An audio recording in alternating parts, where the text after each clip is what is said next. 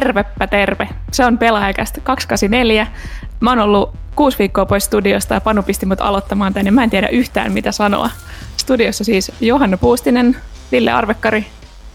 Mikäs kolina kysy Alfred Molina tälleen vanhoja kierrättäen? Huhhuh. Sekä Panu Saarenoja. Täällä kuitenkin edelleen kyllä. Vähän oli tuommoista kuumeen nuhan poikasta äsken, niin mä nyt vähän, vähän siirrän näitä vastuuelementtejä eteenpäin. Mies elää kuitenkin. Sen lisäksi meillä on erikoisvieras pelaajan avustaja kontrolleri kollektiivista podcastista. Miten te määrittelette itsenne? Markus Heino. Kiitos, kiitos. Toi on hyvä määritelmä. Kollektiivi kuulostaa erittäin hyvältä. Mehän ollaan vähän niin kuin semmoinen niin kuin ylipainosten, valkoisten, kolmekymppisten miesten semmoinen rap-kollektiivi. Oikeastaan Julle, Julle on meistä ainoa, joka tota, musisoi aktiivisesti ja se on semmoista niin kuin black metallia, mutta kai niilläkin on kollektiivinsa. Joo, mutta nyt on sitten kollektiivinen rap-albumin paikka niin sanotusti, että ei muuta kuin tekemään.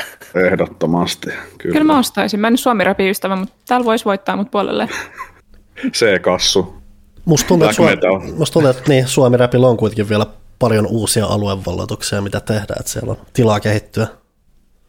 Mä en, niin, lähinnä sanotaan ihmiselle, joka tosiaan ei kuuntele Suomi-rappia, koska mä en hirveästi pysty sietämään sitä. Ehkä me voitaisiin mennä sen keskelle, että se on niin kuin nu metal. Mm. With rap features. Niin, eikö yhdeksänkymmentäluku on niin, nyt niin, niin nosteessa, että tota, sieltä vaan kaksituhattaluvun alkuun kohti. Hei, tota, otetaan me velvollisuudet pois alta, niin sitten voidaan puhua kuulumisia. Tehdään näin. Öö, mä varmaan aloitan sitten, että Pimpeli Pom seuraa kaupallinen tiedote elisa piste fiin toimesta, ja tässä hän lukee ohikein kahdella huutomerkillä, että konsolit.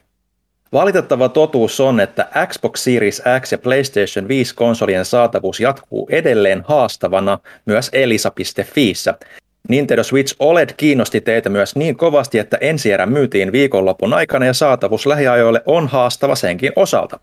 Mutta jos nyt on tilanne, että vanha konsoli ei enää jaksa palvella tai on pakko saada uutta rautaa hyppysiin, niin Elisalta löydät pimeiden iltojen ratoksi Xbox Series S-konsolia ja sille vaikka kaveriksi uudistettu Frostbite Enginelle duunattu N H L kaksikymmentäkaksi. Tai sitten jos Nintendo vetovoima vaan vahvistuu, niin originaalisvitsiä löytyy hyllystä oikein huokeaan hintaan. Elisalla konsoliostokset voi jakaa omalle lompakolle sopivasti tuttuun tapaan kaksitoista, kaksikymmentäneljä tai jopa kolmekymmentäkuusi osaan ilman korkoja ja lisäkuluja. Toki ostokset voi mas- maksaa myös kerralla ja elisa piste fiistähän saat myös nopeat ja monipuoliset toimitustavat. Eli jos näitä olet vailla, niin osoitteeksi siis elisa piste fi, se on se viihde- ja kodin elektroniikan ehtymätön aarreaitta, todellinen Xanadu.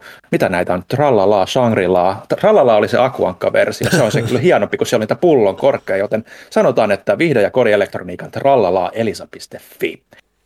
Pimpeli Pom, kaupalliset tiedotteet ovat minun osalta päättyneet. Onko sinulla, Johanna, jotain?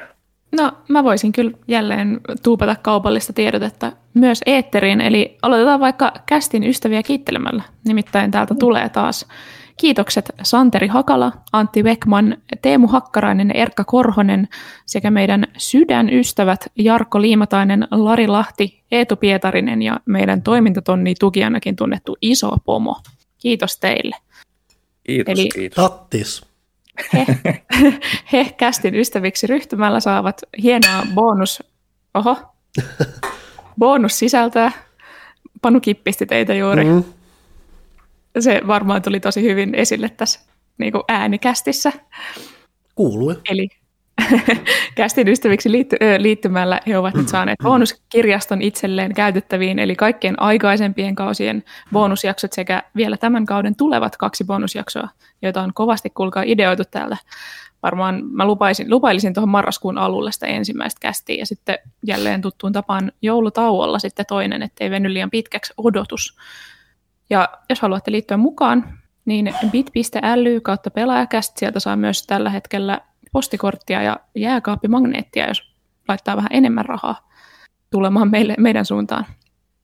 Öö, sen lisäksi meillä on paitakauppa, pelaaja piste fi kautta paitakauppa, siellä on hienoja paitoja, olen nähnyt niitä myös maailmalla, pidän niistä.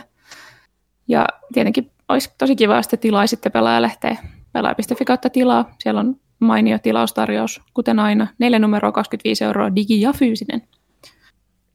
Siinä taitaa olla mun kaupalliset tiedotteet. Tukekaa meitä, on tämä kokonaisvaltainen mm. viesti tässä. Uusi lehti on tälläkin hetkellä kovasti työn alla, tai näin mä ainakin ymmärrän. Olen jotain tekstejä välittänyt eteenpäin, mullakin on pari, mitkä pitäisi ehkä joskus kirjoittaa taas. Mm-hmm. Ehkä jotain pitäisi kirjoittaa. Uusi lehti on työn alla. Vanha lehti tuli ulos vähän aikaa sitten. Oletteko sitä käsitellyt sitä, kun mä oon ollut pois? Kyllähän me Kyllä. jotain lueteltiin siinä, mutta tosiaan lokakuun alussa tuli Pelaajalehti kaksisataakaksikymmentäkuusi, anyway, lokakuun numero. Siellä oli ainakin Pathfinder ja se löytyy sitä kannesta. Janne Pyykkönen pääsi vähän ehkuttamaan kolmesi vuodesta. kolmesi vuodesta. Siellä on... Markus, mitä sä teit viime lehteen? Muistatko?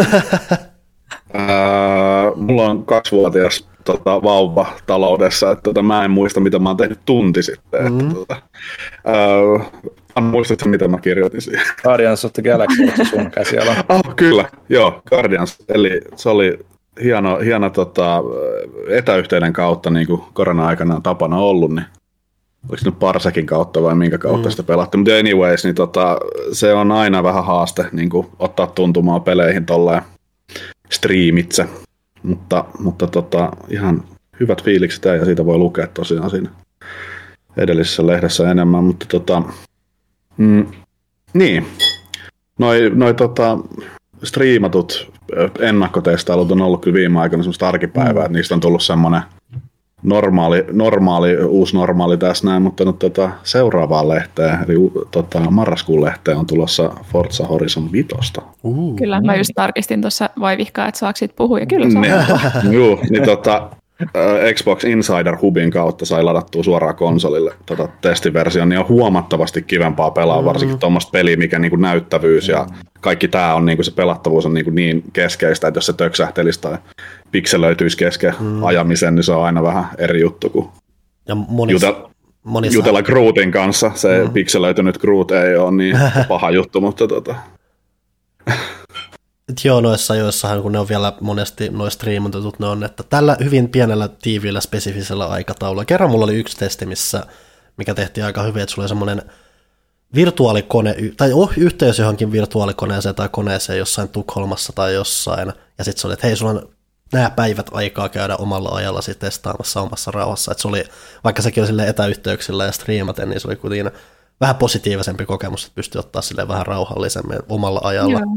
Katsomaan. Jos on, jos on hämmentävää teknologiaa ja tiukka aikataulu, niin siinä on aina hirveä riski, että joku menee pieleen. Mutta joo, mm. Bandai Namcokin tekee paljon tuon Shadown kautta noita, että mm. sulla on tavallaan se etätietokone, missä pelaat, ja se on yllättävän toimiva.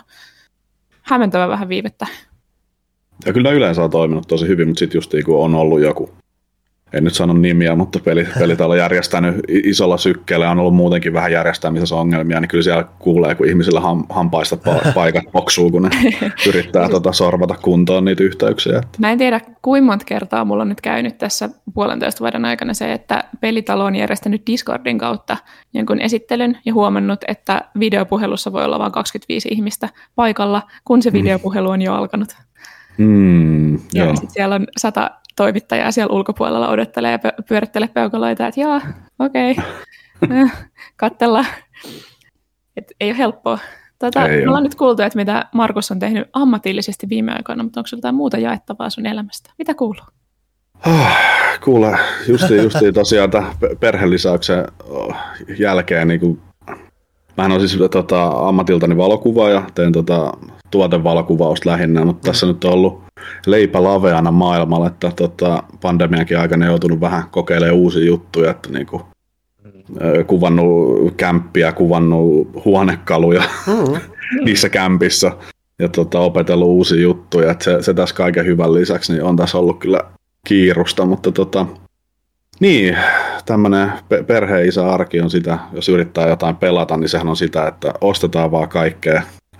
Tavaraa, tavaraa nurkat täyteen ja televisiot kiinni ja sitten katellaan niitä useimmiten sille kaiholla, että ehtisikö tekemään jotain, mutta tota, nyt tässä on esimerkiksi viimeiset kaksi viikkoa, niin oikeastaan noita arviopelejä ehtinyt vaan niin kuin kunnolla pelaamaan, että sitten se on ollut enemmän sitä, että tota, mulla on niin iso backlogi esimerkiksi Pleikka neljä pelejä, mitä pitäisi pelata loppuun kautta viimeistellä, ja ne jäi jo silloin PlayStation neljä Proon vuoksi mm. tota, Tota, kesken, koska tota, mulla oli niin äänekäs yksilö, niin äänekäs mm. yksilö tota, konsoli, Mm. Et tota, meillä oli silloin, silloinkin sen verran pieni lapsi, yksi kappale mm. vaan silloin, mutta tota, et se esimerkiksi illalla sen tota, käynnistäminen olisi ollut niinku aivan asiaan kuulumatonta. Et, et, tota, nyt, nyt mä niinku tunnen tuskansa, että kun tehtiin aikanaan muun T V:lle gameria, että Tontsa jäi siitä pois ja se valitteli sitä, kun se mm. ei vaan niinku kerennyt, kerennyt velvollisuuksien takia. Sitten mä niinku kai ymmärsin, että ei itellä, itellä niinku ollut mitään touchia sillä paljon niinku lasten kanssa sitä aikaa sitten menee, mutta, mutta nyt sen niinku, varsinkin jos ne on kipeänä, mm. niin tota, se on aika kokonaisvaltaista sitten, että ei tule nukuttua eikä sitten ole aikaa oikein muutenkaan kuin talouden hoitamiseen ja se, että ei niinku olisi ihan hirveästi rottia ja torakoita nurkissa, kun ei ehdi siivoamaan mitään. Mä tunsin Mut, äsken laitinen piston sydämessä, niin kun mä sain vasta äsken kaksikymmentäviisi minuuttia sitten tietää, että teillä on tullut perheen lisäystä. Mä oon täällä ollut viimeiset kolme kuukautta silleen, joo, pistä Heinolle, Heino kerkee, Heino on pätevä, Heino pystyy kyllä. Joo, tässä on myös se, että mä oon niin huono sanomaan ei, jos joku kysyy. Että tota, kyllä mä sitä aina, aina tietenkin sano, sanoisin, jos ei ole niinku mitään toivoakaan, mutta tota, nää, esimerkiksi mm. nämä, just nämä duuniutut, kun mun alalla se on... Se on myös surullista tavallaan se, että nykyään kun tulee uusia juttuja, niin yleensä se meinaa, että joku toimija on poistunut alalta, on mennyt firman nurin tai mm. muista syistä ei vaan jatkanut enää sit valokuvausta tai niinku kuvien käsittelyä, mikä on myös yksi, mitä mä teen. Niin se, se on aina vähän semmoinen, että on ilo, että totta kai tehdään töitä silloin, kun niitä on jaksamisen mm. mukaan, mutta sitten se, että aina... Sitten kun kuulee jälkikäteen varsinkin, että siellä on joku kaupannut kamansa ja joutunut lähteä, ei nyt ihan mäkkäriä paistaa pihvejä, mutta niin kuin hyvin, hyvin karujakin kohtaloita ollut. Että, että tota, on mennyt hyvin kaksi vuotta sitten, mutta sitten vaan pikkuhiljaa ihkunut raha, rahasammut tyhjäksi, ei ollut duuneja. Kyllä tässä on niin kuin, tietenkin, kun vaikka mä valitan, että ei ole aikaa pelata ja muuta, niin tuota, pitää olla kiitollinen siitä, että on, on niin kuin vielä leivän syrjässä kiinni. Että. Mm. Kovia aikoja nämä on ihmisille. Mm. No niin kyllä. Kovista ajoista puheen ollen. Mitä teille muille kuuluu? Masennuitteko tarpeeksi jo tästä? Mun tuntuu, että niinku aina kun mä kästissä teidän mukana, niin tota, on niinku hirveän huonoja uutisia. No siis mä just sanoin niinku Johanalle, niinku, että hei, ottaako Markus sille, että nyt kun meillä ei ole tiedossa silleen niinku hirveän huonoja uutisia. Markus on ollut joka kerta, kun viimeksi tasolla, että Pyykkönen ilmoitti, että hän lähtee, kun sä olit vieraina. Sitä ennen oli joku kanssa vastaava. Niinku sieltä, mm. että, aina, kun, että nyt pitää olla joku vähän iloisempi, iloisempi keisi. Mutta hei, me odotettiin oh. kuitenkin puolitoista vuotta, että pandemia on mennyt, että ihan siinä mm. niin kuin kynnyksellä. Että, mm. että sä taisit olla vieraana viimeksi tosiaan silloin, kun oltiin vielä toimistolla. Joo, joo, se oli just varmaan niitä viimeisiä, viimeisiä silloin. Joo. Mutta mitä me muut? Öö, ei tässä kai nyt viimeisen kahden viikon aikana mitään ihmeellisempää. Että tässä on nyt aika lailla tehty töitä, töitä hyvin pitkälti ja, ja nyt tietysti tuli toi uusi Switch O L E D, mistä varmaan puhutaan jossain vaiheessa vähän enemmän, niin sitä on tullut testailtua ja aika lailla tämmöistä niin kuin kotiarkea ja vähän niin kuin pihalla sitten yrittänyt temmeltää niskahartiajumeja pois kanssa. Tota, sen takia mulla on tämä hieno vehnätyyny lämmitettävä tässä niskoillakin, että, että, että vähän on jumissa, kun on tässä istunut tietokoneen äärellä hyvinkin paljon, mutta nyt kun on ollut vielä ihan semihyviä ilmoja, tota, vielä ainakin silloin, hetkittäin niin on sitten ulkona tullut pyöritettyä hartioita useampia tunteja liikkuessa sitten samalla. Niin. Mm. Mutta mut ei sen kummempaa. Panu, sä olit poissa vähän pidempäänkin. Mä otin tuossa poikkeuksellisesti viikonloman tuossa nyt. Että piti, oli pakko tehdä jotain muuta kuin töitä. Mm. Mm. Se on ennenkuulumatonta, koska Panu ei ota lomaa. Se on kamalaa. Niin. Mä oon iloinen, että sä kävit lomalla. Ei muuten, mutta me ei vaan kestetä Panua. Niin kuin, että pitää, kerrankin pitäisi pitää niin kuin, edes, edes viikkoa pois, viis. No ei. Ei, mä iloinen. Mä seurasin sun Instasta, sä teit kaikkea kivaa. Vähän jotain erilaista, että siellä tuli muun muassa talssittua Sipoon korvessa, mikä on paikka, mihin mä en ole tutustunut jostain ihmeen syystä hirveästi, koska se on kuitenkin semi-holleilla tossa, ja mä kuitenkin tykkään vaellella luonnossa. Se on kuitenkin se semmoinen ihan kunnon iso luonnonsuojelualue täynnä metikköä, jossa ei kauheasti ihmisiä tule vastaan, koska se on silti just silleen tarpeeksi keskellä, ei mitään, niin siellä oli kiva vähän fiilistellä. Kävi myös Heurakassa ensimmäistä kertaa varmaan kaksikymmentä vuoteen, mikä oli osaltaan just semmoinen jännä uteliaisuus, nostalgiatrippi ennen kaikkea, koska mulla oli se, että ala-asteella, koska mä olin, mun koulu sijaitsi aika lähellä Heurakaa, niin siellähän me käytiin varmaan joka vuosi ainakin kertaalleen. Mm. Niin sitten muodostut semmoinen hyvin, hyvin tuttu ja hyvin, hyvin tämmöinen, en tiedä, se oli ainakin hauskaa, että tavallaan tärkeää myös paikka. Se oli, mä ylipäätään tykännyt Heurakas aina just siitä, että se on aina jollain tavalla jotenkin interaktiivinen, että se ei ole vaan paikka, mihin sä menet tuijottamaan asioita ja sitten lähinnä tuijottaa takaisin, vaan siellä on aina jotain konkreettista, mitä tehdään ja muuta. Mä aina tykkäsin siitä. Mm. Ja nyt tälleen kaksikymmentä vuotta jälkeenpäin, kun sinne meni, niin se oli jopa aika mielenkiintoista, miten tavallaan vähän se oli muuttunut. Että se tuntuu edelleen hyvin tutulta. Siellä on muutamia, että siellä aina vaihtelee aina nämä muutamat näytökset ja muuta, mutta siellä on myös tämmöistä legacy-kamaa ja muuta. Ja siellä oli edelleen yllättävän tuttuja asioita. Ja vaikka teknologia toki on kehittynyt, että siellä ei esimerkiksi ole miljoonaa tietokonetta, jossa sä hallitset semmoisella kömpelöllä rullahiirellä kaikkea, mikä oli silloin aikoinaan the-juttu siellä. Mm. Ja silti se on kuitenkin tosi paljon kaikkea interaktiivisuutta ja muuta. Sä voit, voit ajella semmoista autosimulaattoria, venesimulaattoria. Siellä on edelleen se ihme heiluri, mikä heiluu jonkun maan liikkeiden mukaan, mikä on ollut aina siellä. Se on semmoinen pyörä, mitä voi aina polkea ja se on aina ollut siellä. Että tämmöinen jännä, että yleensä kun menee johonkin paikkaan, mikä on vuosi ollut ja sitten vuosi on ollut olemassa, mutta sä et ole itse siellä käynyt, niin sitä aina siellä, että kaikki on muuttunut tai muuta, mutta siinä oli vähän jopa yllättävää miettiä sitä, että tämä on hengeltä ja olemukselta ja kaikkia on edelleen kovin samanlainen, mitä se oli ennen, mutta silti tuntui myös modernilta ja muuta, että se on jotenkin paikka, mikä on kestänyt aikaa ja ymmärtänyt aikaa yllättävän hyvin, ainakin mun näkökulmasta, ja sitten mm. just, että selvästi tuntuu, että tiedostavan jotenkin paikkansa tosi hyviä, mitä se voi tehdä. Että se oli se, aina mikä mua kismittää suuremmin on se, että siellä on aikoinaan tämä Verne-teatteri, eli tämä pallonmuotoinen, missä mm. katsot jotain vaikka lentojuttuja mm, ja sitten se tuntuu vatsan pohjassa. Mä en tiedä miten kauan tämä on, mutta nykyään sitä kutsutaan vain planetaarioksi. Ja mua kismittää se ihan suunnattomasti, koska Verne-teatteri on niin paljon uniikimpi ja mielenkiintoisempi nimi. Miksi sä muutat se joskin helvetin planetaarioksi?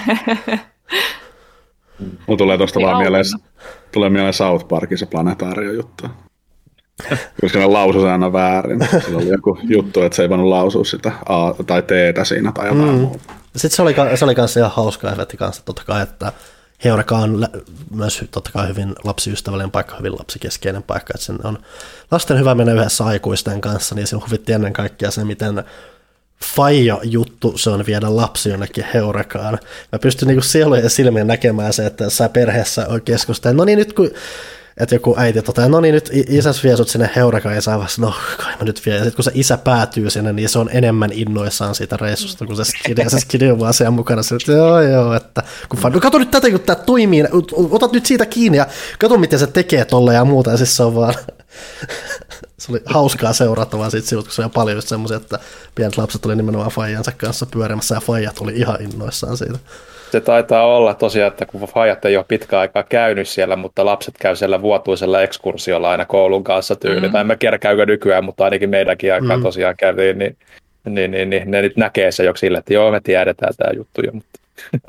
Mm, ja voin kuvitella vaan, että sitä odotellessa pääsee kiusaamaan lapsia sinne. Ei taas, Heurakaan, ei. Me oltiin viime ehkä, viikolla. ehkä, ehkä se lapsi kuitenkin on kivempi se Heureka kuin esimerkiksi Kiasma tai joku. Mm. Se on totta kyllä. Et siinä on edelleen se, että se on osaltaan melkein hu- semmoinen laimeempi lainausmerkeissä huvipuisto. Mm. Mutta siinäkin mielessä on kuitenkin hauska. Oma erikoisuuteni on kanssa, että se on se hemmetin lasten laboratorio siinä yhdessä nurkassa, missä just kanssa käytiin alastella joka päivä. Ainakin pikaisella silmäyksellä se on täsmälleen identtinen siihen nähden, mitä se oli kaksikymmentä vuotta sitten. Ja että se jotenkin lämmitti mun sydäntä. Sieltä tehdään sitä vaahtoa jollain fairilla. Ja me, te, me, me, te, me tehtiin limua kerran. Joo, mäkin olen tehnyt limua siellä, semmoista vihreätä. Mm. Nyt siellä on vaan soda-streamerit vastaavassa nurkassa. Tehdään limua yhdessä. Kato, on vähän ajat huonot, niin pitää olla tämmöisiä pieniä sponsorisopimuksia, että soda-streamitkin siellä pyörii sitten. Tätä, mäkin haluan avautua mun arjesta. Tämä viimeinen kuusi viikkoa, mitä mä olen pois kästistä. Onko niin... elämän parasta aikaa? No se, mutta mm. siis koirani, joka on muutenkin haukkuherkkä, niin on kehittänyt nyt hirveän kompleksin kaikista äänistä, mitä kuuluu koko maailmassa ikinä. Eli Onks. jos jääkaappi naksahtaa, niin se räjähtää. Ja jos jotain tippuu, niin se räjähtää. Ja jos joku kulkee rapussa, niin se räjähtää. Ja mä luulen, että se johtuu siitä, että meidän yläkertaan on muuttanut siis koira, joka haukkuu koko ajan. Ja se on varmaan tosi stressaavaa tolle, koska mä voisin kuvitella, että kun se haukkuu hätäänsä siellä, kun ilmeisesti mm. koska eroahdistusta, niin se kuulostaa vähän siltä, kuin jos mun naapurissa tuossa seinässä, seinän naapurissa joku huutaisi apua, apua, mun puukotetaan, täällä on tulipalo, apua, poliisi, palokunta koko ajan. Ja se olisi hieman stressaavaa, mä luulen, että tuolla on sama juttu, mutta se on Ö, ajanut meidät hieman kireälle täällä. Ja se, että, niinku, että herää monta kertaa yössä, ei välttämättä saa enää unta. Ö, sitä pitää kantaa välillä meidän sänkyyn, että se rauhoittuu. Välillä mun täytyy linnoittautua työhuoneeseen illalla, että se rauhoittuu ja saa nukuttua. Siis mä en halua mitenkään verrata mun arkeen pikkulapsia arkeen, mutta jotain, jotain samaa tässä on ollut, kun toinen ei vaan nuku. Joo, toi kuulostaa just siltä, että ehkä, ehkä teidän koira on niinku omaksunut tämmöistä, ai tällaista, kun tämän pitäisi olla, pitäisikö mun haukkua enemmän, että niin. Teen jotain leipäni eteen nyt. Kyllä. Et, tota, kyllä joo, siis äh, sitten kun lapsi menee päiväkotiin, niin se tajuu, että mitä kaikki outouksia ne oppii siellä. Ei nyt mm-hmm. niinku, puhuta vaan siitä, niinku, että käyttäydytään oudosti, vaan sitten niinku, kaikki tällaisia, että niinku, yhtäkkiä pukeutuminen on tosi vaikeaa. Vaikka se aikaisemmin meni hyvin, mutta se on varmaan nähnyt, että joku muu vetää siellä mm. itseään spagetiksi joka kerta, kun puetaan tai jotain tai muuta kivaa. Tai jotain tällaisia hauskoja juttuja, kun menee lapsen kanssa kauppaa. Niin sitten sieltä yhtäkkiä tuleekin suusta joku semmoinen tota, kuvaus jostain muusta ihmisestä siinä vieressä, mikä on sitten silleen niin kuin, mitä oi? Yrittää puhua sen päälle jotain sitten. Mutta niin, koir- koirat on sentään semmoisia, että ehkä ne saa vähän helpommin sitten lahjottua. Siis kaikki on kokeiltu. Mä oon niin väsynyt. Mä oon niin väsynyt. Meillä kaikki feromonihaiduttimet seinässä ja kaikki mahdolliset. Mä en jaksa enää. Ehkä se siitä. Ö, onks meillä jotain maailman uutisia, mitä halutaan käsitellä? Mä olin viime viikon pois, mä en tiedä. Hmm. No tossa nyt oli kaikenlaista pientä, mitä viime viikkoina tapahtui, mutta ne nyt on tietysti muutamat niistä on semmoisia, mistä on puhuttu, koska niistä on periaatteessa kehittyviä tilanteita ollut, mutta tota, esimerkiksi Rockstar vahvisti vihdoin ja viimein tämän pitkään huutun G T A-trilogikokoelman, joka on ehostettu kokoelma sitten G T A kolmosesta, Vice Citystä, San Andreasesta ja, ja, ja sen olisi tarkoitus tulla niin kuin melkein jokaiselle nyky, nykylaitteelle Switchiä myöten tota, tässä loppuvuoden aikana. Pelikuva ei vielä nähty, mutta pitäisi olla ehostettu pelimekaanisesti, graafisesti ainakin joiltain osin, mutta kuitenkin edelleen niin kuin käsittääkseni aika, aika, aika remasterointimeininkiä sitten ainakin niiden kuvauksien perusteella silti kuulostaisi olevan, mutta ehkä se isompi juttu sitten siinä tavallaan oli sitten julkistuksen yhteydessä tämän viikon aikana ilmeisesti ne on itse ottanut niitä tämänhetkisiä myyntiversioita pois niistä kolmesta pelistä, että ne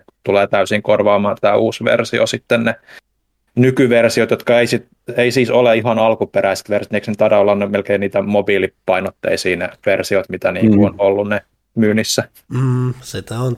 Totta kai Grand Theft Autoa pitää uudelleen julkistaa sen väliajan, koska se myy kuin häkä. Että tämäkin mm. paketti lopulta, vaikka se laadullisesti olisi mitä, niin kyllähän se vie. Toivoa nyt toki, että täytyy sopii, että sieltä tulee nyt jotain ihan, että se on varmasti uskollinen, mutta jos te tarpeeksi sujuva silti pelata tänä päivänä, että se ei tunnu ihan liian kankeelta kuitenkaan. Nekin on kuin P S kaksi-ajan pelejä tehty te, vähän, vähän venyvällä teknologialla siinä mennessä, kun miettii, miten valtava teos mm-hmm. joku San Andreas oli ja mitä se tungettiin jollekin P S kaksi senä ja muuta. Että mm-hmm. Ja San Andreas nyt ehkä vielä menee silleen, että se ainakin mitä P C on nähnyt, mitä, mm-hmm. mitä jengi on pystynyt tekemään sillä, okay, että sen, okay. sen, nyt, sen nyt sitten niin kuin Vice City ja ö, kolmonen, niin Ne, ne, on, ne ei kyllä enää mene läpi ihan sille, että äh. vaan laitetaan vähän H D-grafiikkaa ja muuta. Että et ihan niin kuin ammuskelusta lähtien. Niin.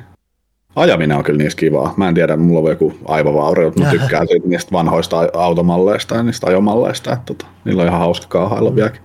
Kyllähän siis se parasta on se ajaminen munkin mm. mielessä, että, että, että ei se, niin se räiskintä oikeastaan silloinkaan ollut kovinkaan kummoista, koska ne oli kuitenkin niitä ekoja open world-pelejä, jossa oli niin paljon teknisiä asioita, mitä piti saada oikein, että se räiskintä tuntuma ei ehkä ollut semmoinen paras, kun verta sitten muihin semmoisiin suoraviivaisempiin peleihin, jotka niin nimenomaan keskittyy puhtaasti siihen, niin joo, sillä saralla olisi kyllä kiva, jos jotain tekee, mutta tässä ei oikein tiedä, mitä ne tekee.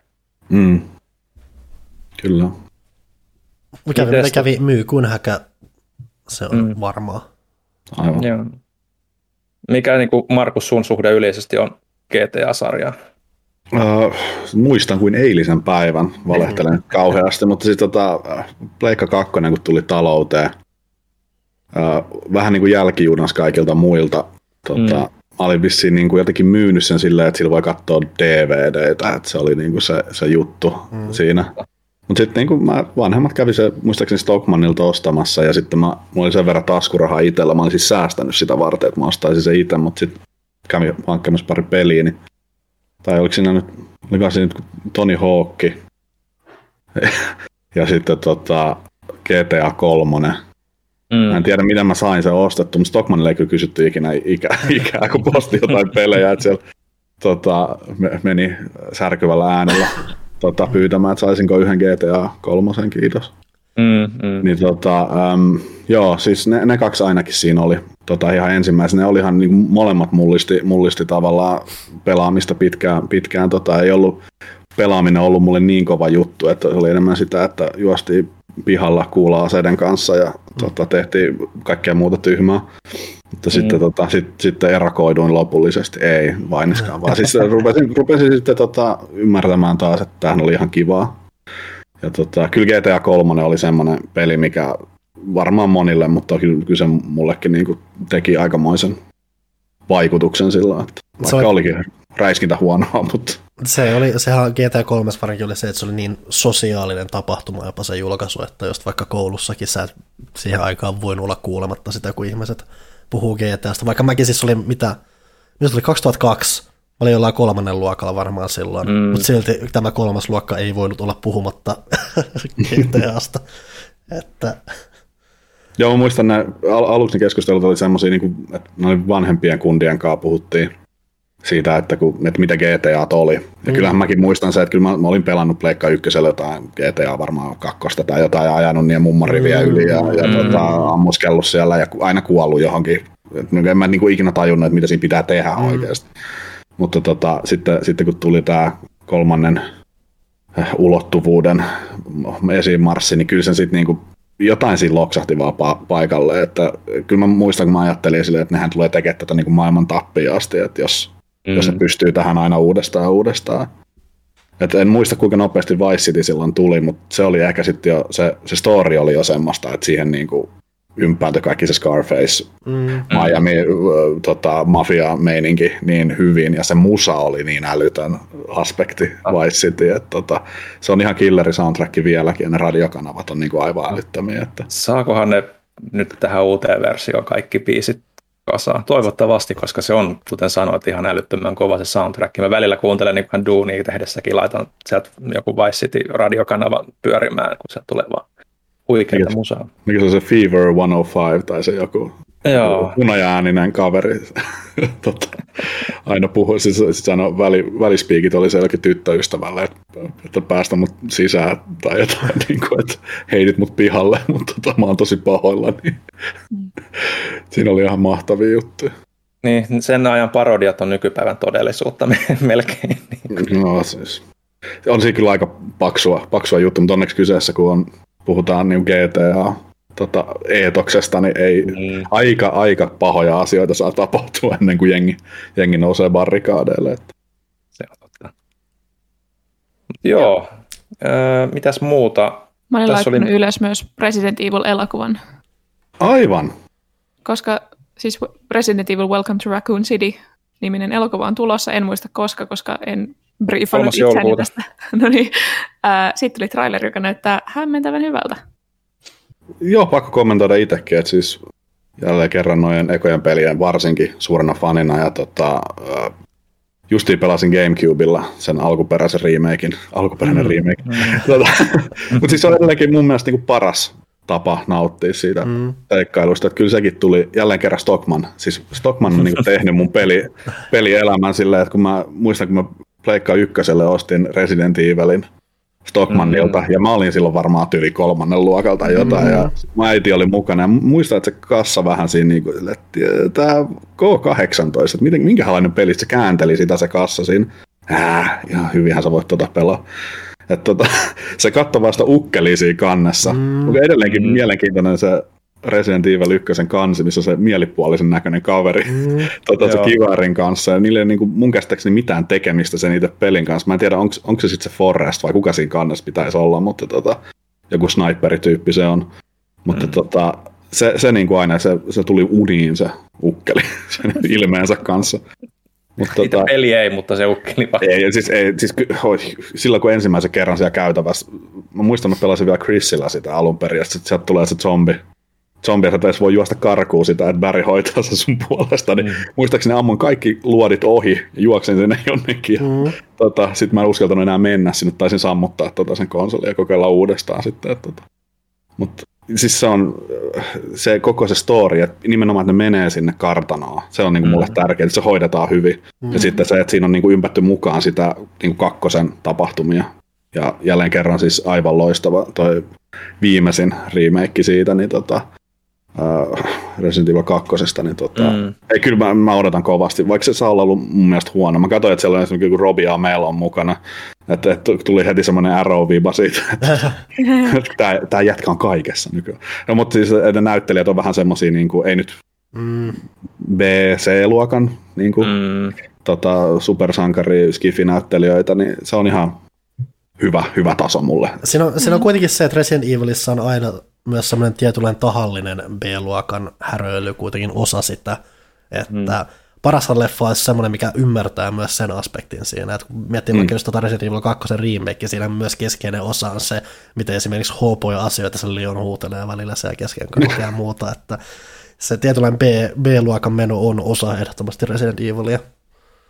Joo, ja varsinkin niin kuin niissä kahdessa ekassa, niin kuin, että, että, että nehän oli kuitenkin sitten ihan kunnianosoituksia niin kuin just semmoisille vähän vanhaa ajan niin kuin toimintakauhuille muutenkin, niin että tietysti just se, että miten ne saa sen niin kuin sit lätkästyä kahteen, kaksi niin kuin tarinaa yhdeksi, kun siinä on kuitenkin se todennäköisesti kaksi tuntia, maksimissaan kaksi puoli tuntia mm-hmm. se elokuvan pituus, niin se voi ehkä sitten olla, että, että mitä, mitä se tekee. Että, että. Niin no, en mä nyt tiedä, että eipä siinä, mehän niissä peleissä lopulta tapahdu muuta, että se arkki on enemmän sitä, että sä opit taistelemaan niitä hirviöitä vastaan, mitä tuon, mutta mm-hmm. tapahtumathan voi loppujen lopuksi summaa aika lyhyen, koska leffassa mm-hmm. tuskin menee sitten käsitellään sitä aikaa, kun nyt etsitään tämä jalokivi, mikä sitten laitetaan tuohon yhteen paikkaan, se pudottaa sen kirjan sieltä, ja sä luet sieltä kirjasta sen runon, ja sitten sä käyt vääntää jotain vipua jossain toisessa paikkaa. Että... Aattele, jos se olisi tota.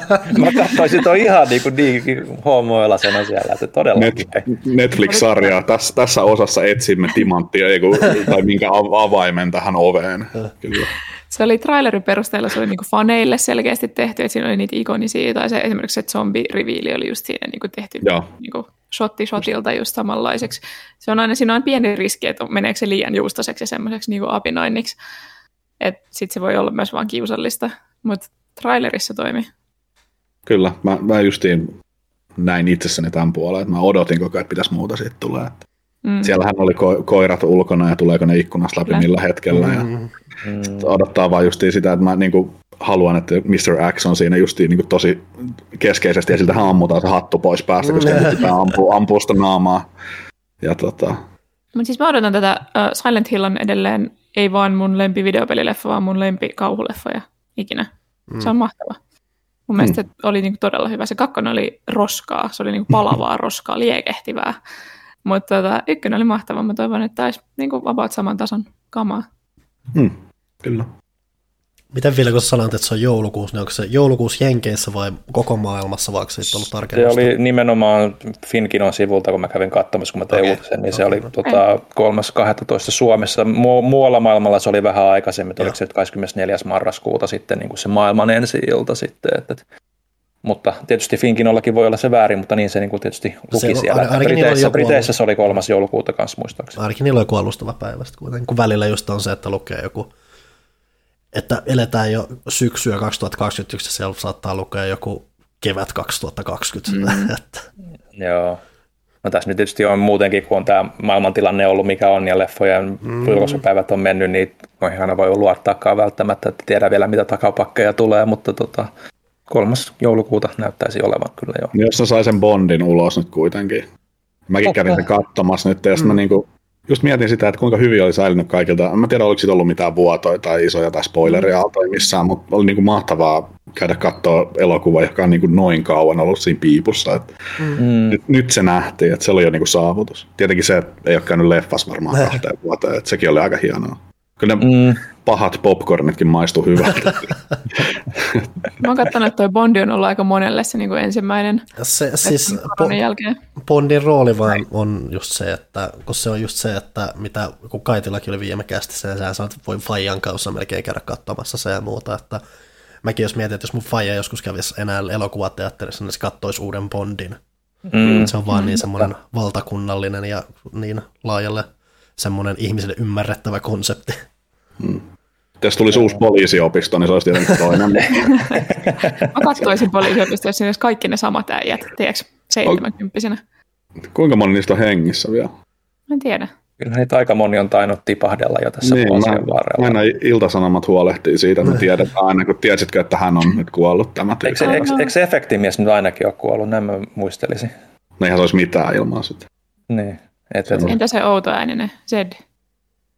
Zed varmaan on hengissä. Se on hengissä. Mä en ole myös, onko se Bubba vai mikä sen pitkä jätkä. Sekin taitaa olla kuollut. Okei. Okay. Vai joo, mä saatan, että mä mietin, että... No mun mielestä efekti, efektimies olisi hengissä vielä. Ei kun joo, se oli, että se oli sitten varmaan sitten se, just se Buban näyttelijä, joka ja. taisi kuolla, joo. No no. Ihmiset elää vanhoiksi. Mm.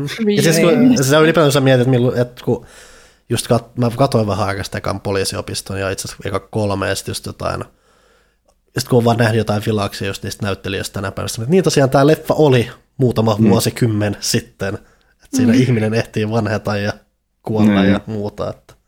Se on tavallaan surullista, koska siis, kyllä mä, mä, mä tunnustan, mä olin joskus niin kuin nauhoittanut ne kaikki mm. tota, V H S:lle, ja mulla oli niin kuin järkässä ne tota, leffat. Ja sit, mä oon niin kuin aina ollut enemmän semmoinen, että mä tykkään niin kuin mies- ja alaston ase-leffoista mm. ja semmose, sen tyylisestä mm. typerästä huumorista, että toihan oli vaan niin kuin typerää. Et, et, se oli satunnaisesti hauskaa, mutta joku, mm. niis, joku niissä aina vetosi silleen, että eikö se olisi, että niitä oli niin monta ja ne hahmot Joo. toistuu aina, että sä tavallaan opit tuntemaan ne. Ja se, sehän, sehän mikä mulla itse asiassa just oli, että mä, mä parhaiten muistan kolmosen. Ja musta tuntuu, että kolmonen on lopulta ehkä jopa paras just siinä, että siinä vaiheessa on esitetty ne esitelty oleellisimmat hahmot ja sä tunnet ne jotenkin. Joten mm. sitten se flow niiden kanssa menee parhaiten. Eka varsinkin, eka on ihan fine, siinä just vähän tutustutaan, niin eihän sitä myötä se on mielenkiintoinen. Mutta kakkonen mä olin jopa unohtanut ihan kokonaan, koska se on vähän se on aika unohdettava, joo. Tuntuu tosi turhalta, jos siinä, että niitä hahmoja niin hyödynnettä. Siis Zed ja muut esiteltiin, kyllä niille ei tehty niin paljon vielä, että ne pääsi kunnolla sitten vasta siinä kolmosessa esille ja muuta. Että se kävi ehdottomasti myös osa niistä ainakin just semmoisen esittelyvaiheen, että ne pystyisit kunnolla. Sä pystyt mm-hmm. kunnolla nauttimaan niistä sitten vähän myöhemmin. Nelosta mä en ole suostunut katsomaan, koska se taas sitten olla se vaihe, missä se sarja lähti lopullisesti sillä mm. miedon tiellä. Siitä se alamäki alkaa. Tota, mun piti tuosta vanhenemisesta sanoa, että mä oon muutenkin nyt herännyt ihan niin kuin pari viikon sisään siihen, että ne elokuvatähdet, jotka oli iso juttu silloin, kun me oltiin, tietysti te teinejä, tai minä olin, mm. olin tehnyt vähän kauemmin sitten, mutta tota, että ne alkaa olla nelikymppisiä, ne ei saa enää duunia, ja se on mm. tosi outoa, siis mä törmäsin Zooey Deschanel, tiedätte hänet, mm. New Girlin päähenkilö, uh-huh. niin se on nyt vissiin just neljäkymmentä ohittanut tai jotain, liittyy just Instagramiin, niin se näyttää siis lähes tunnistamattomalta. Siis mm. ei, mä en tarkoita, että näyttää kauhean vanhalta tai rumalta tai mitään, mutta et kun ei ole enää semmoinen nuori keijukaistyttö. Mm. Ja mm. oikeasti aika rankkaa. Toi, toi kuulostaa toi niin silleen, että niin nämä kaikki, joita mä kattelin, ne on nyt jotain nelikymppisiä. Mä just katsoin tuossa, niin Pierce Brosnan täyttää kohta seitsemänkymmentä, niin, joka oli Woody oh, ja James Bond, niin, että se on vanha, vanha harmaa ukko sekin jo nykyään. Mm. Joutaa. Sulla on vielä, Koska... niin kuin, että ne on vielä elossa sen, todennäköisesti vielä kolmekymmentä neljäkymmentä mm. vuotta vielä, mutta me, meidän, tai mun nuoruuden niin nämä näyttelijät alkaa kohta tipahtelemaan. Ja se uilainen älä nyt on kuitenkin se, että niillä, niillä tulee vielä se last hurrah siellä, kun ne löydetään uudelleen ja sitten pääsee tekemään mm. jotain ihan erilaista ja löytämään itsensä ihan uudelleen muutenkin. Että. Niin sitten voi tulla seuraava Frances McDormand. sitten, sitten hänet löydetään uudestaan. Mm. Ja toki vaikka Christina Applegate ja kaikki tollaisetkin on nyt saanut mm. uusia rooleja. Sehän se on, se on jännä, että aina, aina tulee niinku takaisin, että ai niin toi oli, mitä? Niin. Nyt, se on, nyt se on ton näköinen. Hmm. Mä luulen, että niinku Hollywoodissa naisilla varsinkin on siinä hmm. kolmevitosen ja neljävitosen välissä semmoinen suvantavaihe, kun ne hankkii perheen ja sitten ne ei saa oikein duunia ja sitten pystyy vasta hmm. niitä perheenäiti rooleja ottaa sen jälkeen, kun ne on vähän vanhempi. Ja ylipäätänsä miehillä on se, että aluksi niillä on se komea nuori toiminta-asetelma tai muu tommonen, en mä tiedä, draama-asetelma ja sitten... Niin, jotka ikääntyy vielä silleen arvokkaasti, että joku Brosnan vaikka, se on sen tyyli hopeakettu mm. tällä hetkellä, että se saa minkä roolin tahansa melkein, mitä tulee vaan mieleen. Mm. Että... Ja aina voi mennä näyttelemään mafiaa, se olisi Korsessa seuraava leffaan. Mm-hmm. Meillä on kaksikymmentäneljä harmaa hiuksista kuusikymmentä miestä täällä, ja tänne mahtuu hyvin sekaan. Mm. Joo, tuossa tuli itse asiassa mieleen, että Scream vitosestahan tuli nyt traileri, missä on niinku Neve Campbell ja Courtney Cox myös, niinku, ja just Dave Darkvettit ja kaikki tämmöiset niinku vanhat patut tulee takaisin sitten, että et aina patut, mutta... mutta se tuota... Halloween, missä on toi äh, Jamie Lee Curtis. Joo, joo, sehän palasi kanssa. Ja sehän oli jossain muussakin, mutta sehän oli iso just se, että kun ne teki sen ihan uusimman ja se oli Simmessissä. Sehän on niin rautaisessa kunnossa, että jos hiusten väri olisi erilainen, niin sehän niin näyttäisi melkein samalta. Että mm. tuota, se varmaan edelleenkin tekee niitä samoja, mitä spinning, vai mitä se nyt oli, jotain aerobikissa promossa silloin. Niin. Se ei ole kyllä ikääntynyt yhtään, tai on, mutta ei, ei sillä tavalla kuin useimmat. Jamie Lee Curtis oli silloin, kun mä olin lapsi, niin se oli tässä uh, Freaky Fridayssa. Mun mm. mielestä näyttää edelleen täsmälleen samalta kuin kyllä. silloin. Mm-hmm. Jollain on vaan semmoiset geenit. Että... Kyllä. Mm-hmm. Tätä, onko meillä jotain uutisia? Ehkä siinä on ne oleellisemmat. Mm. Joo, ehkäpä. Osaltaan, Tätä... u... niin. Osaltaan uutinen on myös se, mitä sivuttiinkin tuossa äsken, että uutta Switchia on pukannut. Kyllä. Mm. Tänään mä oon kuullut, en mä ole itse nähnytkään noista tai koskenut tai muuta, mutta kolme muuta ihmistä täällä ilmeisesti on. Joo. Niin ainakin Ville ja minä saatiin tota hyppysiimme. Ne. Mm. Meillä on kiusallista, kun meillä tulee noita uusia konsoleita, lähes aina vain kaksi. No sekin, vain kaksikin on välillä jopa ihan hyvä saldo. Niin, joo. Joskus saadaan vaan se yksi. Jos, jos sitäkään. Mm. Mä tuossa tota, kuikuilin, miten tuo influenssaripuoli on niitä saanut, niin tota, siellä, on, siellä on aika heikosti tota, ollut niitä. Et, kuulin just, että jotkut on jonossa viidentenä ja kuudentena. Mm. Et saa semmoisen, että se on joskus niin, että et marraskuun lopussa, joulukuun alussa saisivat vasta hyppysiinsä niitä. Et, et, tota, et, mitä mä katsoin, niin kyllä, kyllä tuolta saa, saa niitä vielä niin kuin ostaa ihan rahallakin, että mm. tota, eivät ole loppu vielä. Ja, en mä tiedä, mulla on, no, tää Switch OLEDin kanssa nyt ehkä ei ole se niin kovaa hekumaa kuin silloin tietenkin näiden muiden uusien konsoleiden kanssa, että et mm. jos sulla on jo Switchi, niin aika, sano, mä sanoisin, että varmaan yhdeksänkymmentä prosenttia mun kavereista on semmosia, että se on, elää siinä telakassa vaan mm. nykyään. Mm. Ja sit jos ne on semmosia, että ne niinku pelaa paljon reissussa, niin sit niillä on laitti vielä to, niinku tokana. Mm. Et niillä on ihan sitä varten vaan sitten toinen laite. Mä oon siis Mutta... nimenomaan käsikonsolipelaaja, niin mä oon ollut tästä aika liikäis, koska se ensinnäkin tuntuu tosi paljon paremmat kädessä. Se on niin kuin laadukkaamman oloinen. Hmm. Se, jotenkin ne matskut on paremmat. Tosi, toki se voi johtua siitäkin, että se mun vanha oli jonkun kuonan ja rasvan peitossa ja sen takia se on semmoinen liukas. Mutta toi tuntuu, niin kuin, napit tuntuu karheemmilta ja joyconit ei heilu niin paljon, kun ne on siinä kiinni. Ja se on niin kuin tosi hyvä. Ja sitten tietenkin ruutu näyttää ihan törkeän hyvältä. Se on iso, se on kirkas, värit on syviä, mustat on syvempiä. Hmm. Mä tykkään. Kyllä se on, tota, tämä on vähän typerä verrokki, mutta silloin aikanaan, kun mä viitan hankin ton O L E D-version, hmm. ja sitten mulla oli ollut lainassa tyyliin se uudempi, se L C D-versio, mikä oli sitten vähän semmoinen sumea ja harmaa ja semmoinen hmm. jännä. Ja siinä oli varmaan joku virhe vielä siinä paneelissa, oli vähän semmoinen, siinä oli semmoinen bloomi, mitä mä en mm. ole kyllä kovin monessa nähnyt. Niin tota, sit kun mä sain sen OLEDin yppysiin ja ostin sen ihan oman rahalla Anttilasta, niin tota, um, se tuntui, että se oli kyllä niin kuin, äh, se, se, se, oli, se oli joku niin kuin ilmestys, että okei, että niin kannettavan laitteen näyttö voi olla tällainen. Mm. Yeah. Mutta nyt kun sitä katsoo, niin sehän on aivan kauhean se O L E D, siis sillä suhteessa, jos ajattelee. Niin tota, tämä Switchin O L E D on niin kuin semmoinen, mihinkä mä oon tottunut. Esimerkiksi mä katson teitä nyt tämmöiseltä aika kookkaalta televisiolta, mikä mulla on kanssa tietokoneen näyttänyt. Mm. Niin tota, että kun on tottunut tähän tasoon, niin tää on niinku se käsikonsoli sille ihmiselle, mikä ymmärtää, mm. niinku, mikä tää on. Mm. Mutta just että omaankin käyttöön, niin toi handheld mode, niin on se kiva. Ja se on semmosia lyhyitä setteja varten. Esimerkiksi nyt niinku Metroid Dread on semmoinen, mikä mulla on työn alla, niin sehän on niinku just se peli, mitä pelata sillä tällä hetkellä, että voi, voi pausettaa eikä tarvitse niinku pelata tuntikaupalla niska, niska tota, narista. Mutta tota, että et mä ymmärrän sen, miksi ihmistä ei ollut niin, niin kuin liekeis tästä tota, julkistuksesta, paitsi tietenkin ne Die Hard Nintendo-fanit, jotka pakko saada mm. jokainen laite heti. Mutta että tätä oli saatavissa vielä. No. Et, et mä oon yrittänyt kanssa tässä lähipiiriin, mitkä on silleen, niin kuin, mä en saa uutta Xboxia ikinä, ja mä oon jonossa siellä ja täällä, ja niin mä sanon, että seuratkaa tiettyjä ihmisiä Twitterissä. Mm. Esimerkiksi äh, tota, Tuomas Tonteri on erittäin hyvä lähde. Et, tota, varsinkin jos pleikkareita haluaa, niin siellä tulee koko ajan täkyjä, että hei, siellä on kymmenen tota ja tota versioita, että laittakaa nopeasti lappuja sisään, niin saatte sieltä. Et kyllä niitä saa. Mm. Pitää Mutta, olla vaan hereillä. Niin, pitää olla hereillä ja semmoinen tietty commitment siihen, että pitää koko ajan F viisi painamassa jossain, mutta mm. tota, näitä, näitä nyt saa niin kuin justi Elisalla ainakin oli vielä vähän aikaa sitten hyvin näitä ja ne myytiin, mutta sitten niin kuin, että kyllä niitä niin kuin sai, että, että, mm. tota, että, että sitten miten niitä tulee jatkossa lisää, niin sehän on mielenkiintoinen juttu, ja sitä mä seuraan hyvin mielenkiinnolla, mutta Switch ei ole semmoinen niin kuin sirusyöppö kuin joku mm. Series X tai Pleikka viisi, että tota, sieltä voi vähän vanhemmallakin raudalla. Käytännössä se on mitä seitsemän vuotta vanha Android-puhelin tai tällaista, jos haluaa rumasti sanoa, mutta tota, et, et löytyy osia siihen helpommin. Mm, mm, se onko totta.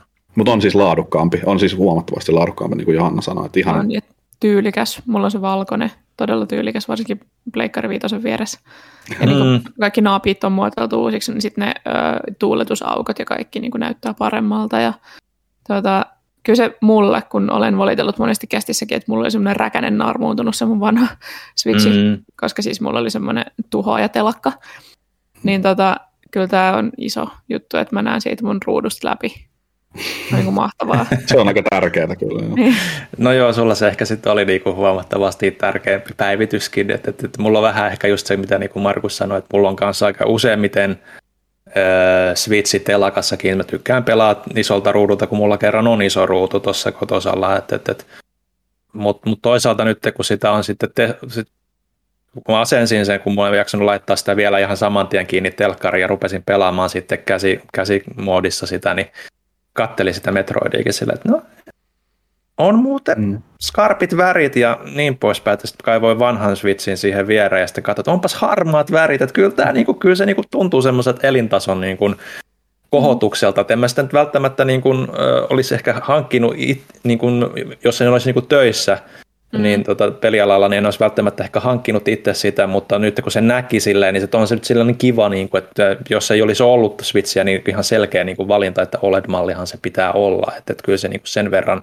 skarppi ja tyylikäs on, ja kuten Johanna sanoi, niin siinä on jotenkin tietynlainen jämäkämpi tunne, vaikka sehän on siis samankokoinen se näyttö, ja ne Joy-Conithan on tietysti samanlaiset kuin mm-hmm. alkuperäisessäkin, mutta ehkä just noissa on just, että siinä tekstuurissa tai jossain niin kuin vähän erilainen, että tuntuu vähän jämäkämmältä. Se on että... metallisemman tuntunut, semmoinen vakavasti otettavampi, ja tosiaan mulle merkittävä oli se, että jos ottaa Joy-Conista kiinni tälleen, mm. ter- terveisiä vaan taas äänikatsojille, eli kuuntelijoille, tota, ja sitten vääntelee vähän. Niin siinä vanhassa ne liikkuu tosi paljon, niin kuin ylös-alassa Joy-Conit, tuossa ei liiku mm. yhtään. Joo. Ja mä tykkään siitä, että se niinku, tätä on taas vähän vaikea selittää, mutta sillä jos on kattonut Switchin sitä paneeliin niinku vähän silleen sivu, niinku litteenä, että sä yrität katsoa, mm. että se, kun mm. sehän on aika kaukana siitä pinnasta, se, mm. se upotettu se näyttö. Mm. Että se on niinku hyvin semmoinen vanhan tyylinen tapa tehdä asioita. Niin tässähän se on niinku ihan siinä, se on niinku sen käytännössä näytön pinta on melkein kuin sen laitteen mm. pinta. Että se mm. niinku tuntuu, siinä on sellainen jännä efekti, kun sä katot sitä eri kulmista, niin se on niinku paljon, se näyttää isommalta ja se, muutenkin se koko niinku designi näyttää paljon laadukkaammalta. Tai niin, se jalka. No sekin. Jalka on niin paljon parempi, kun se on koko konsolin levyinen se jalka nykyään, kun ennen se oli semmoinen kahden sentin levyinen. Joo, siinä ei ollut mitään apua oikeastaan. Että kyllä sitä on tullut aika monta kertaa lämähtänyt se tota, pöydälle, kun mm. on pelannut jotain jossain.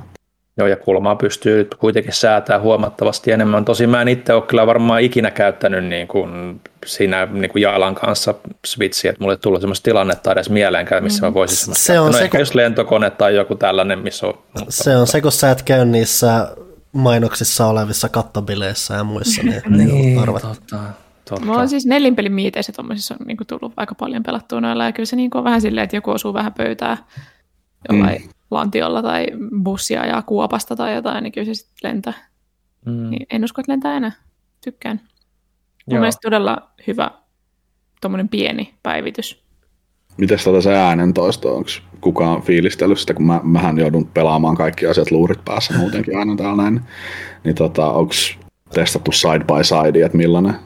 Tässä siis alkuperäisessä, ainakin siinä mun V yksi, minkä mä nyt vertailen koko ajan siihen, niin tota, siinä ei ole kovin kaksinen se äänimaailma. Mä en ole vierekkäin testannut, mutta täytyy varmasti. Mä Joo, arvostelen tuon lehteen. Moni on siis kehunut, että tosi niin kuin, hyvä. Varsinkin, no tietenkin jos on meteliä taustalla tai muuta, mutta jos on niin kuin, hyvä tasainen pinta, mihin sä laitat sen, mm. niin on mietitty, mietitty äänipuoltakin eri tavalla. Joo, kyllä tämä tolleen, että jos nyt varsinkin, jos se olisi markkinoilla niin hankkimassa ekaa Switchiä, että ei ole vielä, niin ei mulla olisi kysymystäkään, että kumman version hankkii. Mm. Mm. Kyllä. Miten oli seitsemänkymmentä euroa eroa? Että kyllä se mun mielestä seitsemänkymmentä arvoinen parannus on ehdottomasti. Niin, tai jos, niinku, jos, jos niinku on se, että on seitsemänkymmentä vähemmän rahaa, niin älä vaan sitten testaa sitä OLEDia, koska se, se alkuperäinen oikeasti tuntuu niin paljon tuhnummalta sen jälkeen. Mm. Pysyttele erossa, että tiedä paremmasta mitään. Totuushan kuitenkin edelleen on se, että se hypyttö lopulta on just noita, että näyttö ja äänimaailma ja tällaista, mutta muutenhan mm. siis mullahan on vanha Switch, eikä mulla ole ollut mitään hätää sen kanssa tällä hetkellä, mm. että olen mm. pystynyt elämään vielä sen kanssa ihan hyvin. Joo. Sitä on vaikeastaan myydä semmoiselle ihmiselle, joka ei tosiaan pelaa niin kuin sinä handheldinä. Joku oli nyt tehnyt siitä ison numeron, että hei, siinä on tuplasti enemmän muistia sisällä, mutta kun ne mini-äs dee-kortithan ei maksa yli mitään, niin mm. sinne vaan lyö semmoisen puoli gigasen, tai puoli terasen siis sisään. Ja puoli, puoli gigaselle ei välttämättä tekisi mitään, mutta siis puoli, puoli terasen, jos lyö sen sisään, niin siihen mahtuu jokunen peli. Mm. Et, Joo. Et, et, tota, nyt kun noita laitteita on tosi jokunen, niin mäkin olen joutunut sen laitin niin kuin vähän kannibalisoimaan silleen, että siellä on niitä pienempiä, pienempiä pelejä vaan, että ei, ei mitään kaikkea asennettu sinne. Mutta. Tota, mm. Ville, mitä olet pelannut Switch OLEDillasi? No mä testailin vähän kaikkea niin kuin vanhaa kamaa siellä niin kuin ihan vaan sitten nähdäkseni, että miten se ruutu, ruutu niin kuin näyttää. Niin kyllä mä niin kuin ihan ohi mennen niin kuin Breath of the Wildia ja Link's Awakenia, Mario Odysseyta, Mario Karttia testailin siinä silleen. Ja kyllähän se, niinku, se vaan niinku korostaa sitä niinku nimenomaan, että et kyllä se näyttö on vaan niin paljon skarpin. Varsinkin just tommosissa niinku peleissä, mitkä niinku Nintendo-pelit on hyvin värikkäitä ylipäätään, että miettii just Marioa ja Zeldaa, niin se värimaailma on semmoinen aika iso elementti siinä, ja se, että se tulee niin kuin just sieltä, myös siitä kannattavassa muodossa läpi siitä näytöstä, niin se on tosi iso juttu kyllä sille immersiollekin, koska se kuitenkin pelaat aika, tai ainakin minä pelaan, kun mä pelaan handheld-muodossa, se on aika lähellä kuitenkin kasvoja silleen, niin, niin, niin siihen kyllä uppoutuu sitten huomattavasti eri lailla, että tuntuu tavallaan sitten, että se on pieni upgrade niiden vanhojen, vanhojenkin pelien kohdalla sitten, jos nimenomaan pelaa handheld-moodissa, mutta yleisesti sitten tietysti Metroid on se, mitä on niin kuin suurimmilta osin tullut pelattua, koska se on se uusi juttu ja se on nyt tällä hetkellä mullakin arvostelussa työn alla, joten pääsispä pelaa. Sitten, joo, sulle pitää laittaa se, se, se eteenpäin kanssa sitten. Niin. Mutta Metroid on ollut kyllä niin kuin aika lailla, kun mä, mä monesti todennut, että se on mun vuoden odotetuin peli ja se on aika lailla niin kuin omalla kohdalla just sitä, mitä mä niin kuin odotin ja lunastanut niin kuin tähän asti sen, mitä, mitä mä haluankin sen olevan. Eli tosi, tiukkaa, tosi tiukat kontrollit, mitä niin kuin oli jo Samus Returnsissä tuossa kolme D S:llä ja, ja tuossa kun vertailee esimerkiksi Super Metroidiin, joka on siis kaikkien aika yksi klassisimpia pelejä, mutta kun sen ottaa nykypäivänä käteen, niin onhan se aika kankea. Se on en, ennen kaikkea kankea, joo. Joo, että et, et, jopa niin kuin Super Nintendo-aikakauden peleiksi on paljon niin kuin sulavampia pelejä, kuten esimerkiksi Mega Man X tai joku vastaava, mikä tekee hyvin samanlaisia asioita niin kuin pelimekaanisesti, mutta tota, siinä sitten tunnelma tietysti ja rakenne paikkaa hyvin paljon, mutta toi, jos kun sä tartut siihen peliin, niin se vaan on niin samperin sulavaa, että ei sulla ole mitään niin kuin vaikeuksia, niin kuin jos sä vähänkään osaa pelata pelejä, niin sulla ei mitään vaikeuksia niin kuin uppoutua siihen. Siellä ehkä sitten, kun alkaa tulla niitä kikkoja lisää ja voimia lisää, niin sitten ehkä alkaa rupea miettimään, että hetkinen, että mitkä näppäimet tässä nyt pitää painellakin, että siellä on muun muassa se, kun tässä on tämä keskeisenä roolissa on tämä niin sanottu emmi-robotit, E M M I-robotit, ja sitten hyvin keskeinen pelimekaniikka, että sun pitää löytää semmoinen tietty ase, joka tuhoaa sen sieltä jostain syövereistä, niin se on niin kuin kertakäyttöase. Mutta siinä on just, että se on sinemaattinen kuvakulma aina, kun sulla on se käytössä, että sun pitää painaa se niin kuin lataamaan, ja sitten sun pitää niin kuin vielä erikseen niin kuin tähdätä, ja sitten vielä ampuu, päästä se laukaus eri näppäimelle, että saadaan se kuvakulma niin kuin järkeväksi tai näyttäväksi, niin se niin kuin on semmoinen niin kuin täysin niin kuin turha näppäinkikkailu mun mielestä siinä, mutta mm. yksittäinen kyynel vieri äsken poskella, niin kuin Ville oli silleen, että jos yhtään osaat pelaa pelejä, niin ei ole mitään ongelmia päästä sisään. Mulla on ollut niin paljon ongelmia. Okay. Sehän, sehän, minkä mä oon kuullut, että on osa olla paikka aika haastava, mutta silleen, jos sä tykkäät haastavista ei. Peleistä, niin sitä kautta hauskalla mm. tavalla. Mun mielestä toi on haastava, kun en pelaa tuon tyyppisiä pelejä, niin kontrollit on ollut tosi vaikea sisäistää jotenkin. Mm. Sitten vielä se, kun heti alusta asti pitää suorittaa paineen alla, koska siellä on se tyyppi, joka tiedätkö, seuraa sua koko ajan, hirveä paniikki, pitää vaan yrittää päästä pois tai edes pois alta.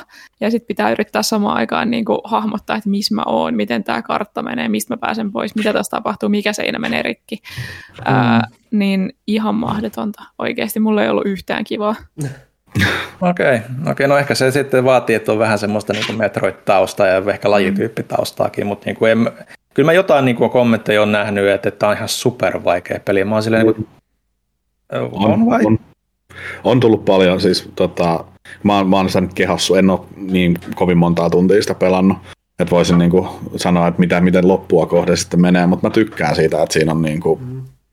Siinä on tota, se paine-elementti. Mä koen sen niinku semmosena hyvin, hyvänä, hyvänä niinku muutoksena aikaisempi, että tuossa aika lyhyen ajan sisään on pelannut justi Super Metroidia, en läpi mm. asti, mutta totean myös, että on, on jäykkä nykymittapuilla, mutta se on mulle se, niinku, en voi sanoa kaikkien aikojen Metroid, mutta siis se on siellä Primen kanssa kyllä aika mm. tota, tota, ylhäällä muutenkin peleissä, mutta sitten, että toi Zero Mission tuli pelattua vähän aikaa sitten läpi, mikä on todella hyvä ja lyhyt, jos mm. haluaa, että se on lyhyt, mutta siis että se, se ei ole kovin pitkä peli. Ja siinä on taas niinku se, että siinä on niinku ti, niinku tiivistetty se Metroid-kaava tosi hyvin. Mm. Se ei ole niinku, sitä, ei ole, sitä ei ole lavennettu millään ja vesitetty millään, että se on siinä, siinä mielessä tosi hyvä versiointi. Että siitä kun hyppää tähän näin, niin tässä niinku selkeästi näkee, että tässä on haettu semmoista konsolimaisempaa mm. Metroidia. Et, et, et se, ei ole, se kaksi D ei ole niinku peikko enää siinä, että sen pitää olla tietynlainen. Yeah. Siitä mä tykkään tässä näin. Omasta mämmikouran näkökulmasta niin arvostan sitä, että vaikka siinä on niin kuin äkkikuolemi, äkkikuolemia paljon, silleen, mm. mä kuolen koko ajan, öö, ja kun se on yhdestä, niin kuin, että jos sä mokaat sen yhden ajatuksen, niin sit sä, sä oot kuollut. öö, niin se, että sä saat aloittaa oikeasti sen alueen ulkopuolelta. Mm. Niin no joo, tähän mä olin tulossa. Ei mistään checkpointista, vaan niin kuin, että, että okei, okay, sit uutta vaan. Joo, siis, no. siis pelin rakennehan on se, että, että sulla on niitä tiettyjä alueita, missä se emmi, tai kullakin alueella on oma emmirobottinsa, joka siellä pyörii, mutta niillä on sitten se, mikä karttaankin on merkattu selkeästi, ja niihin on niin oma ovensa, mihin tota, että sä tiedät, että okei, nyt mennään sille alueelle, missä tämä vaara on. Niin jos sä kuolet siellä emmialueella, sä palaat aina sinne ovelle saman tien, mutta jos sä kuolet niinku muualla, niin sitten se on niinku checkpointin, checkpointtihuoneessa, niin kuin Metroidissa yleensä on. Ja mulla se niinku just on semmoinen, että se tavallaan vie myös ehkä sen painetunteenkin pois. En mä niinku stressaa ikinä, kun mä menen emmialueelle, koska mä tiedän, että no jos mä kuolen tai jään kiinni, niin ei se ole kovin kaukana. Mikä niistä alueista ei ole erityisen iso sit loppupeleissä ainakaan, mitä mä vielä on niinku pelannut. Mä oon niinku ehkä kolmannella, neljännellä alueella tällä hetkellä. Niin, niin, niin mikä niistä alueista ei ole ollut semmoinen, että mitä mun pitää tehdä, minne mun pitäisi mennä. Et se aina kuitenkin, vaikka se lähtee jahtaamaan sua, niin se tiedä, se, se niinku... sä lähdet vaan juoksemaan paniikissa, niin se on todennäköisesti se ovi, millä sä päädyt, on se, minne sun pitääkin mennä. Mm. Toi on vahvasti kyllä niin kuin varmaan syy, miksi mä en nauti siitä, on se, kun mä en pysty sen niin kuin paniikin ja paineen alla toimimaan. Et sen mm. takia mä en pysty pelaamaan kauhupelejä, koska mä, mä niin kuin jähmetyn, mä en pysty, ja kun siinä pitää koko ajan pysyä liikkeessä, siinä pitää samaan aikaan pystyä, niin kuin sanoin, niin, tai yrittää niin kuin miettiä, että mikä tässä on se juttu, mm. milloin mä pääsen tästä tilanteesta pois. Et niin kuin siinä oli semmoinen yksi ihan siinä alussa on varmaan toinen emmi-alue. Mm. Siinä on semmoinen, että se emmi tulee sieltä seinästä läpi. Mm. Ja sitä pystyy menemään vähän kauemmas odottaa, että se tulee sieltä läpi. Ja sitten sä voit sieltä au- aukasta mennä, mutta koska mä oon tyhmä ja paniikissa, niin mä jään aina siihen heti, mihin se, mihin se tulee sieltä seinästä läpi. Ja sitten se tietenkin aina otti mut kiinni. Ja sitten mä oon silleen, että tää on mahdoton. Miten, miten tää voi mennä tälleen? Että sitten siinä on se ajatus aina, mikä mä möhlin. Ja et, miten tää voi olla silleen, että kun ne sanoo, että se on se... Siinä on siis reaktiominipeli, jossa jäät sille emmille kiinni. Mm, sanoo, mutta se on tosi se on pieni niinku, se ikkuna. Joo, mm. ja sanoo, että se on ihan viimeinen desperate measure äh, siinä, että yrität päästä siitä vielä karkuun. Ja mm. sitten kun mulla oli semmoinen olo, että mun on pakko tehdä se, mutta tietenkin mä voin mennä sinne kauemmas katsoa, että et, et koska se tulee sieltä. Mutta en mä taju sitä siinä tilanteessa, koska mulla on paniikki. Sä kuitenkin hei, palat vaan hei viereiseen huoneeseen, jos sä jäät kiinni, niin come on, mitä paniikkiä siinä on? En mä tajua. Mun mielestä vaan korostaa sitä, että ne on onnistunut siinä, mitä ne yrittää. Mm. Toi on justiin varmaan se fiilis, varsinkin ensimmäisen kerran just tulee tommonen yllättävä kohtaaminen. Se on just mitä ne on hakenut, että sä oot vähän silleen peukalot väärillä napeilla siinä vaiheessa. Kyllä. Joo. Sen pelin nimi on Dread.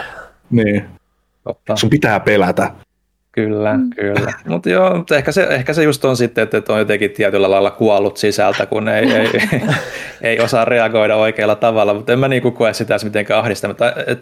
että se on nyt, se, se tietysti siinä on, että se joskus kun sä meet alueelle, niin se on ihan just siinä holleilla.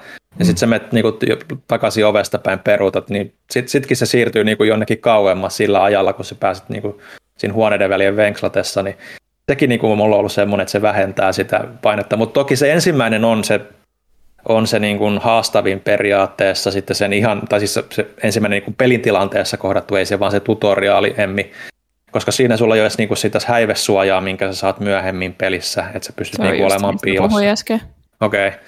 Niin tota, tota, se häivesuoja kuitenkin jonkun verran auttaa siinä sitten. Toki se niinku koluaa kaikki nurkat aika tarkkaan, että kyllä mulla on niinku jäänyt, jäänyt kiinni siitä huolimatta, että mulla on se suoja päällä, koska se sitten päättääkin tulla sen ihmekolon, missä mä oon, niin jostain syystä katsomaan. Että se on niinku, sitä on vaikea päätellä, että mitä se niinku oikeasti tutkii ja mitä ei, koska se liikkuu myös aika nopeasti.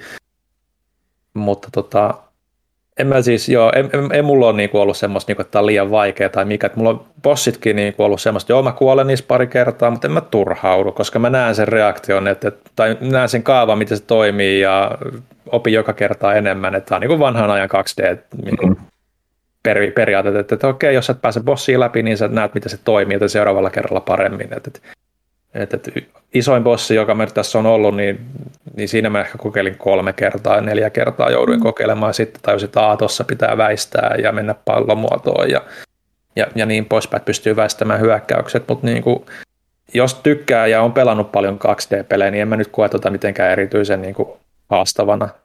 Näytäks mä siltä? No sä, sä, sä, sä tunnetusti, eikö, miten se olikaan, että nimeä Johanna pari Super Nintendo-peliä vai miten tämä peli? Ei mennä tähän. Tota, joo, vaihdetaanko puheenaiheita? Haluatko puhua jostain peleistä?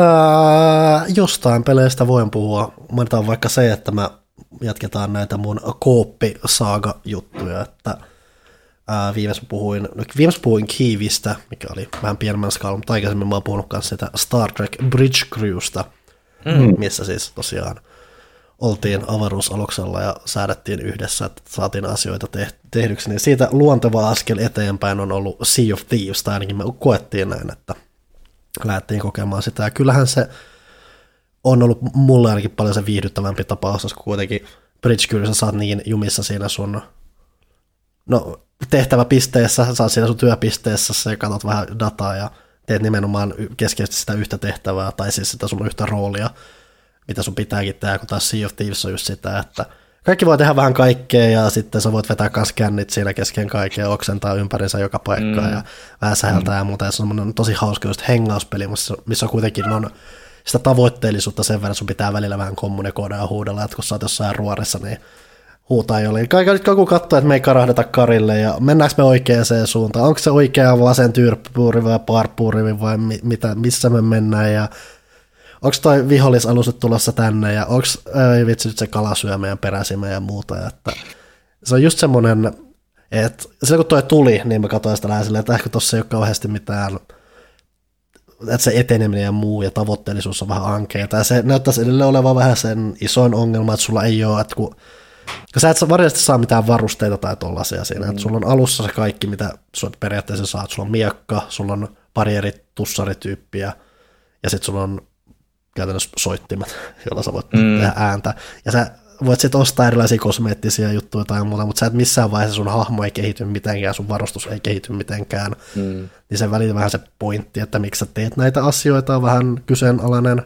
Mutta tolleen, kun mm. sä sit pelaat tolleen hengailupelinä, niin se on aika jees. Vaikka kun siinä on nyt tullut vuosien varasta vähän tommosia osuuksia, missä on jotain checkpointteja, just ne on koostuu useammista osista ne tehtävät, ja kun sä teet yhden, niin tulee checkpointteja, sä voit palata myöhemmin siihen, että asioita ei tarvitse tehdä heti sillä kerralla alusta loppuun ja muuta, niin just tämmöinen perjantai-hengailupelinä se on nyt osoittanut olevansa aika hauska tommoinen tapaus, just siinä, että se on, että Bridge Crewssä me tykättiin jonkun verran sit tavoitteellisuudesta ja muuta, että sen oli nämä roolit ja muut, ja toi on sitten tämmöinen just vapaamuotoisempi vastine siitä, missä sitten on just varaa sekoillakin ja muuta, ja se ei ole maailmanloppu ja muuta, että se on Olen, olen tykästynyt varsin paljon tuossa mielessä siitä, että hirveästi, ihan hirve, tai siis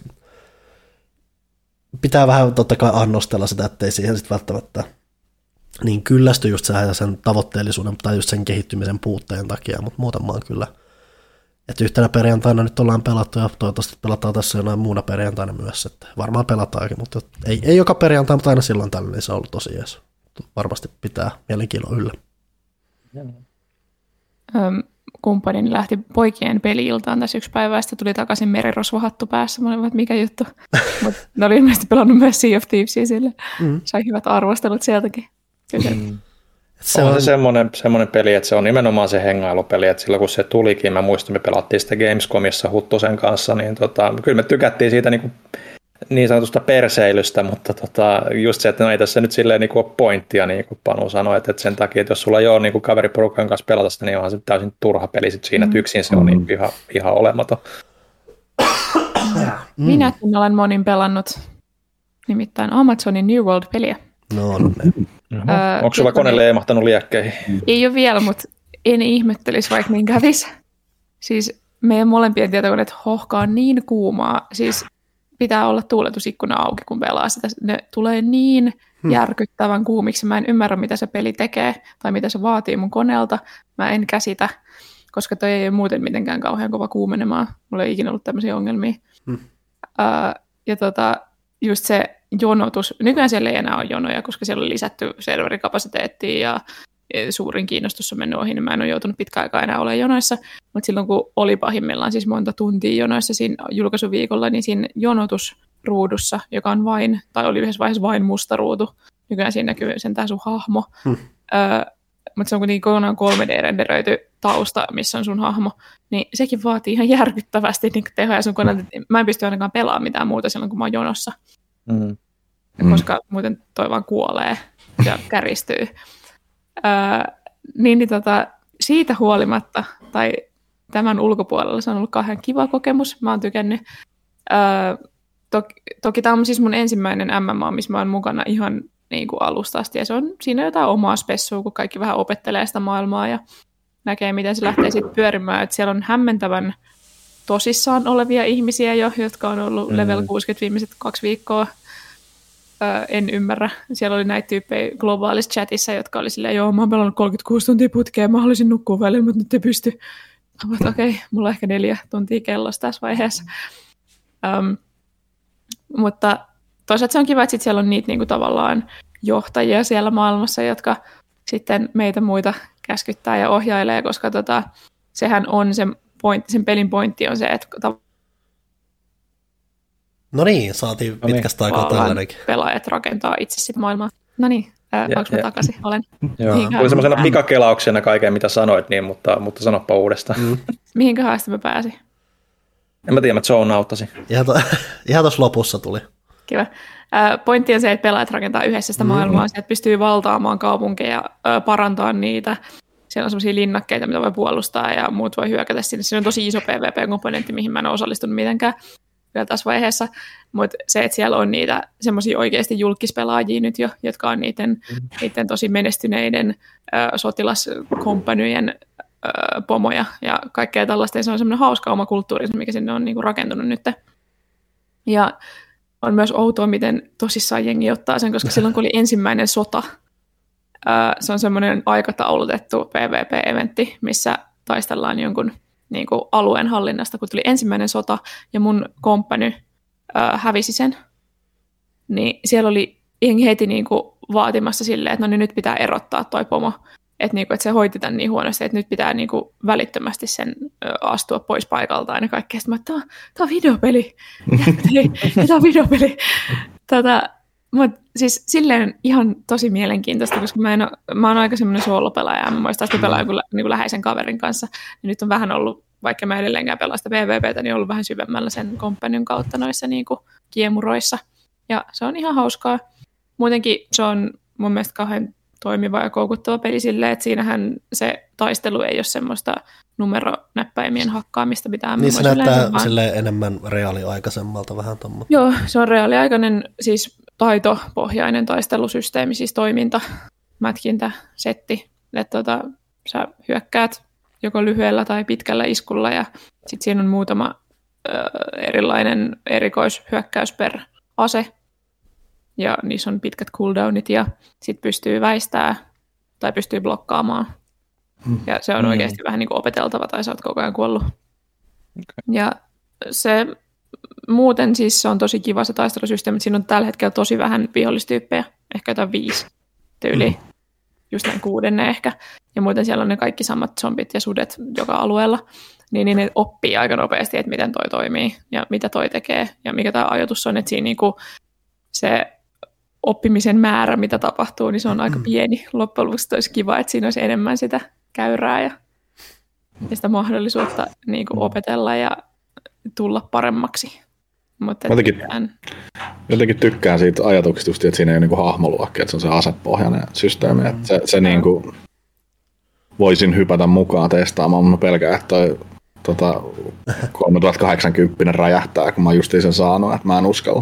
Kun ei niitä saa tilalle enää, jos tapahtuu jotain. Kyllä. Joo, siis mulla on, mulla on tosiaan, mä oon kaksi vuotta sanonut varmaan käsittää, että mulla on hieman vanhempi kone, mutta siis nyt mulla on oikeasti vanha kone tässä vaiheessa varmaan jo, ja mm, kymppisetkyt. Ja se näyttää siis tosi hyvältä, että mä pystyn pelaamaan sitä korkealla asetuksilla, koska se on M M O, mutta kyllä se vaatii tosi paljon.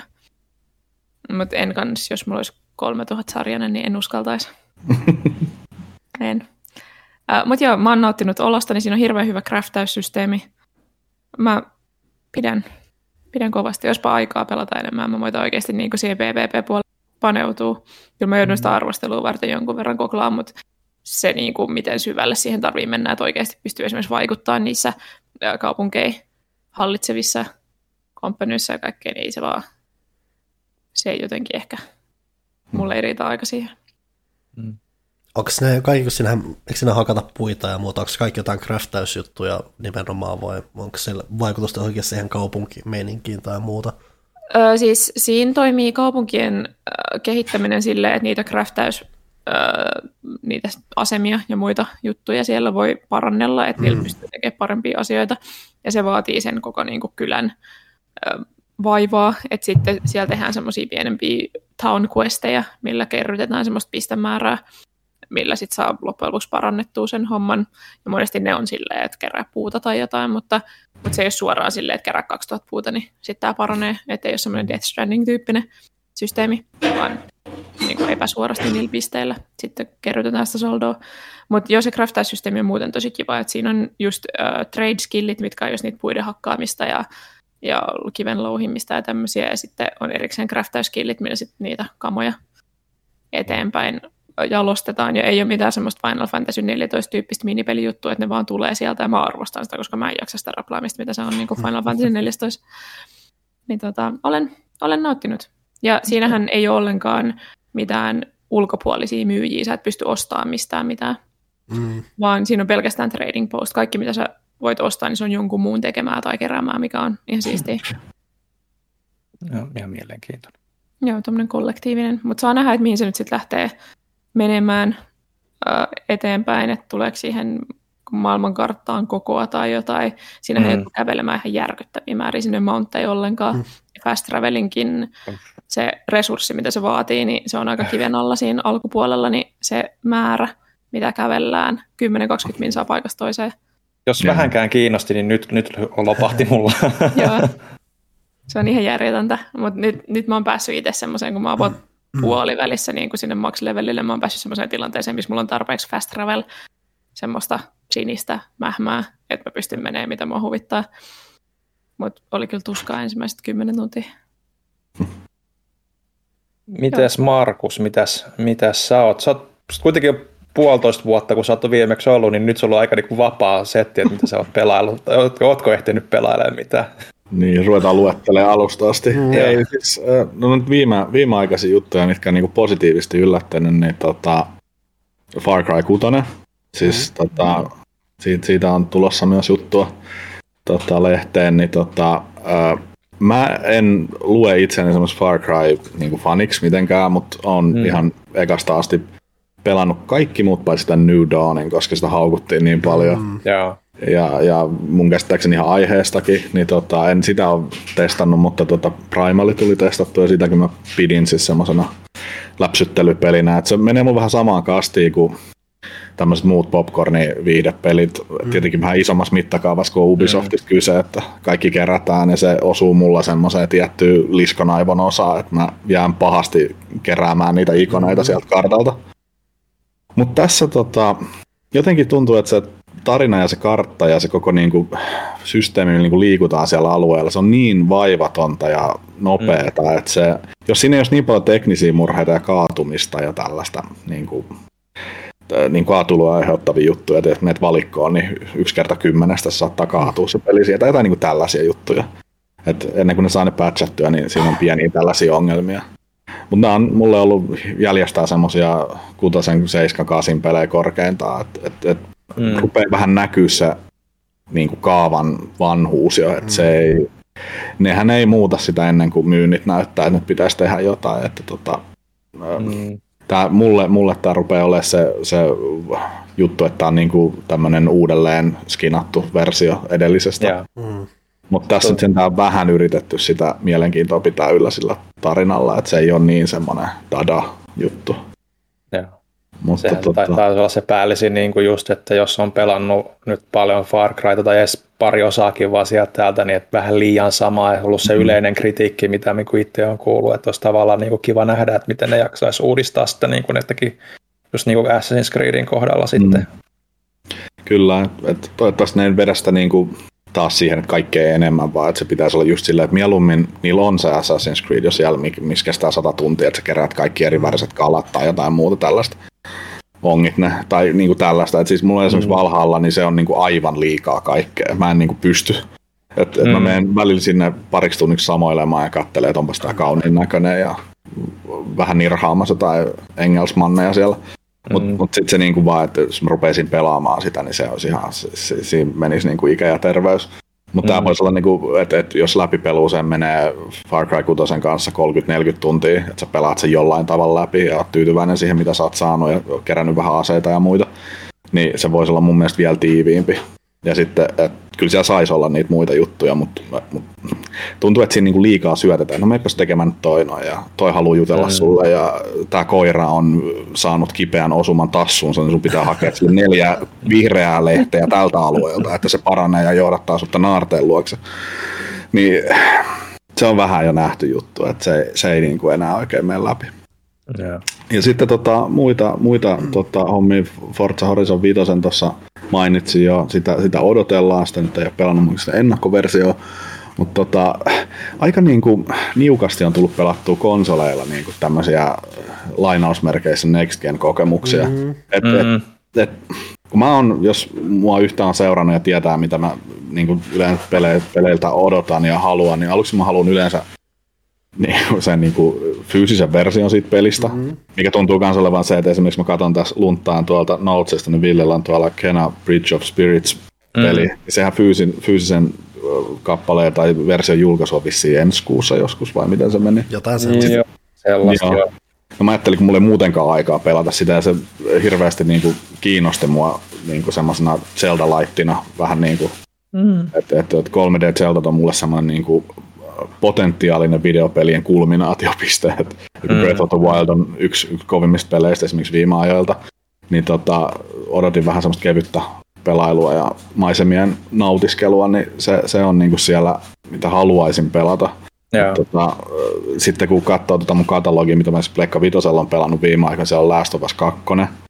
Mm. Toinen, toinen läpipelu ja skippaan kaikki ikävimmät video, välivideot siitä, koska tulee aina kipeitä muistoja, että ai niin joo, mm. tää oli tää juttu. Ja sitten tota, kun mennään Xboxille, niin mähän on niinku sellainen Game Pass, en fanaatikko, mutta siis mun mielestä se on niin mahtava palvelu. Mm. Et vaikka tulee vaan sellainen olo, niinku, tavallaan jos avaat Netflixin nykyään ja sulla ei ole aikaa katsoa niitä sarjoja, sulla tulee semmoinen, että en mä pysty katsoa mitään, koska mä masentaan jo nyt, kun mä katson, mikä lista siellä on watchlistillä, niin se menet Game Passiin, niin siellä on aina joku semmoinen, että hei, sä oot pelannut tätä joskus, kokeilepa tätä, tai ihan jotain pikkupeliä.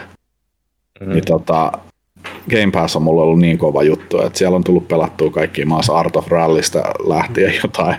Jotain The Medium tuli vähän aikaa sitten pelattua niin kuin puoliksi P C:llä, puoliksi Xboxilla. Mm. Ähm, et, et, et, ja se P C-ulottuvuus jotenkin nyt kun on uusi, uusi kone, niin se on niin kuin mullistanut mun semmoisen niin kuin kokeilun halun kanssa, että haluan niin kuin nähdä, mitä se niin kuin näyttää se ruoho siellä proverbiaalisen aidan toisella puolella, että, että kun on nuo konsolit tuossa ja sitten kuitenkin, kun, kyllähän se nyt P C:llä joku Flight Simulaattorikin Mm. Se on vaan niin nätti. Ja, ja sitten niinku, että et, niinku semmoista silmäkarkkia. Mut sit kyllä mä tuolla Switchilläkin oon just pelannut, että Metroid Dread on tosiaan työn alla nyt, mut silleen, että et mäkin on nostanut sieltä taas backlogista semmosia pelejä kuin tota, toi uh, Donkey Kong Country Tropical Freeze, semmosen. Mm. Ja tota, sitten, no Zelda, mulla on edelleenkin keräämät jotain, niin tota, siementeen vai mitä, mitä ne nyt oli ne? Korokit. Korokit, niin ne ukkelit. Niitä on, ne ei lopu kuule hetkessä, niitä on joku yhdeksäntuhatta vai yhdeksänsataa. Niiden, niiden, niiden pointti on se, että sä et löydä niitä kaikkia. Sen takia se palkinto on semmoinen kultainen kakkale, kun se pointti on se, että sä et eti niitä kaikkia, vaan, vaan se, että niitä löytyy koko ajan joka paikasta. Se on siis mahtavaa sillä tota, Masterbikella vai mikä se on se? Mm, tota, motskarilla ajalla siellä ympäriinsä ja etsiä niitä. Et siis justiin tuolla OLEDilla piti vielä siitä sanoa, että kun se tota, niinku parantaa, parantaa niinku vanhojen pelienkin sitä kokemusta, mitä se oli silloin, kun oli, mm. oli niinku hienoin fiilis, että hei, sä voit mennä vessaan Switchin kanssa ja pelata siellä, niin kauan jalat puutuu. Niin, tota, istut, istut siellä, niin tämä niinku tavallaan tekee se uudestaan, että et, et, niinku ne vanhat pelit, mitä silloin pelasi aluksi, niin tota, näyttää niin makealta, että haluaa, niinku, jos ei nyt sinne vessaan jalkoja puuduttamaan, niin jotain niinku, sohvalle mennä makaa sen konsolin kanssa. Mutta et, et, niinku, mulla tosiaan on, mun elämä on sitä, että jos mulla olisi aikaa niinku, pelata, tai mulla tulee semmoinen, niin mä tiedän, että vaikka viikonloppuna olisi vaikka kymmenen tuntia, mikä on ihan utopistinen ajatus, mm. että ehtisi pelaa jotain niin pitkään, mutta niinku, sitten se on yleensä noin backlog-pelien semmoista, mitkä on jäänyt kesken. Pelattu läpi, mutta ei ole niinku tutkittu kaikkea. Sitten mä alan niitä katsomaan tuosta hyllystä. Pleikka neljä pelejä on niinku fyysisenä kirjastossa joku sata kolmekymmentä. Ja kun mm. ajattelee, että sieltä niinku puolet on sellaisia, missä olisi vielä tekemistä. Niinpä. niin tota... Se pelit on liian isoja nykyään. No se on just sitä, ja mä oon niinku nyt kasvanut aikuiseksi tavallaan sillä tavalla, että en mä, mä, en mä tiedä, että ei, en pysty kaikkeen niinku kuluttaa aikaa. Niin mulla yleensä on semmoinen Backburner-peli, mikä oli vielä vähän aikaa sitten Mortal Kombat yksitoista, että mä pelasin sitä Pleikka viisi-versioa, pelasin niitä tota, tota, niin kuin online-pelejä ja, ja muuta silleen, että kävin aina sen viisitoista minuuttia ottamassa turpaa ja sitten sit oli jotain muuta tekemistä, mutta sitten sit se on niin kuin yleensä se, että se on joku backlog-peli ja sitten joku semmoinen nopeammin omaksuttava peli siinä sivussa. Että. Mm. No just tätäkin olen itse miettinyt, että, että, että kun katsoo just nimenomaan omaa Netflix-käyttöä, jos mä en ole Game Passiin, niin kun, nyt, nyt vasta niin kun alan tutustua siihen niin kun tarkemmin, niin, kun, niin just sillä, että, että no okei, täällä on just kaikkea tällaista pientä, että näitä on kiva testaa hetken aikaa ja siirtyä eteenpäin. Se niin kun tavallaan sopii vähän tämmöiseen niin kun sitä aikuisempaan elämänrytmiin, niin kun, että, että, että on sitä aikaa vähän rajatummin, niin se on kyllä varmasti nyt niin kuin alkanut, tai itsekin nyt alkanut ymmärtää sen niin kuin viehätyksen, kun aluksi oli vähän se, että no miksi mä nyt haluaisin striimata pelejä, kun mulla on tämä fyysinen ja mulla on backlogiakin jo niin paljon niin kuin kaikilla meillä, että, että kyllä se niin kuin tietyllä tavalla semmoinen viehätys sieltä sitten löytyy. Se tarjoaa vaihtoehtoja, ja sitten se, niin kuin se diili, minkä sä saat sillä rahalla on, niin kuin, en mä, mä en käsitä sitä vieläkään, se, niin kuin se taloudellinen puoli on mulle täysin niin kuin mysteeri, että mitä se on niin kuin järkevää tavallaan, että kun on niin kuin tavallaan laitettu se aita nyt niin matalalle, että ruvetaanko sitten kasaamaan pikkuhiljaa, että no nyt kun sä haluat pelata näitä pelejä, ja tuleeko sitten vanhemmille peleille joku niin kuin lisämaksuala Nintendo tai jotain tällaista näin, mm. että et, et, et, et miten se kehittyy se palvelu, tällä hetkellä se on niin kuin ihan no-braineri, että jos, jos pelaa P C:llä, pelaa Xboxilla, niin se on, niin kuuluu siihen asiaan. Mm. Se on ihan, ihan kiistaton fakta. Kyllä. Mitäs, oliko meillä vielä pelattuja? Kyllä, pari voi mainita. Mun itse piti viimeksi jo puhua tästä, mutta mä unohdin, että mä olin pelannut tätä, mikä ehkä kertoo kokemuksesta jotain, mutta mä väänsin jonkun verran nyt sitä Diablo kaksi Resurrectedia, koska se nyt Ai sattuu niin, olemaan holleella. Pelasin jonkun aikaa, se on ehdottomasti oma viehätyksensä, mutta kyllähän sen näkee, että se on kaksikymmentä vuotta vanha peli, joka oli ehkä aikansa, aikansa melkoinen, melkoinen nimike, mutta se on sitten myös innoittanut joukon moderneimpia pelejä, että siinä kävi aika lailla, että mä, kyllä mä sitten useamman tunnin pelasin silleen ihan sellaisena ajankuluna, just siihen taustalle laittoi helposti jonkun jutun pyörimään ja sitten vähän hutki, hutki jotain luurankoisia, mutta totuus on se, että mitä enemmän pelasin, sitä enemmän mua alkoi kiinnostaa tai tulla mieleen. Mä voisin mieluummin ehkä käyttää tämän ajan vaikka Path of Exilein tai jonkun Torchlightin pelaamiseen mieluummin.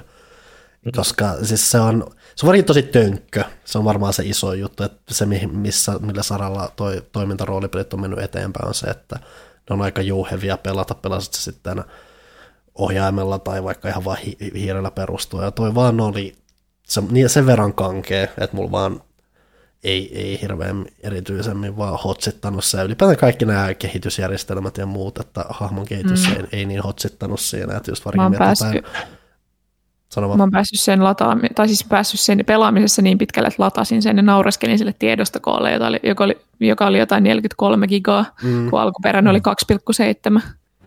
Silleen, että nyt on kyllä tekstuurit H D:nä. Mm. No ne vesieffektit vaatii sen kolmekymmentäviisi gigaa lisää. Et mel- et melkein se hauskin, hauskin puoli on taas se, mitä jotkut tämmöiset remasterit tekee, että sä voit vaihtaa siinä he- lennosta se, että pelaatko semmoisella alkuperäisellä alkuperäisessä ulkoasussa sen vai sit siinä päivitetyssä, että sitä on hauska silloin tällöin katsella, mutta muuten jo, että se on niin tönkkö ja sen myötä mulla tosi tylsä kokemus, että mm. ja sen myötä just, että meillä on jotain Path of Exile, Torchlightia tai vaikka jopa Diablo kolmosta, ne on mulle tällä hetkellä ollut niin paljon nautinnollisempia, että toi on tommonen ihan jännä kuriositeetti, mutta en tiedä, varmaan poistuu kyllä kovalevyltä tosta aika nopeasti, jos mä en jotenkin muuta innosta. Toki mä en hirveä pa- hirveästi vauhtiin siinä päässyt, mutta ei nyt silleen sytyttänyt. En ole toki mikään historiasta, histori- menneisyydestä niin mikään järjisuori Diablo kaksi-fani ollutkaan, että mulla ei mitään nostalgiaa tai muutakaan siinä niin erityisemmin mm. mukana, niin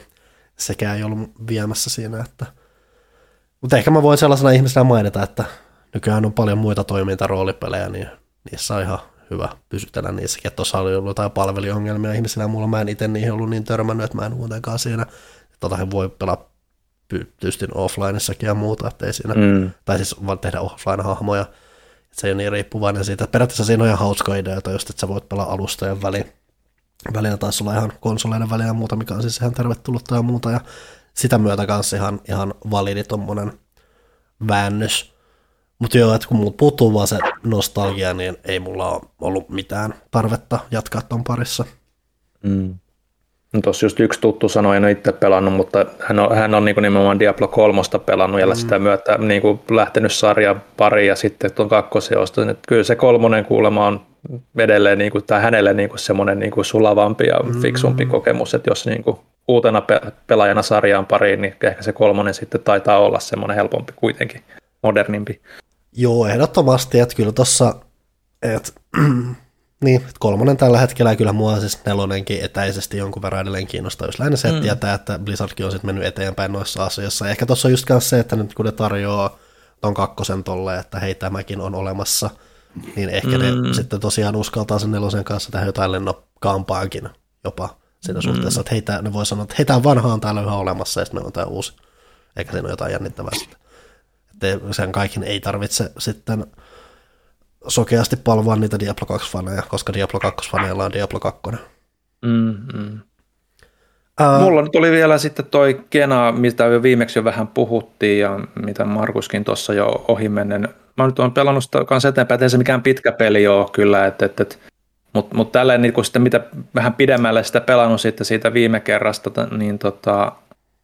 Mä, mä, mä valitin äsken, tai totesin, että Metroid ei ole kovin vaikea peli mulle, mm. mutta tuossa Kenassa sitten taas noi taistelut on yllätti niin joku vaikeustasollaan, niin kun sitten varsinkin tulee kunnon bossifight, ja ne toki helpottuu sitä myötä, kun sulla tulee uusia kykyjä ja niin poispäin. Mutta mut kyllä on ollut, se, se, siinä on niinku tavallaan ollut semmoinen pienilainen niinku yllätys, että ajattelin, että se on semmoinen kepeämpi taistelumekaniikka siinä, niin bossifightit on siinä kyllä yllättävän tiukkoja sitten, että et saa niinku oikeasti hampaat irvessä pari kertaa. pari kertaa niinku bosseja vääntää, että melkein tehnyt mieli niinku, että testasin sitten niinku jopa testasin jopa helpompaa vaikeustasoa ennen kuin pääsin rytmiin. Se, se oli taas liian helppo. Et alkuun olisi ehkä koivannut jotain vähän välimallin välimallin tota taistelu tota vaihtoehtoa, että et jos on niinku isompi bossifightti, niin ne pystyy niinku parilla iskulla niinku periaatteessa, jos et saa skarppina, niin pieksemään mm. sut. Ja tota sitten taas sillä helpommalla, niin se on niinku, okei, okay, sä oot niinku täysin, täysin elossa, niinku, tai tekee se mitä su- tahansa sulle, niin, niin, niin mutta sitten kun pääsi rytmiin, niin sitten se oli sille, että okei, okay, nyt, nyt, nyt tajuu, mutta se on vaan semmoinen taistelumekaniikka siinä, että sun on pakko vähän hyödyntää kaikkia sun taitoja, Vähän niin kuin, vähän niin kuin Metroidissakin tietyllä tavalla sitten, kun se niitä alkaa tulemaan, että, että sitten se alkaa sujumaan. Että, mutta yllätti niin kuin kuitenkin sitten, että, että vau, että aika niin kuin muutoin lepposa peliä, niin kuin taistelutilanteet ei ole kovin hirveästi niin kuin siinä seikkaillessakaan. Mm. Että sehän on kuitenkin semmoinen aika, vaikka se on aika iso se alue, se on silti tietyllä tavalla hyvin suoraviivainen mm. ja, ja, ja semmoinen niin kuin letkeen kiipeillään vähän Uncharted-hengessä ja jotain pientä pulmailua sitten niiden rotsien kanssa, mitä on niitä pikkuolentoja, mitä sä pystyt niin kuin sitten opastamaan ja ohje, vähän niin kuin Pikminien tapaa, mutta ei kuitenkaan niin monipuolisesti, mutta vähän samassa niin kuin ideassa. Niin tota, vähän se, se niin kuin yllätti, että onko että niin kuin tässä niin kuin pieni niin kuin tämmöinen tasapaino, jos oottelet, että pääset helpolla, niin, niin joudut kyllä harjoittelemaan jonkun verran, että pääset sisään. Et, et se on ehkä semmoinen jännä, jännä niin kuin tuossa pelin edetessä ollut huomata, että et, et ehkä se sitten on vaan, että taidot ei riitä tuollaiseen, mutta Metroidin riittää. Mm. Mutta joo, se pelatuista. Mä voin mainita vielä, että sillä pienellä, pienellä lomallani aloin pelaamaan uudelleen hing- päälle iskeneen hinkun muuta Final Fantasy kymmenen. Ah. Mä kuitenkin jotain Villenkin kanssa ohimennen puhuttiin varmaan jossain videossakin mm. pelistä syyssä jos toisesta. Ja siis sitä on vaan tehnyt mieli kokeilla pitkästä aikaa. Ja kyllähän, se, kyllähän mä tykkään siitä tosi paljon edelleen. Toi on myös hyvä mm. muistutus siitä, että melkein iso juttu, mikä mä halusin varmistaa, se, että miten se alun rytmitys toimii. Mä muistan, että skidinä se ehkä tuntuu vähän hitaalta alulta, mutta tälleen nyt kun on vähän enemmän ajan kanssa pelattu skidinä, kuitenkin jokainen pelitunti oli välillä vähän silleen, että se oli arvokasta ja aina ei, aina ei välttämättä voinut pelata liikaa kerralla, niin nyt, nyt kun sitä lähti pelaamaan, niin kyllä sitten lopulta aikaan nopeasti se pääsee vauhtiin, aika mielenkiintoista rytmittää muutenkin se, että mm-hmm. vaikka se tosiaan ei ole niin ns-avunainen kuin mitä noin Final Fantasy myöhemmin on, niin se kuitenkin tosi elävä peli monin paikoin sitten siinä, mitä se tekee ja muuta. Että yksi iso juttu vaikka se, että näihin taisteluihin on lisätty paljon erilaisia tämmöisiä yksityiskohtia, että ne ei ole vaan pelkästään, että nyt taistellaan vuoropohjaisesti mennään eteenpäin, vaan että niitä käytetään tosi paljon vahvasti tarinan kerronnassa hyödyksi ja muuta, ja mikä on semmoinen hauska mm. yksityiskohta, että just heti alussa on, että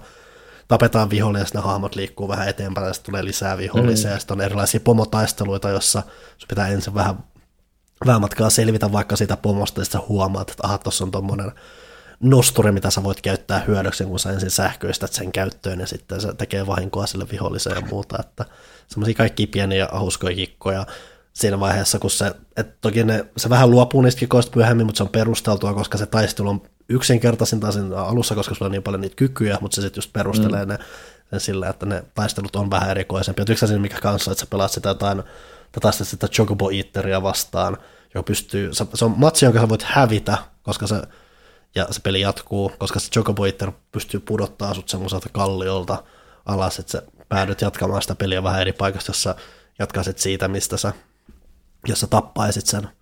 Ja mm. muuta, että just tommosia kaikkia pieniä elävyyskikkoja ja muuta, mitkä on ollut tosi hauskoja. Tai sille tuntunut jopa virkeältä vielä tänäkin päivänä, että kun se mm. on semmoinen ha- hauska tommoinen leikittely ja muutenkin tosi hyvän taistelujärjestelmän kanssa, että se vuoropohjainen järjestää muutenkin, että se nyt ei ole mitään active time battle, tämmöisiä odotteluita tai muuta tai semmoisia, vaan se on se on vaan hauskaa, se on yksinkertainen just oikeassa asioissa, että se on hauskaa sitten, kun sä pystyt vielä kikkailemaan niiden vuorojen kanssa tosiaan aika aikaisin, aika aikaisessakin vaiheessa, kun on nämä yeah. haastetaijat ja muut käytössä. Oletko ja pelaa Blitzballia vielä? Joo, mä pääsin pelaamaan sen, sorry. pääsin pelaamaan sen pakollisen matsin. Ja, ää, mähän olen siis Blitzballin yksi suurimpia puolustajia. Mä tykkään. Okay. Mä, mä ää, innostuin siitä aikoina sanoin, kun ekan kerran pelasin, niin sitähän pitää pelata, jos sä haluat sen Wakan sen parhaan aseen, muistaakseni. Mm. Että siitä oli pakolla pelattu, mutta sitä myötämähän mä sitten aikoinaan myös innostuin siitä. Että siis onhan se siis, siinä on karuutensa ja se on selkeästi minipelinsä, jota ei ole hiomalla hiottu välttämättä ihan loppuun asti. Mä tykkään silti, tykkään silti siinä, että se on, tekee just tarpeeksi, että se, se että mulla varmaan kun mä pelasin sitä, niin mähän pelasin futista ja muuta, niin mä tykkäsin tuommoista joukkuesäädöstä mm. ja muuta, ja toihan tarjoaa sitä, että sulla on joukkoja, mikä, mitä sä hallit, sulla on pelaajia, jotka kerää leveleitä, ja kun sä Ottelet, ottelutat niitä muita pelaajia vastaan, niin ne voi oppia niiltä erilaisia erikoiskykyjä, sä järjestelet niitä, ja ylipäätään mm. siinä on Tykkään, tykkäsin aina siitä, että se tavallaan yhdistää semmoista vuoropohjaista taistelua ja semmoista reaaliaikaista toimintaa, että just, että sä uit reaaliajassa siellä ympäri, mm. kun siellä tulee ne viholliset vastaan, niin sä voit, ensinnäkin sä voit keskeyttää sen ja aina silleen, että sä voit pysähtyä ja kohdata ne muutamat viholliset, mitä tulee vastaan, että sä voit yrittää puskea läpi, ja silloin potentiaalisesti enemmän vihollisia tulee, tulee vastaan, ja sitten kun ne tulee vastaan, niin sitten mulla on semmoinen vuoropohdan järjestelmä, missä sun pitää miettiä, että okei, että yritäks mä mennä nä- miten monesta näistä läpi, ja sitten yritäks mä syöttää tai muuta, jos mä syötän, niin millä pro- mikä on todennäköinen, että kun näillä kaikilla on omat syöttö- ja blokki- ja tämmöiset statsinsa, että miten, mm. mikä on todennäköisyys siitä, että se syöttö menee lä- A läpi, ja että se syöttö menee lopulta perille asti, niin mä mm. tykkäsin aina just siitä laskelmoinnista ja muusta, että siis se ei ole mitään, todellakaan mitään pitkää matikkaa, mutta siinä oli tarpeeksi, että mä innostuin pelaamasta mm. aikoinaan tosi paljon, niin paljon, että mun sit joukkueessa tuli niin ylivoimainen, että mä pystyin vaan pieksemään kaikki todella helposti. Eikö silloin, että monet, mä, sano vaan. Eikö silloin näin tota, uusia pelaajien värväämiseen ollut kanssa joku, että Ol, Sä... oliko siinä jotain syvällisempää vai pitikö niitä mennä vaan juttelemaan eri alueilla vai miten se on? Mun mielestä, mä en muista mitä kaikkea, mutta yksi on se, että sähän pystyt vaan juttelemaan tietylle ihmiselle siellä pelimaailmassa. Ja sä pystyt, sä pystyt mm. katsomaan niiden statsit ja sit sä pystyt ylikään ihan vaan värväämään niitä. No. Mä muistan, että siis just sitä kautta se oli hauska, että se jotenkin yhdisti sitä, että mm. et ei vaan tuu jostain mm. ne hahmot. Mm. Että Final Fantasy kymmenen on mullekin ollut vähän semmoinen, että mä oon niinku tykännyt ja mä en oo tykännyt siitä mm. vuorovälein. Että, tota, että se on vähän sama, samassa kastissa siinä sarjassa elänyt kuin kasi. Että mm. nykyään mä tykkään kasista niinku paljon enemmän kuin silloin esimerkiksi mm. kun mä alun perin pelasin. Että mä vähän niinku pakotin sen silloin, kun seiska ja Seiska oli niinku kovin juttu koskaan, ja sitten kasi tuli, niin sit mä niin vähän niinku olin semmoinen cheerleaderi siinä, että et hei, että tää on tosi hyvä, tää on tosi mm. niinku hyvä, mutta sitten moni, jotka tykkäs Seiskasta, ei taas tykännyt kasista ollenkaan.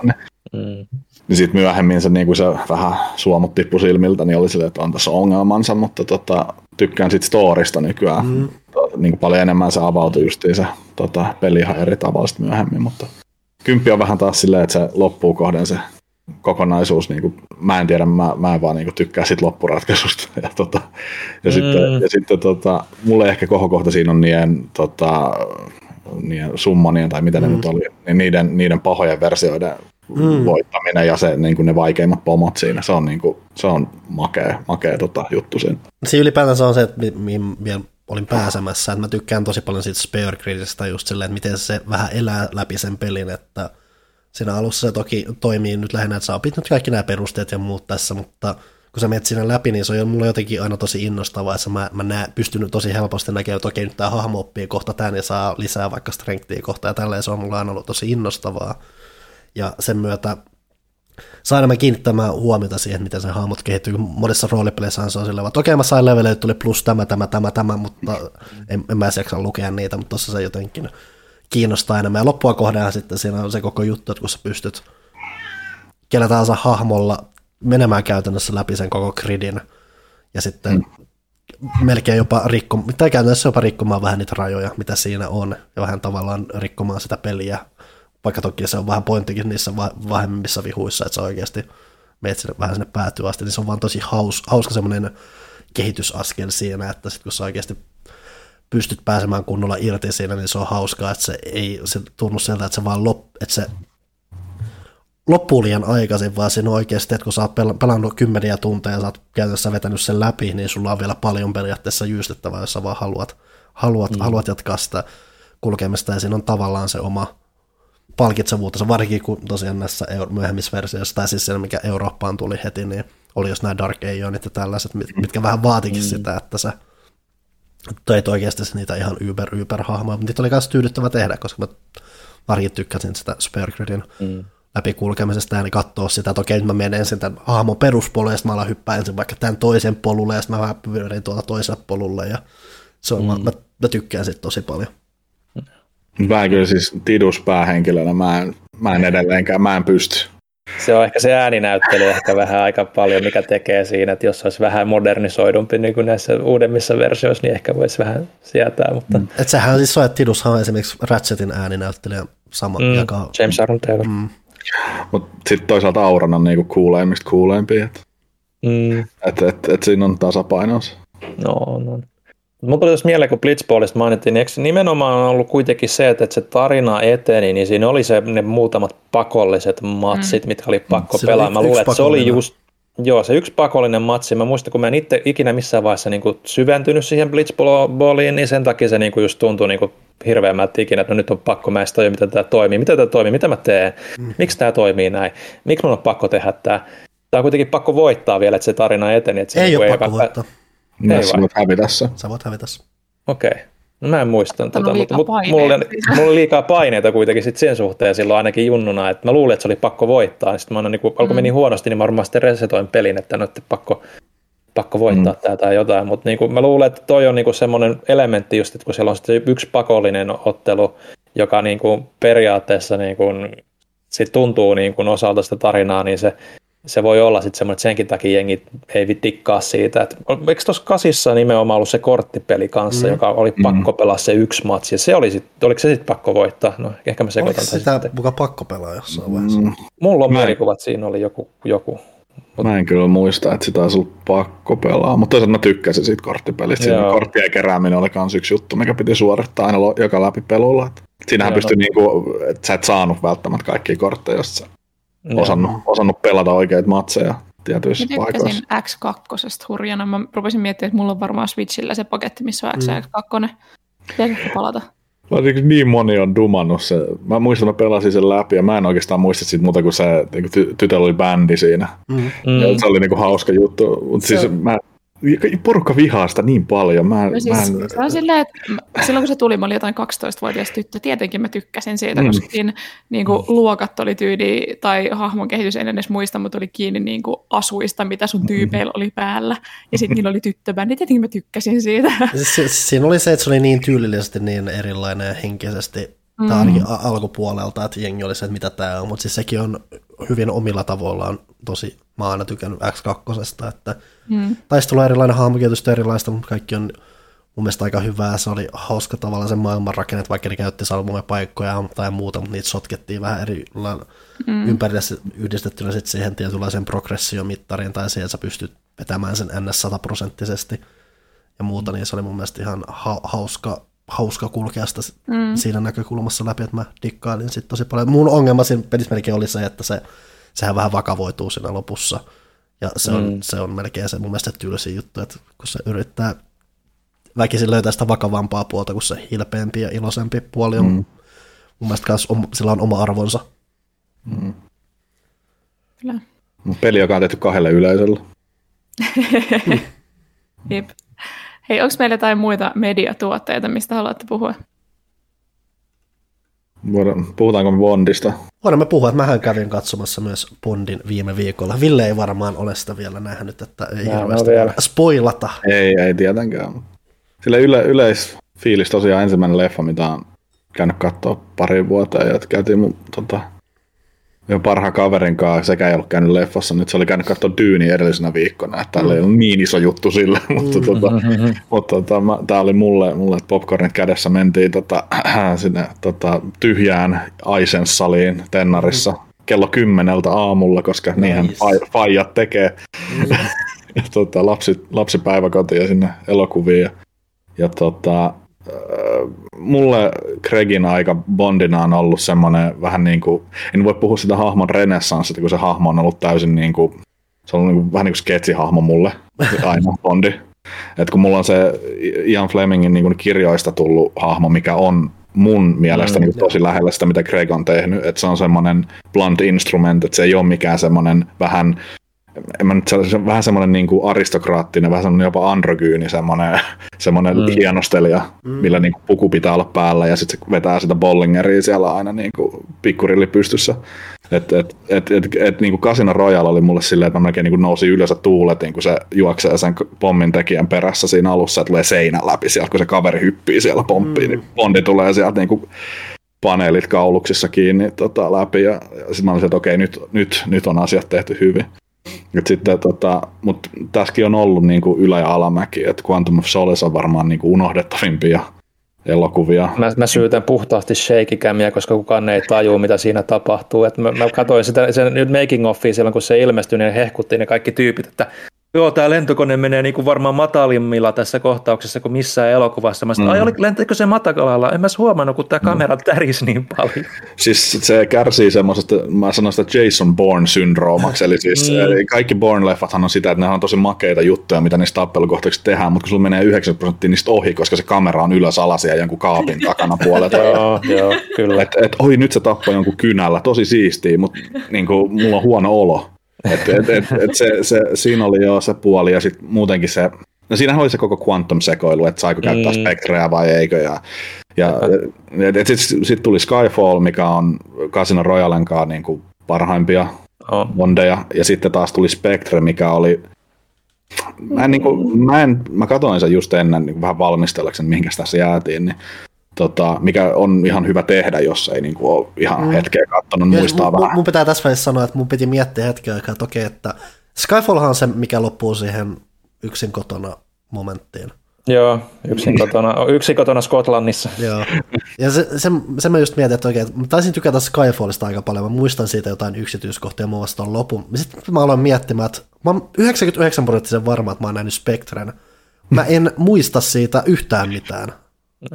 Se on hyvä. No siis mulle siinä on lähinnä se tota, uh, Bondin, Bondin se nais, naisystävän löytyminen siinä, että se on se, se, on se tota, pääasia, että siinä se Madeleine Swanin hahmo, että se mm. tota, toimii jotenkin niin, to, toimii niin kuin hyvin siihen koko niin kuin kaareen.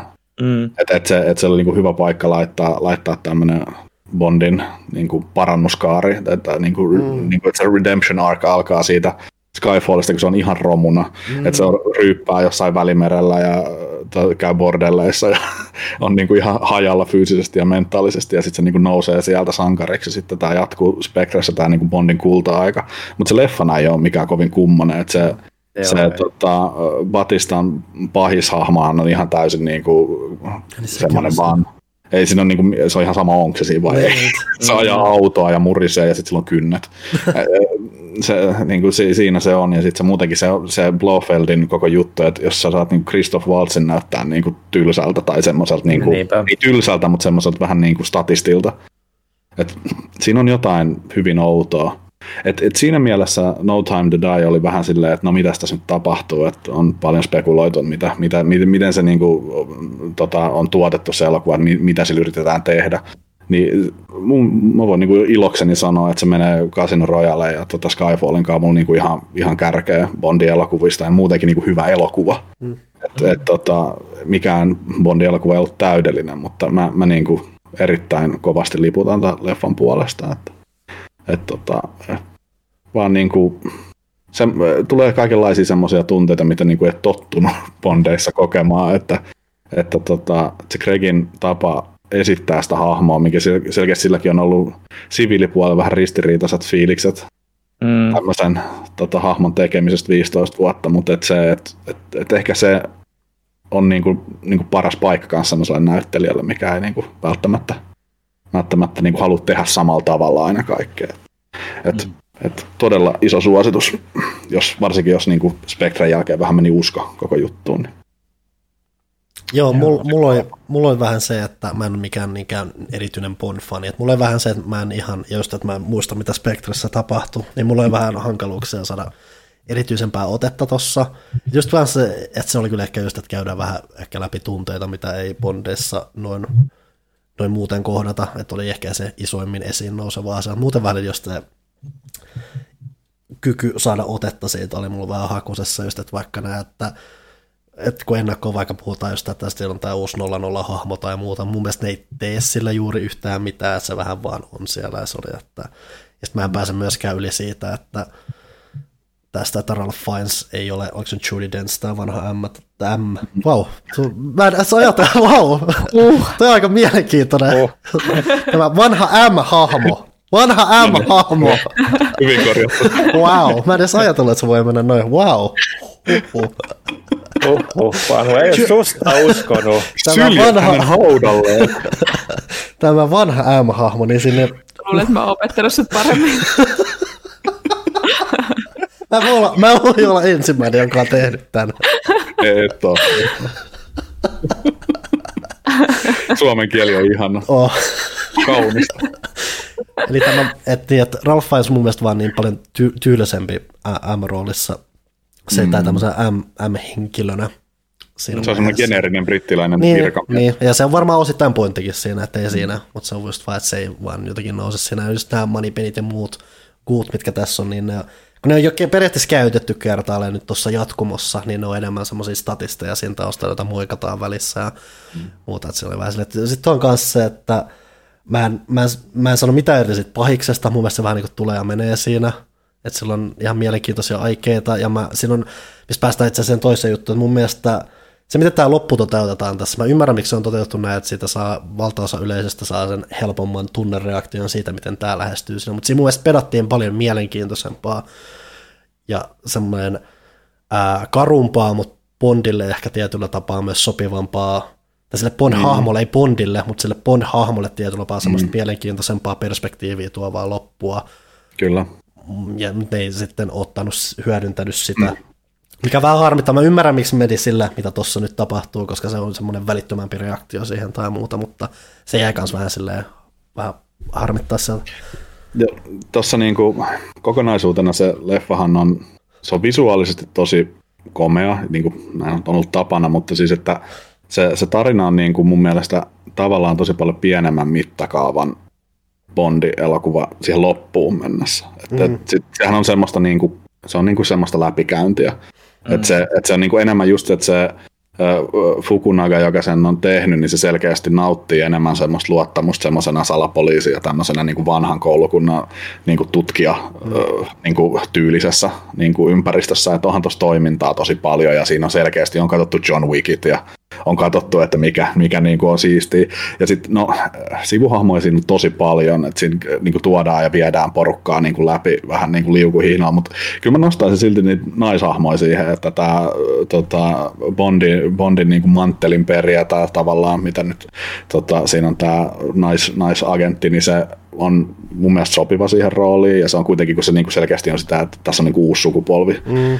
Niin kuin, että agentit on tällaisia nykyään, että niin kuin ne osaa käyttää älypuhelimia ja niin kuin tälleen näin, että autokin voi olla hybridi, eikä mm-hmm. syljetä, syljetä heti vaan konepelille, että se on ihan ajettava peli. Ja sitten tota, no, siinähän on tosi paljon nuoria hahmoja muutenkin, mutta sitten tämä jotenkin vähän varasti tämän sivuhahmojen niin kuin manttelin tai parhaan hahmon, oli tämä Ana de Armasen tota, mm. tämä agentti, mikä siinä pistäytyy kans välissä, että et, et semmoinen pieni sivuhahmokin voi olla tosi vaikuttava. Se, siinä, se, sekin siinä vaan mua just vähän häiritsee, että se vilahtaa tosi nopeasti siinä, mutta se vähän just vielä kans paras valon sit siltä uudelta tuplanolla agentilta siinä. Kanssa, että se voi olla silleen, että, että niinku, ne, niitä olisi melkein pitänyt jotenkin olla yhdistää. Mä en sano, että sen tuplanolla olisi pitänyt olla saman tyyliin kuin mikä se on siinä kohtauksessa, tai siis mikä tämä toinen henkilö on siinä kohtauksessa, mutta ne olisi mun mielestä melkein pitänyt jotenkin kohdata toisensa. No, mä, mä tiedän, että sä pelkäsit, että siitä tulee joku Fast and the Furious-tilanne, että siinä on niin kuin vanhat ukot turvallaan maassa, ja tyt, niin kuin naiset tulee sitten ja pelastaa tilanteen silleen. Mutta ei, ei se nyt kuitenkaan niin korniksi mennyt, että tota, se, se oli hyvin tasapainossa. Ja sitten mä pel- pelkäsin liikaa, että siinä niinku alleviivataan niinku näitä hahmoja, että hei, me ollaan nykyään kuuleja, mm. että meillä on vähemmistöä ja meillä on naisia toiminnallisissa rooleissa, että tota, tämä ei ole niin jähmeetä. Mutta tota, ei, mä jotenkin tykkäsin siitä tarinasta, se oli hyvin ennalta arvattava kaiken puolin. Et, et oli siinä pari, pari kierrepotkua tulee, mutta siis semmoinen, että näki, näki niin kuin koko ajan, mitä tapahtuu aika pitkältä. Että et sitten justiin niin kuin Panu tuossa sanoi, että olisi ollut vaihtoehtoja ehkä. Mäkin kävin siitä niitä läpi kaverin kanssa siinä ja nyökyteltiin ja odoteltiin, odoteltiin siinä pääsyä pois. Tota, oli, oli kuitenkin jonoa ovella, niin tota, piti, piti vähän pitää etäisyyttä siinä, mutta tota, sitten tultiin siihen lopputulokseen, että et, et, Ei, ei, ei tavallaan olisi ollut kuitenkaan niin kuin parempaa tapaa niin kuin lopettaa sitä, että kyllä me oltiin sitten tyytyväisiä loppujen lopuksi, vaikka vähän jossiteltiin siinä. Et, et, et, et, et, tota, siinä, on, siinä, on, siinä on lähinnä silleen, että kun Bondit on niin kuin semmoinen instituutio, mm. niin että et, et nämä leffat on selkeästi vähän semmoinen, jos ajatellaan jotain Nolanin Batmaneita tai muita niin kuin verrakkina. Että nämä on niin kuin oma juttunsa. Ja sitten on niin kuin mielenkiintoista nähdä, että mikä, mikä on sitten niin kuin se seuraava muuvi, että, että, että niin kuin test, te, miten, miten sitä sitten testataan. Että vähän niin kuin varmaan Pattinsonin Batman näyttää paljon, että kuinka paljon porukka sitten on valmis taipumaan, taipumaan tietyissä asioissa. Että tota, et, et, et, et, mut mä, mä olin tosi tyytyväinen. Siis Bond-fanina tai ei, mutta niin kuin hyvä elokuva, ja jos tykkää Bondeista, niin on varmasti, varmasti tyytyväinen. Mm. Mä voisin ryövätä aasin silloin, katsoa nimittäin myös itse Daniel Craig-elokuvan Knives Out. Mä en muista, onko siitä puhuttu tässä podcastissa jossain vaiheessa. En tiedä, no, häpeää, jos ei ole. En tiedä, mä oon nähnyt, mä oon nähnyt sen teatterissa ainakin asti. Joo, siis semmoinen hyvin Agatha Christie-tyyppinen, semmoinen englantilaisessa, itse asiassa amerikkalaisessa kartanossa. Amerikkalaisessa, että sehän on se, että Craig on kuullut siitä aksentissaan tässä elokuvassa. Joo, siis mä olin tulossa siellä amerikkalaisessa kartanossa, tyyppi on kuollut, sen koko hirveä perhe on siellä ja joku niistä on varmaan tappanut sen, ja sitten sinne tulee Daniel Craigin esittämä Benoit Blanc, mm. etsivä, joka istuu nahkatuolissa ja polttaa sikaria ja on hyvin hienostunut herrasmies, mutta sillä on uskomattoman leveä etelän aksentti jostain täysin mystisestä syystä, mikä ei koskaan selviä. Mä en voi käsittää sitä luovaa päätöstä, mikä siinä on tehty. Öm, ja mulla ei oikeastaan mitään kommenttia siitä elokuvasta, se oli ihan hyvä. Mutta mm. mä vaan häiritsin se aksentti niin paljon, että mä haluaisin niinku nostaa sen tähän sen takia. Se, se, siis se, on, se on osa sitä, että kun sä sanoit Agatha Christie, niin mä menen siihen väliin, että se on hyvin pilke silmäkulmassa tehty mm. tommonen. Ja. Se on vähän niin kuin dekonstruktio tämmöistä mm. klassisesta murha whodunitista, että, että kun näitä on nyt viime vuosina just tullut se joku Murder on the Orient Express, mikä oli kans tämmöinen tähtisikermäkästi, mm. että laitettiin kaikki tyyliin, että se oli kuvattu kolmessa päivässä, elokuva tuntui siltä ainakin, mm. just, just kun niillä oli sopiva hetki, niin tässä on vähän sama, että siellä on aika isoja starvoja tota, tota, näyttelee, ja niin, sitten just Chris Evans on kyllä pakko nostaa kans siihen, että tekee semmoisen niinku hyvin epä, tai siis kun ajattelee häntä niin kuin aina Kapteeni Amerikkana tai mm. jotain, jotain tällaista sliipattu kaveria, saman näköinenhän se on tossa mm. noin, mutta silläkin on niin kuin ulottuvuuksia selkeästi sillä ajalla, että, että, että on, on hyvä, ja sitten taas, taas tämä Ana de Armas siinäkin, niin tota, on, on niin kuin mahtava, mahtava hahmo, niin kuin, että jos, jos tota, rupeaa jännittämään liikaa, niin lentää laatta välittömästi. Ja. Sitten siinä on niin kuin mahtavia, mahtavia henkilöhahmoja. Siis storina ihan ok, mutta siis ne hahmot on aivan mahtavia siinä. Että sen takia mä tykkään siitä leffasta. No ilmeisesti ne tekee nyt jotain, ainakin suunnittelee kakkososaa, että tuosta mm. olisi niin kuin sarja tuosta. Ja sitä mä en muista, oliko sen Craigin tarkoitus olla myös siinä. Joo, okay. Että se on niin kuin se kantava, vähän niin kuin poirat. Joo. On se kyllä aika hupaisa tyyppi siinä. Joka kerta se on vähän shokki, kun se puhuu siinä. Joo, ja sitten kun se tosi kauan siinä taustalla silleen, että se ei sano mitään eka. Mm. Poliisit vaan kuulustivat niitä epäiltä, että sitten se istuu siellä, jossain vaiheessa avaa suunsa, sä oot silleen, mitä? Niin. Kuinka? Kyllä. Sä, Johanna, myös olet, sä olet myös Johannan katsonut, mitä ensimmäiset jaksot kahdesta Netflixin tämän hetken puhutuimmasta sarjasta, jotka mä olen nähnyt kokonaan. Joo, siis me ollaan maisteltu Squid Gamea ja Midnight Massia, mutta kun me ollaan kauhean huonoja katsoa mitään, niin tota, ei ole sitten edennyt, pelaamme liikaa. Mutta tota, Squid Game muistuttaa mä paljon Battle Royalesta, mutta mm. paremmin tehtynyt. Myös tuosta Alice in Borderlandista, jota katsoin jossain vaiheessa. Jota Aasiassahan on paljon just tuommoista selviytymispelimeininkiä ollut, varsinkin just Battle Royalen myötä. Joo, mutta tuossa tuntuu olevan vähän myös jotain semmoisia syvempiä värejä kuin vaikka Battle Royalessa. Joo, siis mähän yllätyin jo siitä Squid Gamein parista kiekasta, miten se lähtee sieltä arkisuuden kautta liikenteeseen. Mm. Mä kelasin, että se koko sarja, että mitä se on kahdeksan jatkoa, jaksoa pitkään, ne kaikki jaksot on tyyliin sitä, että nyt ollaan tässä pelissä ja draaman kautta ihmisiä kuolee. Mutta sehän alkaa hyvin sille arkikeskisyydellä, mikä on tosi iso osa sitä, että se, kun sun, se on tosi oleellista, että sä näet varsinkin sen päähenkilön siinä, miten se arki on lyönyt sen ja ajanut sen hyvin tietynlaiseen elämään ja hyvin tietynlaiseen pisteeseen, miten hyvin tietynlainen ihminen se on. Ja sitten sä näet, miten, millainen ihminen se sitten on myöhemmin ja näissä peleissä ja muussa, niin se on tosi oleellinen asia siinä. Että mä varsinkin olin vähän silleen, että en mä tiedä jaksaks mä tätä jätkää näiden pari ekan jakson jälkeen, mutta sitten tulee hyvin, hyvin, se on hyvin oleellinen osa sitä kokemusta, että varsinkin sitten miten sä opit pitämään siitä, opit ymmärtämään sitä, ylipäätänsä niitä hahmoja siinä ymmärrät, siinä on paljon tosi, tosi hyviä, tosi semmoisia kivoja hahmoja, joten suhteessa käy just silleen, että sä et halua nähdä, että ne kuolee siinä tässä rujossa pelissä ja muuta. Ja, pro, ja just silleen, että aika väri, värikäs kasti, että siinä, just, että siinä on paljon tosi ilmeileviä näytteitä, varsinkin tämä päähenkilö siinä alussa on tosi ilmeilevä kaveri ja tosi reaktiivinen ja muuta, mutta siinä vastapaino on sitten myös tämä sen lapsuuden kaveri, tämmöinen tosi koulutettu heppu, jolla on varmaan ehkä yksi ilme koko sen sarjan aikana, mutta se saa siitä yhdestä ilmeestä ihan helvetisti irti. Et se on, sillä on pointti myös sillä, että se, et se, et se, se on melkein tehokeino nimenomaan se, että se näyttelee sillä yhdellä ilmeellä, mutta se on just se, että miten paljon siitä saadaan irti, on, on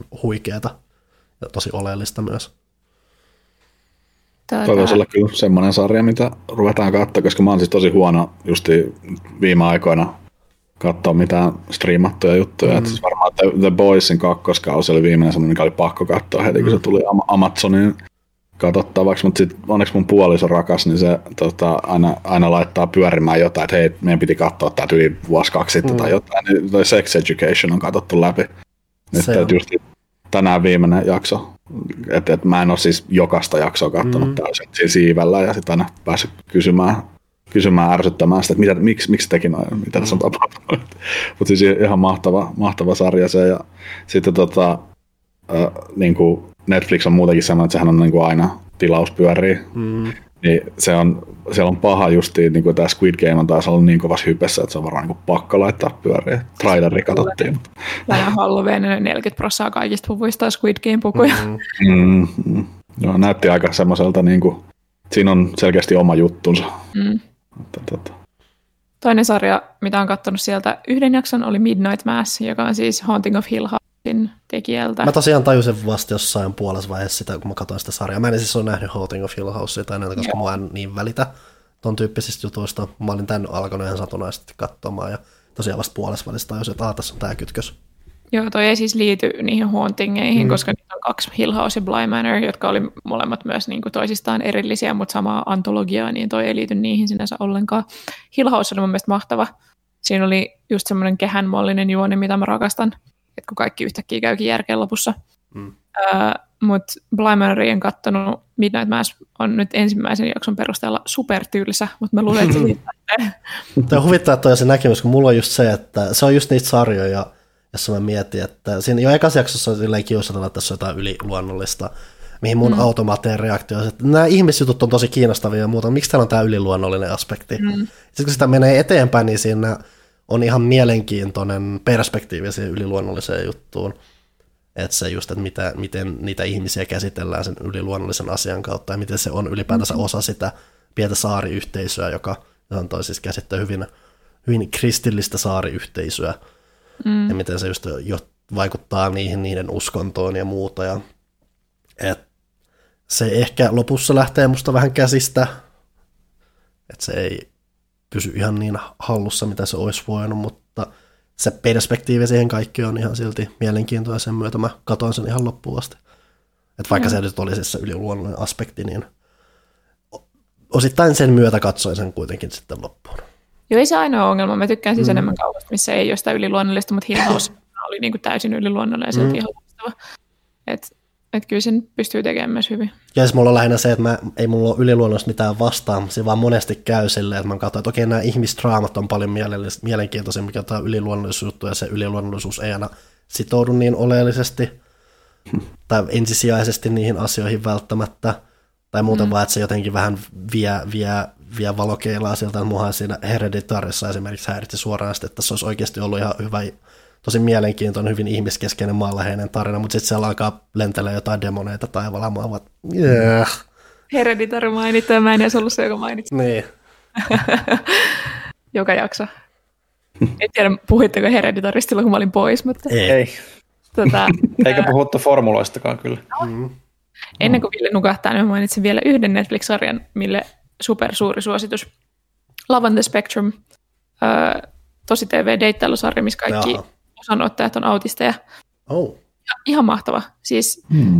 öö, se on aivan huikea. Se ei ole tehty silleen, tiettä kun jotkut brittiläiset te- tosi T V-sarjat on tehty silleen, että aina kun jotain kiusallista on noloa, niin se on semmoinen pellemusiikki taustalla.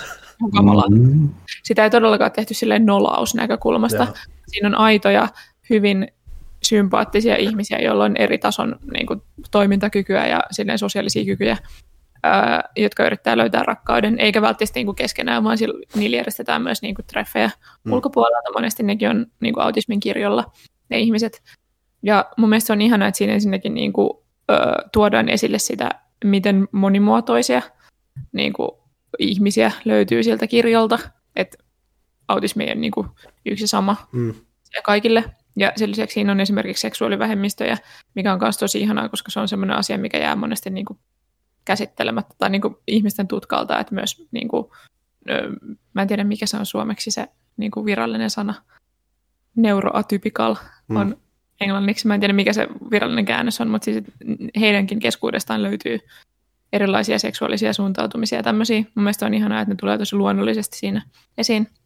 Ja siis se on vaan niin sympaattista, siis kumppanini, joka vihaa kaikkea tosi T V-tauhkaa niin kuin koko sydämestään, niin juttu mun kanssa sohvalle katsoa sitä usean jakson edestä, koska niin te voi, niin kuin voi olla rakastamatta niitä tyyppejä siinä. Ne on kaikki aivan ihania. Ää, ja sitten siinä on vaan jotenkin niin onnellinen, että ne oikeasti, siinä on yksi tyyppi esimerkiksi, joka koko elämän tehtävä on olla aviomies.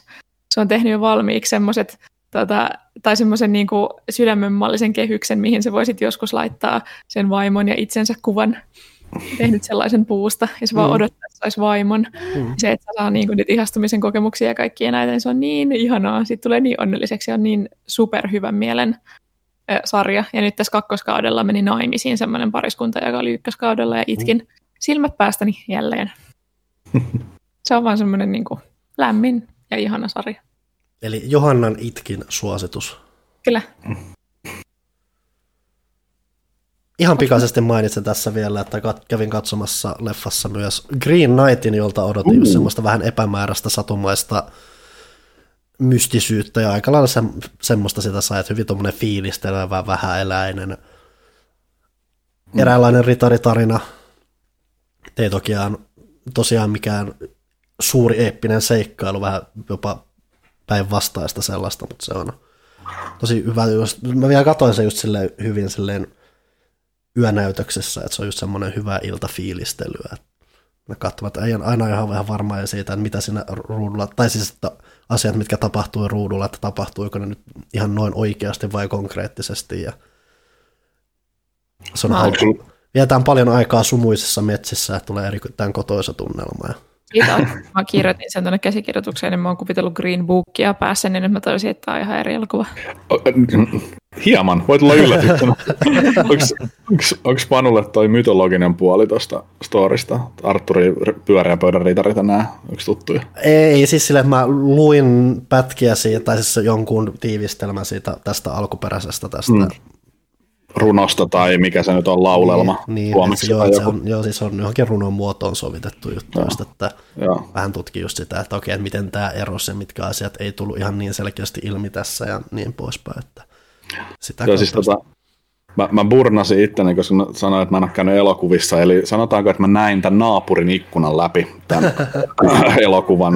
Tota, ää, niin, tota, Dev, Dev Patel, tämä tota, pääosaesittäjä, niin vetää aivan älyttömän hyvän roolin. Ja mm-hmm. sitten, tota, siis, mähän olin niinku pienenä poikana sellainen niinku Arturi Pyöreä pöydän riitarit -fani, että mä mm-hmm. niinku tutkin ja Ma- Mauri Kunnaksen versioinnin kautta tietenkin.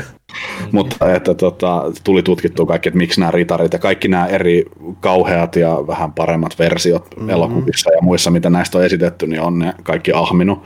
Mutta tota, tämä oli mahtavasti tehty siis ihan vaan senkin osalta, että tosiaan perustuu niinku tämmöiseen runoon laulelmaan, niinku, että voitte kuvitella, että harppujen kanssa jossain salissa esitetty kuninkaille ja muille herrasväelle, niin tota, tästä tota, yhdestä niinku Arturin parhaimmasta, kovimmasta ritarista, joka oli ehkä vähän semmoinen ylpeä kaveri kanssa. Se oli vähän niin kuin omassa erinomaisuudessa hyvin peribrittiläinen, eli niin kuin, että mä, mä hoidan kaiken. Ja sitten tämä versiointi siitä tämmöisen naisiin ja viinaan menevästä niin kuin supernarsistista, niin tota, voi vaan kuvitella, että siis varmaan jos tämmöisiä ritareita olisi ollut olemassa, niin mm. ympäristöhän on suitsuttanut alusta asti, että sähän oot tällainen. Nehän kaikki oli varmaan ihan täysiä kuspoja, siis mm. niin kuin suurin osa niistä.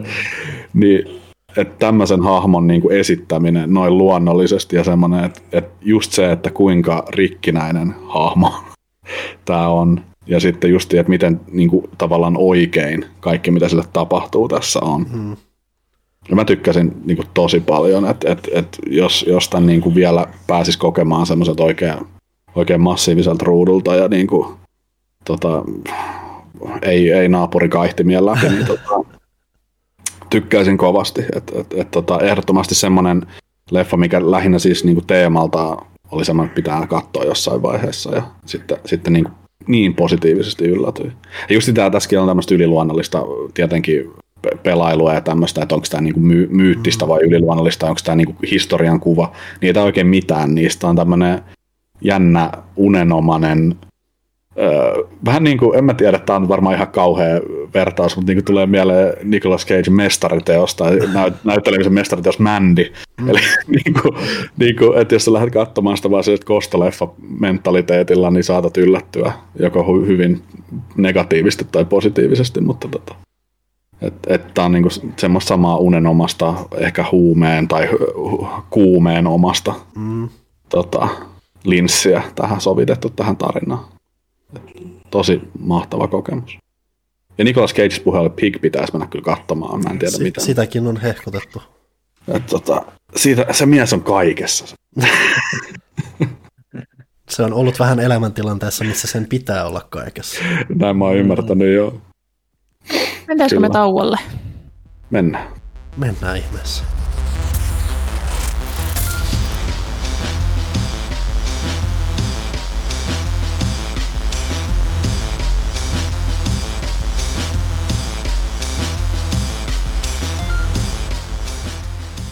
Olemme palanneet linjoille. Tervetuloa takaisin me ja te rakkaat kuulijat, jotka olitte ehkä kymmenen sekuntia tauolla. No kiitos. Mm. Öö, nyt on kysy pelaajalta aika, mutta ensin on varmaan kaupallisten tiedotteiden aika. Tupla-aika. Kyllä vaan, pimpeli pom. Seuraa kaupallisia tiedotteita ja amatööriteatterin jälleen kerran tarjoilee elisa piste fi. Kuules Kari, mä ajattelin valmistella sellaisen joululahja Excelin, jotta pysyn kärryillä, mitä lahjoja mun pitää kummilapsille hankkia. Toi on käytännöllinen idea, Sami. Me aletaan olla niin huruukkoja, että tässähän ei itsekään enää muista, että kumpi meistä on Kari ja kumpi Sami. Ah, Kartsa, sä oot kyllä vitsiniekka. Mutta kuules, tää mun Exceli meni lähtökohtaisesti pieleen, kun mun P C ei enää starttaa. Tämä on minun momentumi. Kuules, Sami, Elisalta löydät kattavan valikoiman pöytäkoneita, läppäreitä, niin P C kuin Macintosseja, joten ei muuta kuin puhelin käteen ja osoitteeseen elisa piste fi. Ne toimittaa koneen muutamassa päivässä ja voit maksaa sen kaksitoista, kaksikymmentäneljä tai kolmekymmentäkuusi osassa niin, että henkikin meinaa tässä loppua. Sanoit sä, Kartsa, siis elisa piste fi. Kuulit oikein, elisa piste fi. Pimpeli pom. Kaupalliset tiedotteet päättyy. Siinä. Mä oon iloinen, että mä laitoin mun tälle. Siis tämän muutaman, muutaman jakson tauon jälkeen tässä oli ihan uudenlaista impaktia taas. Uhuh. Ö, mulla on ajatukset niin levällä, että mä pystyn vetämään mun omia tiedotteita. Tilatkaa pelaajaa, tukekaa pelaajakästiä, ostakaa paitoja.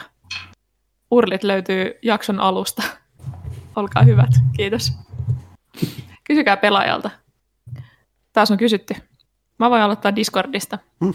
Noniin. Enkkari kyseli meidän mielipiteitä G T A-trilogista, niitä annettiin. Öö, Paha Phantom. Kuulasta päivää J V P sekä sinä hieno ihminen. Syyssaa ja koillistuulet liidettävät kultaisten lehvien parvia sateen juovittaman ikkunan takana. Tämä on oivaa aikaa katsoa, lukea ja pelata kaihoisaa lopullisuutta tihkuvia tarinoita. Onko teillä kul- suositella kulttuurituotoksia, jotka Life is Strangein lailla nostavat palan kurkkuun ja syöksevät ihmisen päiväkausiksi haikeisiin syövereihin? Luotan sinuun, Johanna. Mun olisi pitänyt valmistautua tähän etukäteen. Öö, no siis haikeita sarjoja, se on just se, että olisi pitänyt valmistautua etukäteen. Kyllähän haikeita mm. sarjoja on, mutta jos niitä kysytään tälleen äkkiseltään, niin eihän sieltä nyt tule yhtään mitään mieleen. Ellei Markus Heinolta tule jotain mieleen nyt. Just nyt. Haikeita sarjoja. En, en ole katsonut niin paljon haikeita sarjoja. Tota, Pyydettiin mul... kulttuurituotoksia, voi olla mitä niin. tahansa. Eikä, eikä, eikä kirjojakaan. No tavallaan joo, u, uusin Bondi voi, voi jättää kaihoisa. Sitä voi suositella. Tota, noin. Maksaako Finkinä tästä jotain? ja, tota, ja sitten, en mä tiedä. Kyllä kaikkihan nyt on varmaan pelannut The Last of Us molemmat läpi. Mutta siis tämä kakkonen varsinkin ja on niin kuin se on mulla semmoista niinku unelmien sielunmessu tota, tason juttua, että ei, ei pysty niinku varmaan kovin montaa kertaa elämänsä aikana katsomaan. On niin vahva, vahvaa todistusta. Sieltähän se The Last of Us-sarjakin on joskus tulossa siis television muodossa, just oli niin. Tai settikuvia vuotanut. Kyllä. Pedro on pääosassa, se on mm-hmm. hyvä valinta. Se on ihan sympaattinen äijä. Öö, Ehkä meidän jälkikäteen tulee jotain mieleen. Suosittelisin. Öö, semmoinen muusikko, mä ajattelin, että mennään tähän, semmoinen muusikko kuin Daniel Spaleniak. Onko, onko se Spaleniak vai Spaneliak? Apua. Spa, spale, Spaleniak? Joo, kyllä. Piti googlata. Daniel mm-hmm. Spaleniak teki musiikkia muun muassa uh, The Path-nimiseen sarjaan, joka ei kyllä itsessään ole kovin kaihoisa, mutta se on kyllä semmoista musiikkia, että jos sen laittaa soimaan, niin ulkona alkaa välittömästi sataa. Ja aurinko menee pilveen ja elämä synkistyy, mutta silleen hyvällä tavalla. Et suosittelen testaamaan. Todella mainio. Um, mitäköhän mä olisin itkenyt viime aikoina? Hmm. Mone, montakin asiaa. Uh, bonusjaksossa silloin uh, kauan sitten, kun puhuttiin vuosikymmenen parhaista peleistä, niin suosittelin semmoista pikku ilmaispeliä kuin Emily is Away. Siitä tulee edelleen tosi paha mieli. Pelaa se. Mm, mitäköhän muuta? Onko Villellä tähän väliin jotain? Mä voin miettiä näitä. Pulkkina. Pulkkina. Hmm. No joo. Mun täytyy ehkä käydä vastaamassa tähän myöhemmin Pelaajafissä, koska näitä on. Mut en vaan osaa niinku just nyt saada päähäni. Öm, mä tiedän, että ei välttämättä osu just sun kiinnostuksen kohteisiin, paha Phantom, mutta jos et ole katsonut Brokeback Mountain-elokuvaa, hmm. niin jos haluat, niinku, että sun sielu vaan muserrataan tuhanneksi palaseksi ja sitten niiden päälle syljetään, niin katso se. Siis siitä tulee niin paha mieli. Mun, mun erikoisala, niin kun, jos Markus ei ole tullut tässä selväksi, niin on katsoa kaikkea, mistä vaan tulee hirvittävä olo ja sitten kieriä siinä seuraava ilta. Se on hyvää ajanvietettä. Hyvää tervettä ajanvietettä. Mm. Kyllä. Meillä kaikilla on oma juttu. Täällä suru jostain löytää. Paha Phantom jatkaa. Toisekseen kysyisin, mikä siinä on, että taas yksiä pyöreitä lähestyvää aikuista ihmistä edelleen koskettavat erityisesti teinidraamat ja nuorten elämään sijoittuvat tarinat. Onko kyse vain ihmiselon huolettoman alkukesän vehreyden muistelusta käännyttäessä vääjäämättä kohti talven jäistä kalmaa? Niin ehkä. Ja siis musta tuntuu, että silloin teini-aikoina niin kaiken koki paljon jotenkin vahvemmin. Mm. Kaikki oli mustavalkoisemmin dramaattista, jotenkin elämää suurempaa, koska ne kaikki asiat koki ensimmäistä kertaa silloin.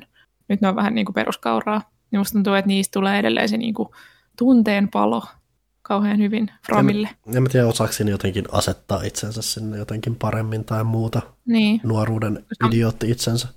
Niin, me ollaan kaikki oltu teinejä kumminkin. Niin, mukavaa niin, omasta niin. puolestani. Mm. Ville syntyi kolmekymppisenä. Kyllä, mulla oli semmoinen hieno niin kuin tweet-takki ja sitten monokkeli silmässä ja tupruttelin semmoista sikaaria. Tai... Mm. Tämmöinen maailma tällä kertaa. häiritsevä, häiritsevä mielipide, ei kun mielikuva. Tota, toi, joo, mä luulen, että siinä on siitä kiinni.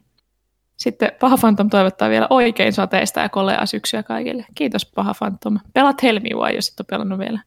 Mm. Sekin on haikea. Sitten. Mm. Jatkan ilmeisesti. Risto. Jaa. Risto sanoo hei ja kysyy, että mitä mietteitä Fatal Framein kautta Project Zeron paluusta? Viimeisimmän vain Wii Ulle julkaistun osan remasterointia ja tuominen isomman yleisön pelattavaksi antaa toivottavasti toivoa myös mahdollisuudesta kokonaan uudellekin pelille. Onko kästiläisillä toiveita jonkun muun kauhupelisarjan tai pelin paluusta? Eli mielipide Fatal Frameista ja jos on toiveita muista kauhupeleistä. Ei nyt niin Fatal Frameista itsestään lähinnä. Tuossa oli hetki, jolloin tuntui, että just tämmöinen japanilainen keskikokoinen kauhu oli vähän niin kuin hävinnyt, ja ainut mikä oli jäänyt jäljellä oli just joku Resident Evil, joka sekin alkoi olla aika kaukana kauhusta. Et sinällään, nyt kun muuten kauhua on piisannut varsinkin tuolla indie-puolella, ja luulisin, että se vähän ei voisi pedata nyt sit just noita, näitä Silent Hillien, Project Zerojen ja vastaavien paluuta. Et siinä mielessä mm. olisi ihan, että jos van, tämmöinen vanha tietynlainen omalla eräänlainen genrensä itsessäänkin kauhun sisällä, jossa mahdollistaisi sen paluun, niin miksei. Että saa toki nähdä, miten toi tuon Project Zeron paluu tapahtuu, niin se kun nyt on vaan ns. Remasteri Wii U-pelistä. Se, kyllä jotkut siitä oli ehdottomasti digannut, mä en ole itse kokenut sitä, tai muuten kyllä jakaa myös vähän mielipiteitä, että toki sen sarjan tulevaisuus määritellään laajalti nyt siinä, että miten toi tulee menestymään, mutta kauhulla on selvästi kysyntää, varmasti myös japanilaiselle kauhullista, kun ne osaa vielä markkinoida sen tai tuoda ihmisten eteen, niin mm. yhä sillä olisi mahdollisuutensa, että kyllähän se kiva varkista nähdä just jotain, ja ihan vaan nimellisesti joku nähdä, että miltä moderni Silent Hill tai muu näyttää. Mm. Ehdottomasti. Silent Hill ykkönen ja kakkonen. Siitä. Tehkää. Olkaa hyvät. Mäkin toivoisin niinku remakeä, koska en pysty niitä pelaamaan. Mm. Niin, eikö ykkösestä ollut voin... joku remake? Joku, ehkä joku uusinta. Shattered Memories vai Memory, mikä se on? Niin, niin mutta se on melkein eri peli. Mm. Okei. Okay. Uh... Silleen niin kuin, että Capcomin takaa nä, kiitos. Mm. sama, sama systeemi ja vähän jotain uutta. Pikkasen mm. jotain modernia sekaa vielä.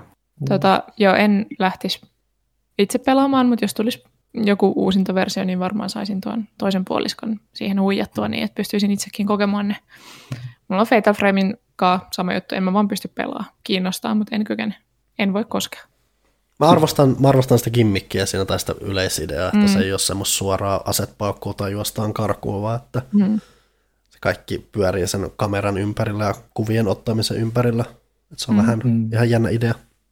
Tota, mm, mitäköhän mä sanoin? Kauhean musta aukko tuli mun aivojen paikalle, kun mä aloitin ton lauseen. Mm-hmm. Apua. Niin, äh, kauhulef, ei kun kauhupelien paluusta, niin Alan Wake kakkosta, vaikka Alan Wakein kauhumanttelista voi olla montaa mieltä, mutta tota, mm-hmm. Alan Wake kakkosta toivon, kysyisi, että toivottavasti tuleekin jossain vaiheessa. Toivottavasti. Ykkönen on hyvä peli. Mm. Kuten ollaan nyt tuoreeltaan saatu taas todeta. Enpä sitäkään hirveän paljon pysty pelaamaan. Että kyllä siinä on tarpeeksi kauhua minulle. No joo, okei. Okay. Siis välittömästi kun on tilanne, missä mä en ole ylivoimainen supersankari peleistä, niin mä rupeaa pelottaa, ahdistaa ja panikoittaa. Ja sitten ei sit vaan tuu mitään. Risto jatkaa. Onko Johannalla kokemusta Haunting Ground-pelistä? No mitä luulet? Eli ei ole. Koira-ihmisenä voisit kenties saada tästä mainiosta kauhuseikkailusta niin kylmääviä kuin myös lämpimiä kokemuksia. Mä googlasin tämän. Tähän mä valmistauduin. Mun mielestä näytti ihan hauskalta. Siinä on siis, se on muistaakseni Capcomin peli myös P S kaksi-aikaa. Siinä on nainen ja koira. Ja sitten he seikkailevat. Ilmeisesti se koira on laitettu siihen, koska ne koki, että pelaajat eivät voisi nauttia kauhupelistä, missä on vain yksi yksittäinen nainen päähenkilönä, joten piti laittaa koira siihen, mikä on vähän huvittavaa. Mutta no, toisaalta saatiin koira. Jotain sentään. Niin. Mm-hmm. Ö, siinä myös luki jotain siinä Wikipedia-artikkelissa, minkä mä luin, että kriitikot sanoivat, että tämän päähenkilön seksuaalinen esineellistäminen oli highlight tässä pelissä. Sitten mä olin se, että okei, hyvä juttu, nice. Mm. Se oli ehkä eri aikaa. Ehkä. Mutta mut tota, joo, äh, kiinnostaa jälleen, en pysty. Se on mun kategorinen vastaus, aina kun puhutaan kauhupeleistä. En, niin kun, mä tykkään kauhusta genrenä, mutta pelit ei vaan mene. En kykene. Sitten, äh, haluatko Panu ottaa seuraavaan? Äh, mulla on vaikka täällä Instagram auki. Okei. Okay. Täällä on Pelaajalehden oma, missä kapteeni Suolisolmu kysäisi, että mihin Markus uskot Chelsean sijoittuvan valjussa tällä kaudella, entä tsemppärit? Mä oon varmaan erehtynyt. Kapulla joskus mainitsee, että Chelsea on ihan, ihan jees joukkue. En oo seurannut siis Valioliigaa aikoihin. Tota, mun meni jotenkin maku silloin, kun mä olin vähän, vähän päässyt futikseen sisään siltä osin. Siis yleensä mä katson vaan just E M-kisat, M M-kisat, mm. vähän niin kuin vähän niin kuin Champions League voi seurata sitten. Mutta tota, se, se Liverpoolin maalivahdi tota, kohtalo silloin, oliko se nyt jossain Champions League jossain, jossain välierässä vai missä se oli? Siis tää tota, Karius, joka... Mm. tota, omat tyylin niin räki ja buuassa pihalle kentältä ja se mm. jätkä itkee siellä ja sitten kun joukko, you never walk alone. Mm.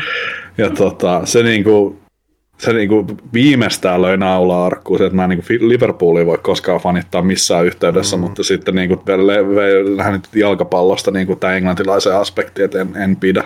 Mm. Ja sitten miten ne on muutenkin käyttäytynyt kannattajien suhteen, siitä nyt on aina tiedetty, mutta mä, mä toivon, että Chelsean kannattajat käyttäytyy hyviä ja niillä suurta menestystä. Onko tää hyvä vastaus? Se oli kantaa ottava vastaus. Se oli, mm. joo. Discordissa on vielä yhden henkilökysymykset, nimittäin Eki, Ekui, öö, kysyi jo viime, vi- tai viime kerralla mun mietteitä B B-kaudesta. En ole kattonut, katoin ekan jakson, totesin, että mua ei kiinnosta ketkään ne ihmiset siellä, ja lopetin katsomisen. Öö, ei mitään mielipidettä. On vaikuttanut tylsää, että seuraan pari Twitter-tiliä, joka kommentoi sitä, ja en ole kiinnostunut. Eli addikti ei ole ollenkaan rampauttava, toisin sanoen. Ja Eki kysyy lisäksi, että tiedustellaan vähän korkeakulttuurista. Onko suomalaiset huippuelokuvat Hytti numero kuusi ja Sokea mies, joka ei halunnut nähdä Titanicia, katsastettu? Koska kävitte viimeksi oopperassa? Mä kuulin tuosta jälkimmäisestä jotenkin satunnaisesti. Se, sille, se, mä tykkään sitä nimestä. Mä en tiedä mitään muuta, mutta se osui sen nimen myötä silmään ja se, sen myötä kuulostaa ihan mielenkiintoisen, en osaa sanoa mitään muuta. Operassa mm. en ole käynyt varmaan ikinä. Paletissa kävin viisi vuotta sitten pääsilmaisilla lipulla. Se oli ihan mukava kokemus, se on vähän, vähän erilainen, että se on hauska, että se on kuitenkin siis Romeo ja Juliet, hauska nähdä semmoinen tuttu tarina semmoisessa kontekstissa, että miten se kerrotaan lähinnä tanssin muodossa. Siihen sisältyy myös hetki, joka siis, mä en ole varmaan koskaan nauranut eläessäni, tai kokenut semmoista naurokohtausta niin kuin sen mm. lopussa. Se johtuu enemmän musta, ei niinkään sitä showsta, mutta siis oma jujuhan siis se, että me päästiin ilmatteeksi. Meillä oli, oli, oli liput saatu, että oli ää, tutun tota, pomo, oli ostanut liput, mutta se ei voinut käyttää, niin me saatiin ne liput käyttöön. Mentiin sinne alun alkaen, koska siis baletti nyt on vähän tommosen Ää, ei niin näin rahvaan harrasta tai tämmöinen viihde yleensä. Ja sitten kun sitä katsoikin vähän silleen ihmisiä ympärinsä, niin siellä on aika nätisti pukeutunut tai ihmisiä, jotka juo jotain jäätävän kallista champagnea siellä ja muuta. Et siinä oli vähän semmoinen ulkopuolinen olo.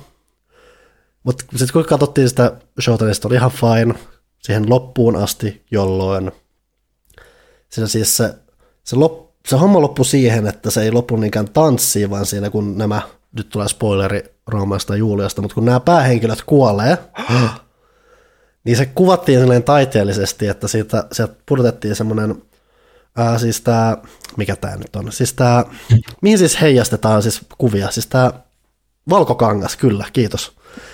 Sieltä tuli siis valkokangas, pudotettiin ja siihen heijastettiin, että se semmoinen hevonen hitaasti juoksee niin kuin yleisöä kohteen. Se oli silleen, että okei, tämä on vähän random ja outo juttu, mikä siinä.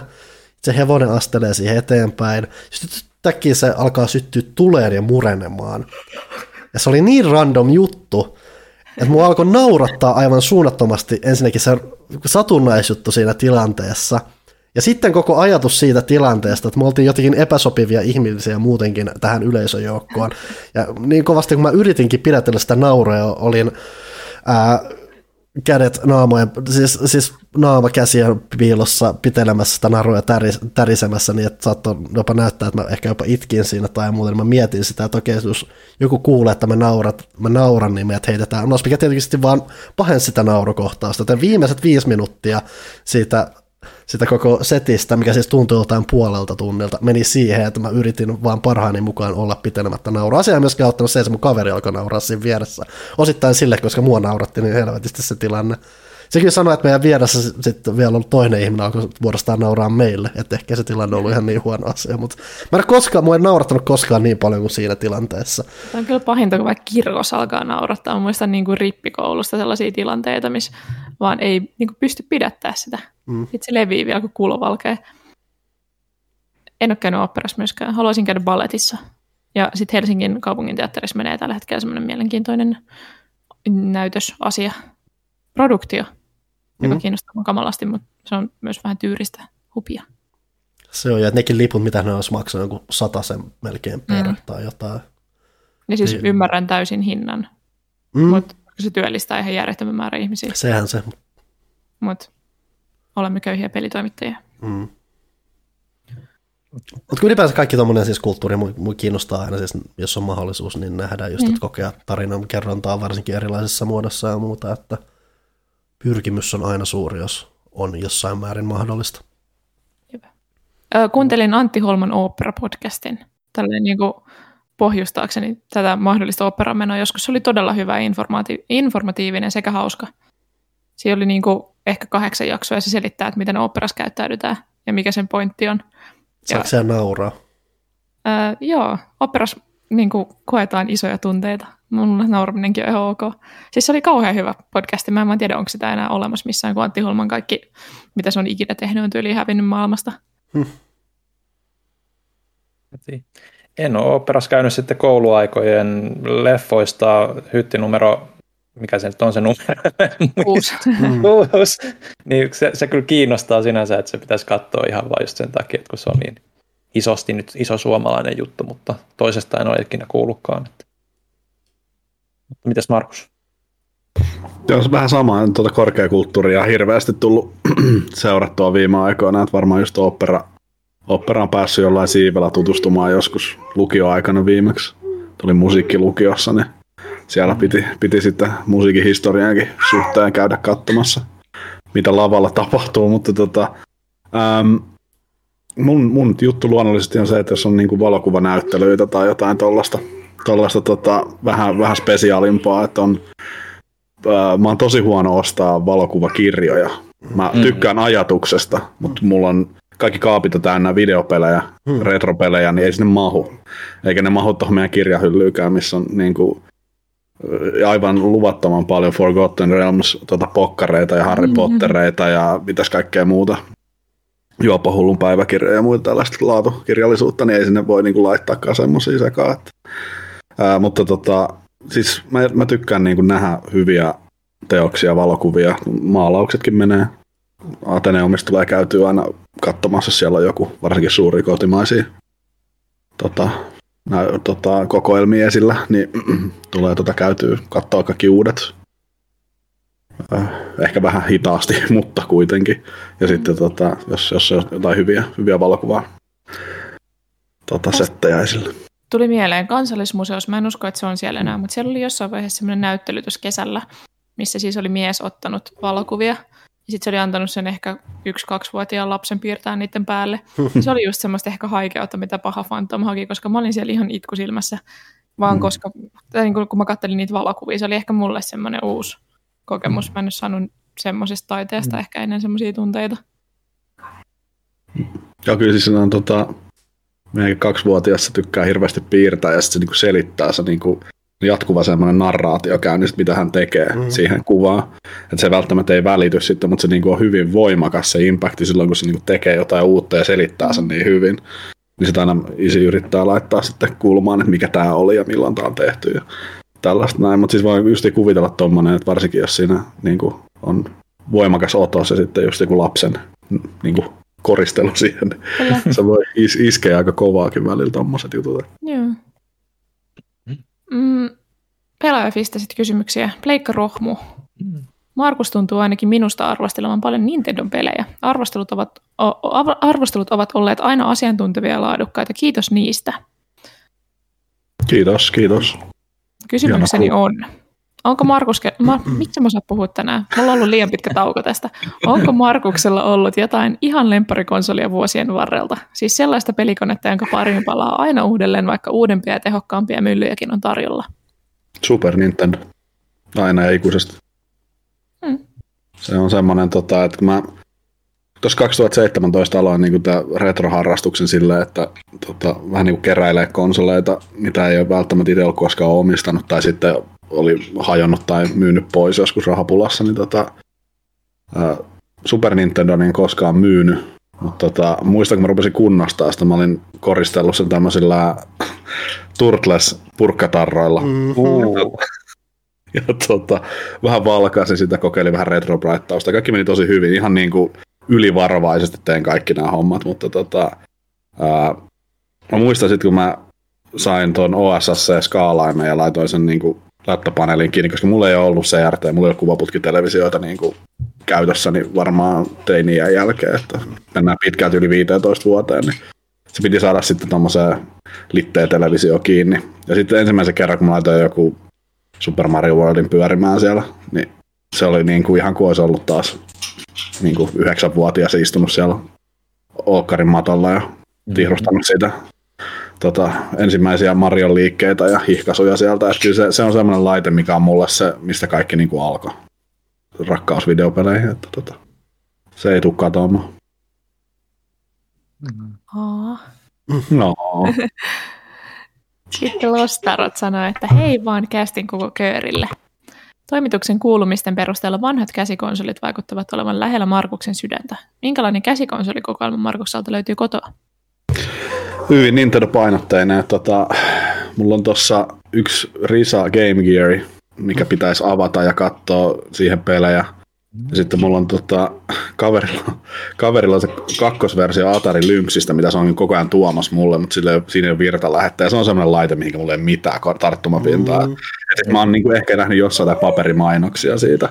Niin tota, Atari Lynx tota, ehkä tulee taloon, mutta siis löytyy tota, ihan D M G Game Boy löytyy. Ei ole oma, on ostanut jälkikäteen. Game Boy Color oli se ensimmäinen käsikonsoli itsellä. Ja siinäkin on surullinen tarina, että niinku pikkupoikana niin kova odotus, että pääsee pelaamaan Pokemonia. Pokemon Blue ja sitten uusi Game Boy Color. Ja sitten menee hi- tota himaa. Ja se on varmaan ainoa kerran, kun mulla on Nintendo missään laitteessa käynyt, niin, mutta se oli siis hajalla, se oli kuollut se konsoli. Se meni virta päällä, mutta siinä ei tapahtunut mitään. Mm-hmm. Ja tietenkin sitten silleen, että mitä nyt niinku tapahtuu, niin sama niinku varmaan tunnin päästä pieneen pelikauppaan takaisin. Sillä oli yksi laite siellä. Mä halusin Turkoosin, mä sain nyt sitten tämän tuota, Violetin version, joka onneksi toimi. Mm, mutta no, sitten se on aina semmoinen tarina, tarina että tuota, sitten pääsin pelaamaan Pokemon Bluta, mutta tuota, tuli sitten vuosia myöhemmin ostettua kanssa Turkoosin versio. Colorit löytyy, Game Boy Advance löytyy sekä se Batarang-versio luonnollisesti. Siitäkin on yksi rikkinäinen versio, mä ajattelin, että mä tein siihen screenimodauksen. Pitkä ollut projektina. Löytyy osat siihen, I P S-paneeli sinne, ja pystyy pelaamaan muutakin kuin kirkkaassa auringonvalossa suurennuslasin mm, kanssa. Ja, ja tota, se on muuten mun niin kuin ergonomisesti paras niin kuin Game Boy-laite mm. mun mielestä. Et, tota, mä oon pitkään pelannut Advanced pelit GameCuben kautta Game Boy Playerilla ja käyttänyt sitä Swiss-ohjelmaa tota, siihen, mikä sitten on tämmönen jälkikäteen fanien tekemä parannus siihen aika karseeseen Nintendo-omaa softaa, mm. millä se pyörittää niitä. Et se on mun mielestä edelleenkin paras tapa pelaa Advance-pelejä joitain, mutta tota, sitten et haluaisi semmoisen mukaan, mukana kulkeva version kanssa. Että et jos mä oon Advance-pelejä joutunut reissussa pelaa tai halunnut pelaa mökillä, niin se on ollut sitten D S-laitti, mm. mikä on hyvä siihen. Ja sitten on kolme D S, löytyy monta eri versiota, alkuperäinen X L, New kolme D S X L. kaksi D S mulla oli se ovikilmalli, mutta se, se, se tota, meni, meni parempaa käyttöön, se on veljen pojalla. Ja tota, sitten tosiaan P S P ostin jälkikäteen ja Vita on yksi rakkaimmista. Kyllä, että se, se on niinku semmoinen laite, mikä harvoja konsoleita mä niinku suren, että ne ei saanut niin paljon rakkautta kuin olisi ansainnut. Ja mä oon hy- ehkä vähän, musta voi aistaa, että mä oon vähän hyperkriittinen Sonin ratkaisuja kohtaan välillä, mutta Se, se laite on mulle jotenkin, sanotaan, että se on niinku yhtä rakas kuin eka pleikkari. Et, et, tota, mm. Sekin on rakas, mutta Vita on, siinä on jotain, se on niinku hellyttävä laite. Aika pitkä vastaus. Uh, hyperkriittisyys mainittu, nimittäin seuraava kysymys on, että nopealla silmäyksellä laskettuna Markuksen tähän mennessä arvostelemien vuoden kaksituhattakaksikymmentäyksi pelien arvosana keskiarvo on noin kuusi. Onko herralla tiukka ja kriittinen ote pelien arvostelemiseen vai päätyykö hänen arvionsa hieman vähemmän halutut pelit toimituksen keskusteluun? Ehkä Johanna osaa vastata tähän paremmin, tai Panu, mutta tota, no onhan siellä nyt ollut ihan hirveitä hirvikolareita kanssa jossain. Mutta siis jälleen kerran tästä on käyty meidänkin kontrollerin Discordissa paljon keskustelua siitä, tota, ja muuallakin keskustelua, missä mä oon tota Discordissa, että et tuntuu, että tää tulee aina esille tää arvosana, mitä se meinaa. Mm-hmm. Että et kyllä se, niinku se ar- arvostelun, koko sen tekstin lukeminen, ja sitten se, että sitten on jonkinlainen semmoinen, yritetään pitää semmoinen jonkinlainen skaala sille pelin laadulle ja sille kokemukselle sen arvostelun perään. Niin tota, ei se arvosana silleen, että jos mä annan seiskaa tai kutosta, niin siinä pelissä on sen tehty jotain oikein, mutta sitten siinä on mm. paljon vikaa. Et se, se, niitä seiskan pelejä tuntuu olevan, se on vähän semmoinen kirosana, että ne on, niinku, ne on niinku kelvollisia. Et sit mulle kasi on jo semmoinen, että se on niinku suositus multa, että jos mä annan kasi jollekin pelillä, ja joku on kiinnostunut siitä, niin arvion perusteella tietenkin, mutta tota, kannattaa sitten niin kuin, ottaa se multa suosituksena, että yse ja kymppejä, ne on, ne on sitten jo sellaisia, että puhutaan, puhutaan niin kuin melkein pakko-ostoksesta itselle, ja jos mm. mun makua seuraa, niin se meinaa sitten sitä samaa, että onkohan mä kymppejä antanut pelaajan arvosteluissa Breath of the Wildilla. Se, se on varmaan ekana mielellä.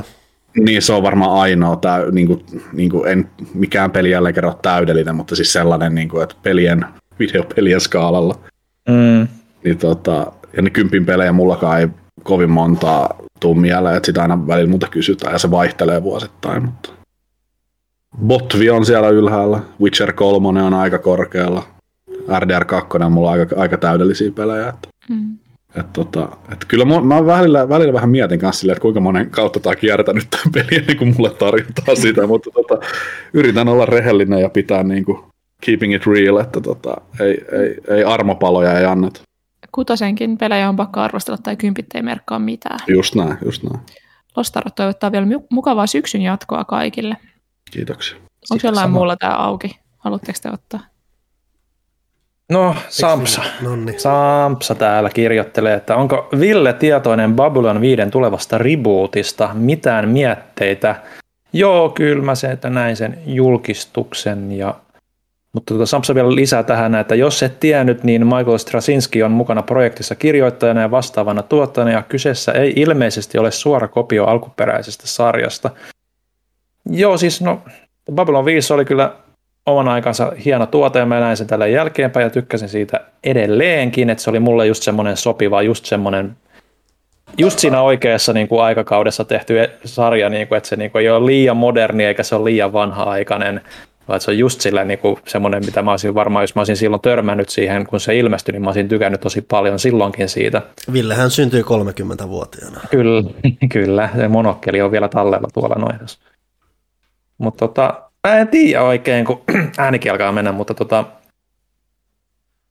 nykyään kun tehdään näitä moderneja juttuja, niin ne yleensä ei ole ollut kovin hyviä. Katsoa Star Trekkiä nyt varsinkin, että et Discovery ja Picardi, mm. molemmat oli sitten vähän mitä oli. Ja, ja, Galactica oli ihan ok. No Galactica oli ihan ok. Et, et se riippuu mm. ihan sitä, että jos nyt lähtee niinku se liian, mä, mä, jos on rebootti, niin jos ne niinku lähtee niinku samoilla hahmoilla tekemään, niin se vähän niinku tuntuu turhalta, että miksi. Mm. Et, et, et, no, niinku, mulle aina rebooteissa on niinku se, että et, no, ne hahmot on jo olemassa, niillä, sillä tietyllä niiden kokoonpano on kerrottu jo, ja mm. ne on ollut ne tietyt näyttelijät, niin miksi anneta niiden olla vaan sellaisia. Bondi ja tämmöiset on vähän asia erikseen, mutta tota... Mutta tämä on niinku yksi kokonaisuus, joka on jo kerrottu, niin jos nyt sitten tekisi mieluummin niinku vai jonkun sillä, että siinä on uudet hahmot, mutta universumi ehkä voisi rebootata sitten siinä samalla, niin se on ihan fine. Mutta, mutta se riippuu ihan niinku siitä, että mitä ne tekee. Mulla ei ole hirveä luotto, mutta Straczynski on kyllä niinku yleensä ihan ok kamaa tehnyt niinku yleisestikin. Et, et, et. En tiedä, mitäs Markus, sä oot kuitenkin kanssa tykännyt. Joo, mä oon ihan siis silloin, kun alun, alun perin se Yle tota, kakkoselta tuli iltaisin, niin Fajankaa katsottiin, että sieltä tota, skifirakkaus on niinku tullut perintönä sieltä. Että et, tota, äh, Babylon viisi on mulle kanssa semmonen niinku, iankaikkinen sarja, että fanitaan kovasti. Ja sitten mä niinku, tavallaan näkin sitä niinku Ville säästäen tässä, että olisi kiva vaikka niinku, nähdä eri kuvakulma silleen, että pidetään se jatkuma samana. Babylon viisi on siellä, missä se oli koko se avaruusaseman hässäköinti. Mutta siinä on esimerkiksi niinku niin koko maa, niin kuin ihmisten, maa, maasta kotoisin olevien ihmistensä niin kuin historia siihen, että kun mm. kohdattiin vaikka niin kuin sentaurit ensimmäistä kertaa tai kentaurit, miten niitä kutsutaankin, niin, tota, niin se ja sitten Minbari-sota ja kaikki tämä niin kuin voitaisiin kokea silleen, niin kuin tavallaan sen sarjan myötä, että se ei ole semmoinen niin kuin mennyttä historiaa. Mm. Että, että suuren mittakaavan elonjäämistaistelu ihmisten näkökulmasta ja muuta, että millaista se oli. Ja sitten, tota, tai sitten vaan niinku ribuutata se sitä, sitä kautta, että jos se nimi on Babylon viisi, niin kyllä se on niinku pakko olla jotenkin, niin. jotenkin kytköksissä siihen avaruusasemaan siellä. Että voisihan se olla sitten niinku jatkumoa kanssa. Ja mm. niiden leffojen jälkeen se nyt jätettiin ehkä niinku sopivan avoimeksi. Että jos Stargateista jotain opittiin, niin sitähän voi jatkaa loputtomiin aina sitä. Sitä tota, madon reikä menee hyvin pitkälle, että tota, aina voi tulla joku uusi uhka. Mutta tota, en mä, en mä niinku koe, että niinku olisi, mulla olisi hirveästi odotuksia toisaalta. Joo. Et, et tulee mitä tulee, jos se on hyvä, niin jes, jos se on huono, niin sitä ei varmaan kovin kauan tarvitse seurata. Että. Nykyään nämä kyllä aika, aika nopeasti kyllä saksitaan, jos ne ei ole kummosia. Tai no joo, en mä tiedä, Star Trek Discovery kyllä jatkuu vissiin vielä yhdellä kaudella ainakin. Se on, se, mä, en, joo, mä oon pudonnut ihan kärryyn siitä kanssa. Ei, ei, ei ollut mun juttu se. Picardia tavallaan voisi, aina mulla oli se nostalgia-fiilis vaan siitä, kun ne vanhat patut siellä hyppii. Mm. Heiluu vielä, että se oli sitä ja vähän, vähän oli nuorempiakin. Se oli joo, että se oli silloin kun sitä katsoi, sitä oli ihan sillä, että no joo, mutta sitten mihin se suuntaan se meni ja sitten mm. miten paljon niin kuin, ignoroidaan niin kuin sitä oikeaa lorea ja niin poispäin, että, niin kuin, että ei ole selkeästi käsitystä edes niin kuin Trekki-meiningistä käsikirjoittajilla, mm. niin se niin kuin paistui sieltä läpi. Että, että no. Tällä hetkellä mulla on aina ollut tuohon se, että McFarlane ja Orvillen kolmes kautta, se toivottavasti se on hyvä. Mm. Se on sitten, kun se tulee. Hyvä skifi-viihdettä. Joo. Sitten Kukkomestari kysyy tai toteaa täällä, että tervehdys.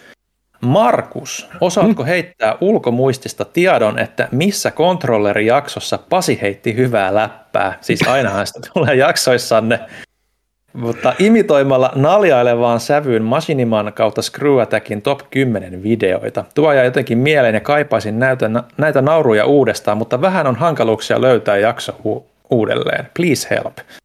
Tää pitää välittää Pasille, muistaakohan sekään. Kyllä mulla jotenkin nyt tuli flashbackinä mieleen tästä näin, että niinku, siis yleinen aihe oli siellä, että millaiset videot, pelivideot menestyy YouTubessa, tai niinku millaisia mm. tuntuu, että joka toinen on.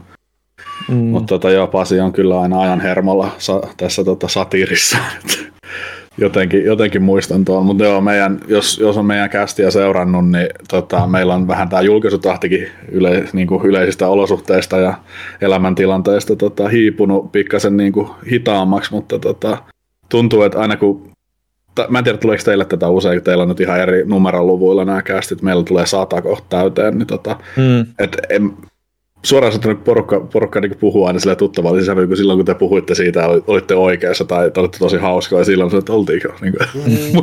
mulla, niin kuin, mulla menee tavallaan niin kuin se metamaailma niin kuin sen, että mitä ollaan puhuttu kästissä ja mitä me heitetään läppää keskenään niin paljon sekaisin, että, mm. että voidaan puhua kästissäkin välillä silleen, että niin mehän puhuttiin aikaisemmin ja joku sanoi, että ette kyllä puhunutkaan, että olisin muistanut kyllä.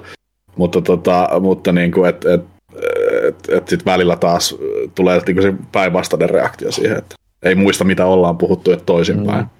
Mutta tota, en, en osaa sanoa ulkomuistista. Et veikkaan, että se oli jossain siinä puolivälissä viidenkympin hujakoilla. Että tota, pari vuotta sitten. Joo. Öö, ja vielä bonuskyssärinä Kukkomestarilla Resident Evil-aiheinen pulma. Kiitos tulevan leffatrailerin. Inventaariosi on täynnä ja löydät huoneesta haulikon ammuksia. Tilaa saisi vapautettua, jos uhraat ensiapusuihkeen käytännössä kunnossa olevaan hahmoosi. Kuinka toimit? Käytätkö ensiapusuihkeen turhaan, jotta saat kantoon panoksia, vai jätätkö panokset hautumaan löytöpaikalle? Vai näetkö vaivan matkustaa esinearkun luo, jotta saat tilaa kaikille esineille uhraamatta mitään? Ainakin pidemmän päälle haulikon panokset on lopulta vähän hällä väliä kamaa. Ainakin siinä mielessä, että riippuu toki paljon, mitä sulla muuten siellä nyt kamajutussa on, mutta aika harvoin pitää alkaa järjestellä jotenkin haulikoammusten takia mitään uudelleen. Um, ideaalimaailmassa mä jättäisin haulikon panokset hautumaan sinne ja hakisin ne myöhemmin, mutta totuus on se, että mä olisin avannut Resident Evilin, törmännyt ensimmäiseen zombiin, laittanut konsolin kiinni ja alkanut itkemään. Joo, mites Markus? Äh, mun on kyllä pakko myöntää, että toi olisi niin mun henkilökohtainen helvetti tuommoinen tilanne, että missä pitäisi päättää. Että, että siis mä olin justiin se alkuperäisissä Resident Evileissä, joka juoksi aina edes taas, kun mä löysin jotain, niin tiputin jotain muuta pois. Mikä sillä jälkeen teki kyllä aika julmaa pelaajalle mm. se suunnittelu siinä, että kun et sä voit tietää. Että et sit jossain vaiheessa noppii, että sulla pitää olla tietty määrä tyhjää, koska sä todennäköisesti löydät kohti jotain arvokasta, mitä mm. ei vaan voi jättää. Mut, kyllä mä olisin varmaan se, joka ravaisi sinne arkulle takaisin, kyllä. Jos peleissä on se usein se, että sä pyörit siellä pelimaailmassa sen verran paljon, että se on turvallista jopa jättää se sinne. Että sä pyörät jossain vaiheessa uudelleen mm. siitä ohi, niin sä voit napata sen siitä. Joo, hyvin pitkälti. Ja mä, mä, mä, mä, mä, mä oon semmoinen, että todennäköisesti antaisin itse olla, koska mä jotenkin aina kuitenkin koen se, että energia on tarpeellisempaa kuin panokset sitten, että sillä voi kompensoida sit sitä tota, panosten puutetta sitten, kun menee huonosti. Sitten Kukkomister kirjoittaa, että kiitoksena Controlleri podcastista suo minulle kunnia päättää viestini kuivaan puujalkavitsi. Sehän menee tulla. Näin. Mitä meksikolaiset sanovat PowerPoint-esityksen jälkeen? No. Buenos dias. Nyt oli kyllä aika. Oli aika puinen. Kiitos tästä. Enpä ollut aikaisemmin kuulla. Ystävällisen terveisin fanin Kukkomestari. Kiitos Kukkomestarille. Sitten Janneus. Välillä meinaa unohtua, että D L C:t eivät aina, pelk- eivät aina ole pelkkää rahastusta ja valmista pelistä irrotetun sisällön myymistä erissä, vaan vuosien varrelle on mahtunut monta oikeasti loistavaa lisäsisältöpakettia. Kysynkin, että mitä tällaisia hyvä, hyviä D L C:tä teille on jäänyt mieleen? Itselle nyt ensimmäisenä tulee mieleen Dragon Age Origins Awakening, BioShock kakkosen Minerva's Den, G T A neljän molemmat yksinpeli D L C:t sekä samoin Witcher kolmen vastaavat. No joo, Witcher kolme, siis mulle aina tulee tyyppiesimerkki, että miten hoidetaan D L C:t. Tai siis no, Blood and Wine tietenkin, että se Hearts of Stone ei välttämättä nyt ole niin mullistava, mutta tuota Blood and Wine on kova. Mm. No joo, kyllä tuossa oli hyviä, hyviä tota, lueteltuna, että mulle tulee ensimmäisenä vaan surullisesti mieleen se, että aina mä uskon, että mm. season pass on mm. hintansa arvoinen ennakkoa. Kun, varsinkin kun mä, jos jälleen kerran mua seuraa ja mun aivoituksia tuntee, niin mä oon erittäin perso kaikille keräilyversioille peleistä. Mm. Minkä mä niinku itsekin tiedostan, että mä en täysin idiootti ole. Mm. Kyllä niinku rahan hukka on mitä suurimmassa määrin useimmiten, mutta tota, se season passien, niinku, mitä se pitää sisällään, niin kyllä se on surullista, että mitä se laatu sitten on. Et viimeisimpänä tyyppiesimerkkinä tämä Phoenix, mikä, mikä tämä oli, Immortals Phoenix Rising mm. peli, pelin sen tota, season passia, siis se ihan mukiin menevä pääpeli, ja sitten kun mennään siihen lisäsisältöön, niin se jatkaa niin kuin vähän siitä, että mihinkä jäätiin, että se oli ihan ok, mutta sitten ne kaksi muuta, niin mi- mitä, mitä on ajateltu. Mm. Et, et, et. Varsinkin tuntuu, että Ubisoftilla on vähän taipumus tähän tämmöistä paddingia. Niillä on vähän hit and miss niin kuin mm. monin paikoin, että et, nyt tuossa just tota Assassin's Creed Valhallan D L C:tä pelanneena, ne on ihan fine, ne on sitä samaa kuin se pääpeli, mutta en mä nyt silleen, että no ei tämä nyt mitenkään pottia räjäyttänyt, että et mm. periaatteessa same old, same old, mutta sitten Assassin's Creed Odyssey on se Fate of Atlantis, mikä oli niinku oikeasti hyvin erilainen ja mielenkiintoinen uusi alue ja oikeasti runsaasti tarinapuolta, mitä niinku ei missään muualla ole kerrottu sarjassa edes, niin se oli niinku semmoinen, että tämä on niinku oikeasti ihan oleellinen ja niinku todella mielenkiintoinen, niin kuin jos tykkää siitä loresta, niin, niin, niin se on ehkä semmoinen, mikä itsellä on jäänyt mieleen. Että se, tosi niin kuin, että, että välillä ei, mupille ei oikein tiedä aina, että onko se hyvä vai ei, että se pitää vaan niin kuin paikan päällä niin kuin mm. sitten käydä kokemassa. Mass Effect kaksi Overlord oli ö, vaikuttava, järkyttävä ja moraalisesti epäilyttävä, pidin siitä. No lähtökohtaisesti se, että jos joku D L C on vain joku parin tunnin töräytys, niin se saa olla sitten aika kova, jos mä millään tavalla keskitän mietteitä siihen, että päätäsit enemmän just päätään tuommoiset Witcherin ihan oikein kunnon laajennukset, missä siis on mm. ihan, että se on melkein oma pieni pelinsä siinä kyljessä, että semmoiset, mm.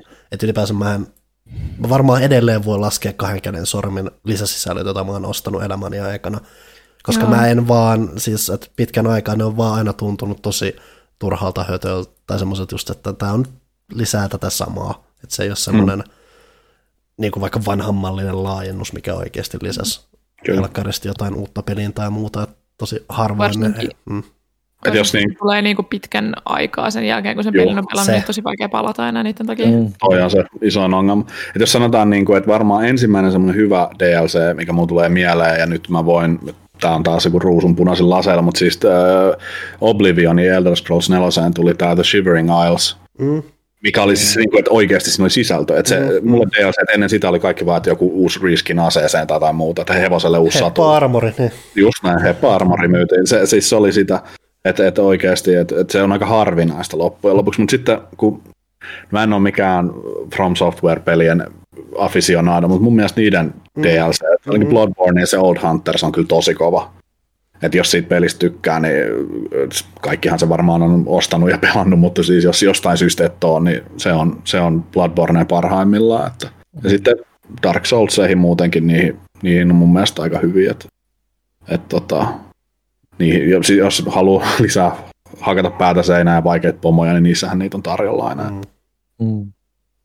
Tuntuu yleensä, että niinku just niinku tämmöiset oikeasti ikimuistoisemmat niinku D L C, isommat D L C on nimenomaan just tämmöisissä roolipeleissä, open world-peleissä sitten, jos ne on ollakseen. Että et, jos miettii niinku, no, jostain Mass Effect-trilogiaakin, niin ehkä ne irrallisena nyt kaikki ei ole mitenkään erityisen ihmeellisiä. No, joku Lair of the Shadow Broker oli tosi kova ja sitten Citadel, Citadel kolmosessa oli Kyllä. superkova, mutta sitten niin kokonaisuutena ne kaikki sitten siinä trilogiassa mun mielestä toimi hyvin, hyvin pitkälti niin kuin täydellisesti. Että toki siellä oli niitä semmoisia turhempia, turhempiakin pikkupäivityksiä, mutta niissä ne niin kuin tuntui tosi oleellisilta.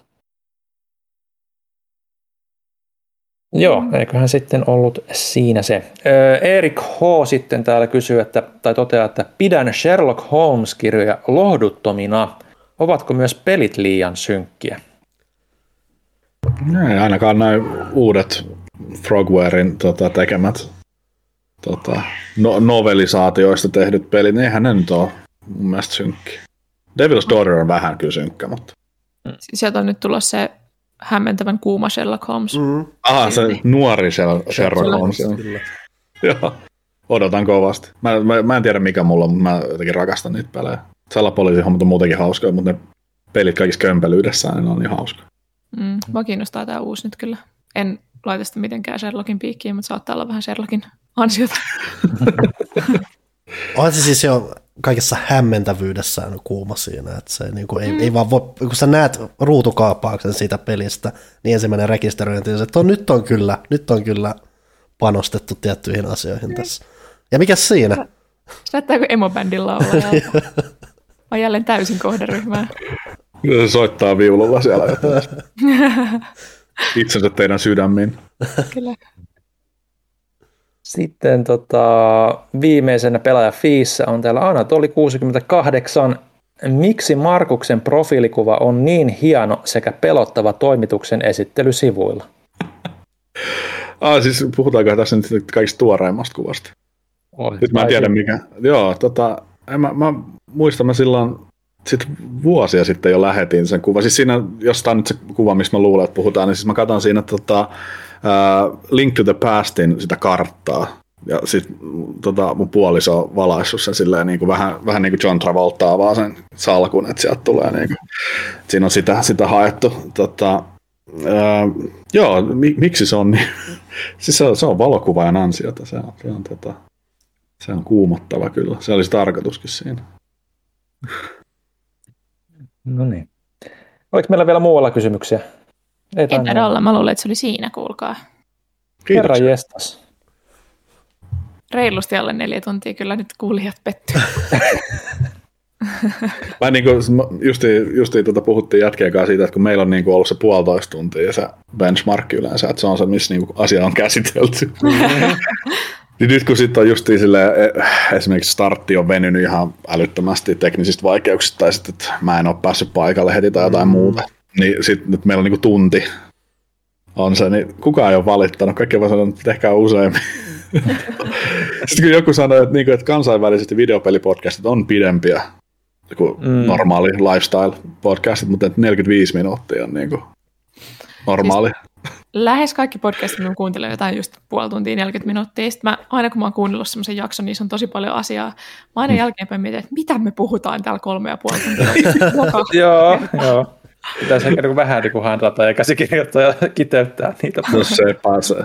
Et siis käsikirjoittamiseen menee kaksi kertaa enemmän aikaa kuin itse tuotokseen. Sehän on se laki, että kun olisi ne kirjoittajat, jotka niin tekisivät sitä työkseen vaan. Niin. Sepä. Tätä, mä luulen, että me ollaan valmiita tältä päivältä. Kiitos Markus, että pääsit paikalle. Kiitos suuri teille kutsusta, oli kiva olla. Joo, pitkästä aikaa oli mukava höpistä. Onko vielä jotain, mitä haluat loppuun buffata?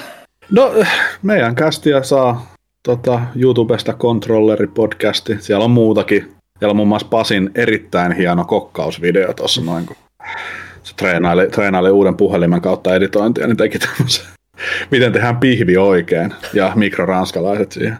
Ja tota, et kyllä, me, kyllä me ollaan hengissä, meistä kuuluu vähän harvemmin, mutta tuolta meidän Discordista löytää YouTuben kautta esimerkiksi, kun menee, niin siellä on linkit, ja tota, sitten meidän kästiä saa äänimuodossa melkein jo kaikki alta, että, että tota, sieltä vaan ottaa haltuun, jos se ei jo ole. Että jos, jos on joskus kuunnellut ja pettynyt, niin ei ne jutut ole mihinkään parantunut, mutta tota, ehkä vähän väsyneempi, mutta tota, edelleenkin ollaan omasta mielestämme hauskoja, että sinne vaan kuuntelemaan. Alright, eli se oli tältä kertaa Pelaajakästi. Kiittää ja kuittaa. Palataan taas kahden viikon päästä. Moro. No moi.